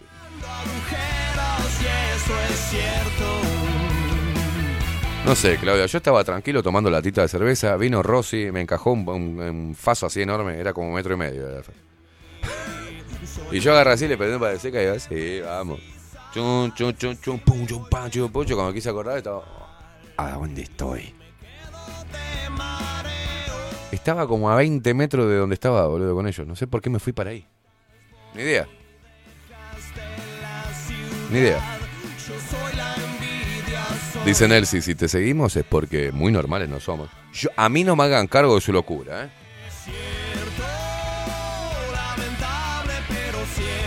Yo soy una persona muy normal.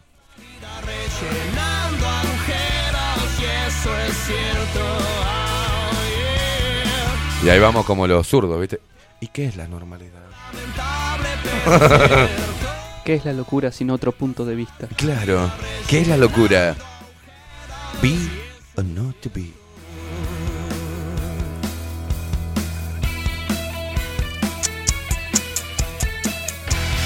Qué locura galopante, dice, te agarró, dice, ¿cómo estás? Estoy bien. Sí, Martín Ferrer dice, terminaste después de fumar el faso bailando lambada con los pericos de fondo. Vos sabés que estaba bailando con una percanta ahí. En un momento como cu- cuando volví en sí. Cuando volví a mí, estaba bailando lambada así con un... Y digo, what the fuck, ¿quién sos vos? Me dijo, no sé ni idea, ¿quién sos vos tampoco? Me voy. Fue raro el viaje, fue raro.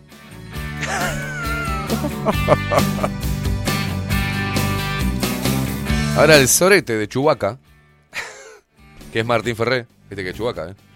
Y la otra falopera, su señora, Rosy, me dejaron solo los hijos de puta. En vez de decir, no, pará, parece que a Queimada le cayó mal, vení, Queimada. No, no, no, me dejaron solo, ellos siguieron. Y yo escuché, escuchaba, ¿dónde va este mongólico? Ah, déjalo, dijo yo. No me cuidaron, loco. Ya sufriste cosas mejores que estas. Y vas a andar esta ruta hoy cuando anochezca. Oh, este, estamos preocupados todos. Eh, ¿Me puedes pasar lo que lo que sucedió ayer en Machos, eh, Facu? Porque la verdad que eh, los pibes están en cana, o sea. Eh, pero el show debe continuar, pero... No sé, a ver lo que pasó ayer.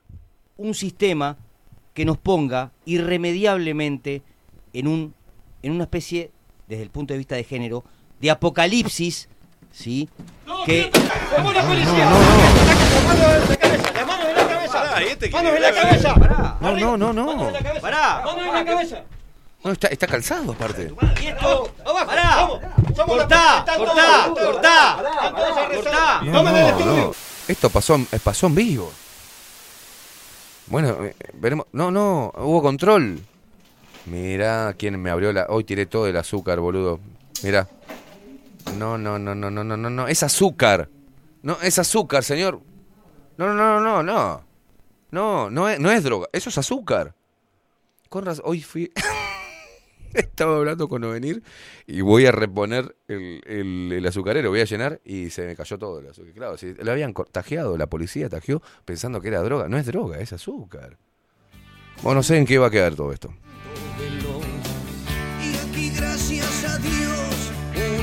No sé en qué va a quedar todo esto. Nos preocupa lo que están pasando los muchachos, ¿eh? Los cuatro en cana están. Eh, Hoenir se tenía que ir rápido porque iba a eso.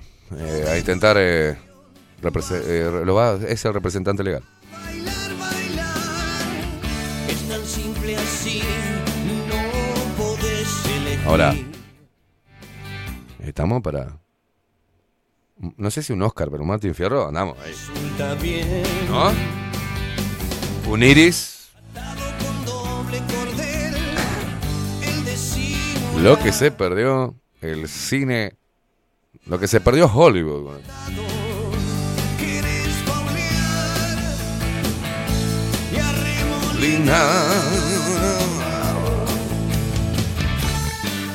Están en el Comcar, dice, dice, avísame que le mando cigarrillos. Sí, me parece que sí.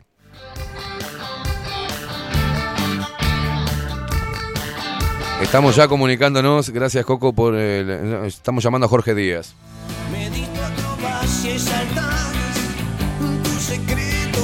A Santiago Moratorio, el hermano que es buen eh, abogado.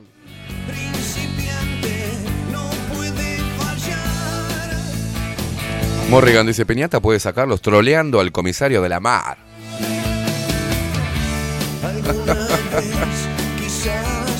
Bueno, señores, nos queda muy poquito tiempo, ¿eh? Ya en este, terminamos. Hoy es martes, miércoles, jueves, viernes. Y nos vemos hasta el próximo martes, ¿se acuerdan? Chau, ¿no? Chau, adiós.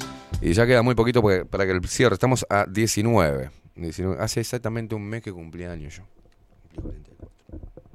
Que los cumplas. Gracias. Feliz. Estoy esperando que gente me dijo, mira, hacer otros regalos. Y bueno, no importa. Fueron escasos los regalos de este año. Se ve que no hice las cosas bien durante todo el año. El año pasado fue. Se ve que hice mejor las cosas. Me regalaron más. más, más. Este año fue muy pobre. ¿Ah? Me regalaron un hongo, este, un cuadro para poner corchos y, y dos cuadros, este, y está, y, y un vinito. Estuvo todo medio corto, este, pero bueno, intentaré hacer algo. Igual ahí está, están a tiempo. Que no pudo, puede hacerlo para Papá Noel o algo así, ¿no? ¿No? O para Reyes también. ¿Vos qué opinás, Facu? ¿Vos me apoyás en esto? ¿Vos me regalaste algo o no? ¿Sabés lo que me regaló sí, Facu? No, sí. Es un hijo de puta. ¿Sabés lo que me regaló Facu? ¿Ustedes saben lo que me regaló Facu para mi cumpleaños? Un budín seco. Te rías, hijo de puta. Y juntos, ¿eh? Porque no es él solo. Él y Alana. Los dos me dijeron como, feliz cumpleaños, un budín. Y no uno de estos de marca, no rellenos con dulce de leche o chocolate holandés. No, no, no. Se ríe el hijo de puta. Uno de esos que se compran en la, la feria, ¿viste? Que lo compran en el almacén de barrio que hace la, la doña, bate y hace... Seco como culo de perro. Nadie lo comió en mi cumpleaños. Y me lo llevé para mi casa y digo, bueno, por lo menos me llevo el budín. Incomible. No lo podía tragar. O sea, una pata, un, un bocado, una patada en el pecho. Un bocado, una patada en el pecho. Espantoso. Fue regalo. O sea, eso es lo que yo valgo para ellos. Un budín barato y seco.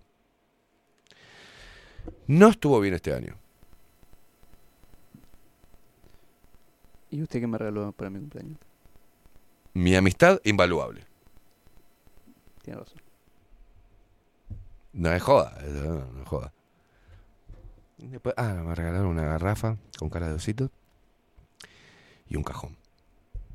Un cajón peruano.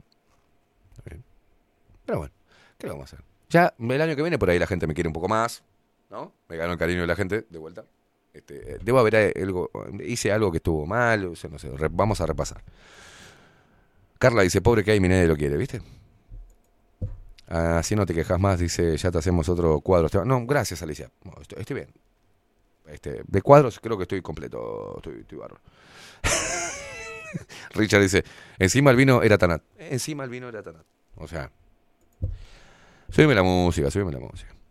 Dice, dice que vos, por el regalo, dice, te odia, dice Facu. ¿Viste? Uno ve en los regalos cuánto me cuenta la persona, te dice, ay, cómo te quiero, pero en realidad te odia.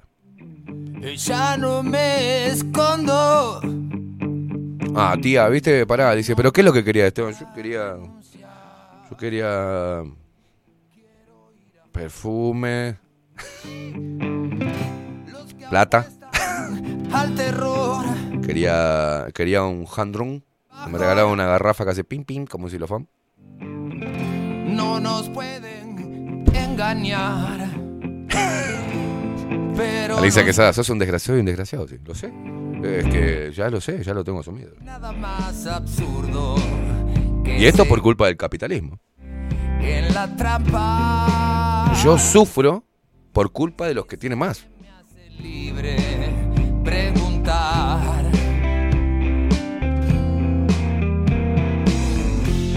Una simple. ¿Qué perfume ese, Carla? No, no, ahora ya está, ya pasó. Me voy a poner mujer, ¿viste? Si no lo hiciste, si no nació de corazón, no, no me sirve que yo te lo pida. Bueno, dale, mamu, decir. No, no, no, no.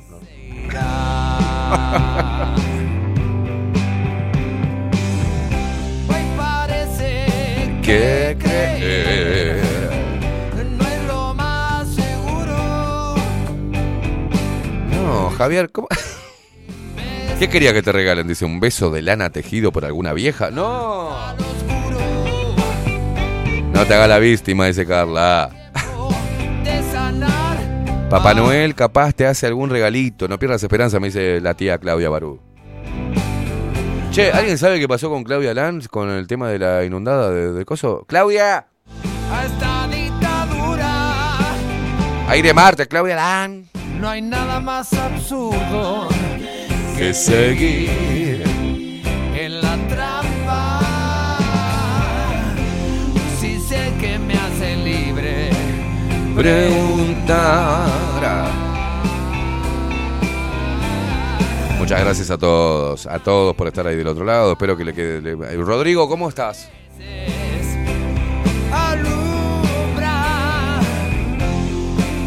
Rodri, Rodri, ¿estás bien? ¿La casaste la idea, Rodri? No la sueltes. Muchas veces alumbra y todo este engaño. Nos vemos mañana. Facundo, el vikingo, Casina, los controles, Esteban Queimada. ¿Quién les habla? Esto es Bajo la Lupa. Gracias por tanto, perdón por tan poco. Nos vemos mañana. Chau, chau. Pero es cierto, boludo, es cierto. No me regalaron una mierda. Les regalaron una... Nada, nada, hicieron un carajo, ¿viste? Yo digo, bueno, todo, uff, mi cumpleaños, cosas, perfume, esto, aquello, una buena camisa, jean, una, una, una mierda, un cuadro de mierda, además el otro viejo, choto, ¿eh? Mierda, cosas, ay, mirá para los corchos, ¿no? El otro viene, me trae un tanat, boludo, odio el tanat, odio, el otro boludo viene, me trae un hongo, boludo, un hongo para que yo lo riegue todos los días, para ver si me como el hongo y me crece un poco el pelo, una cosa de loco, no me quiere, no me quiere la gente, no me quiere, no me quiere. La otra que me regala unas piedritas que son de la concha del, de la quiaca, que se te ponen la piedra en el ojete, te recarga la energía. Mierda, importa la piedra. Regalamos guita, hermana, y todo para la cuenta. ¿Con quién habla, Keimada? ¿Eh? ¿Con quién habla? Ah, estoy quejándome así. Soy un desgraciado, boludo. Un desgraciado. Ni un, ni un peteruso, aunque sea, nada. No. Ah, una alegría. Un masaje. Un masaje asiático. Ah, ¿no? Ah, no. Vos, forro, ¿por qué hablas así? Vos, forro, que me regalaste un budín de mierda. Y todavía hubo gente que no... Nada me regaló, o sea. Que aplaudió nomás. Ay, qué lindo regalo. La amistad es invaluable. Sí, sí. Está todo bien con la amistad, el corazón, todo. Fidelidad, cosa, honor. Regalo, hermano. Me algo. Me tienen harto, boludo. Harto. Siento bueno. Un ruido de coso de... Estamos fuera del aire, ¿no? Tranquilo, tranquilo. Está todo apagado. Ah, menos mal, Facu, que estoy contigo y que vos estás ahí y, y que no nunca vas a dejar que yo quede mal parado. Gracias. Gracias. No me pasó. ¿Cómo te quiero? Ni me volverá a pasar. ¿Cómo te quiero? Te quiero.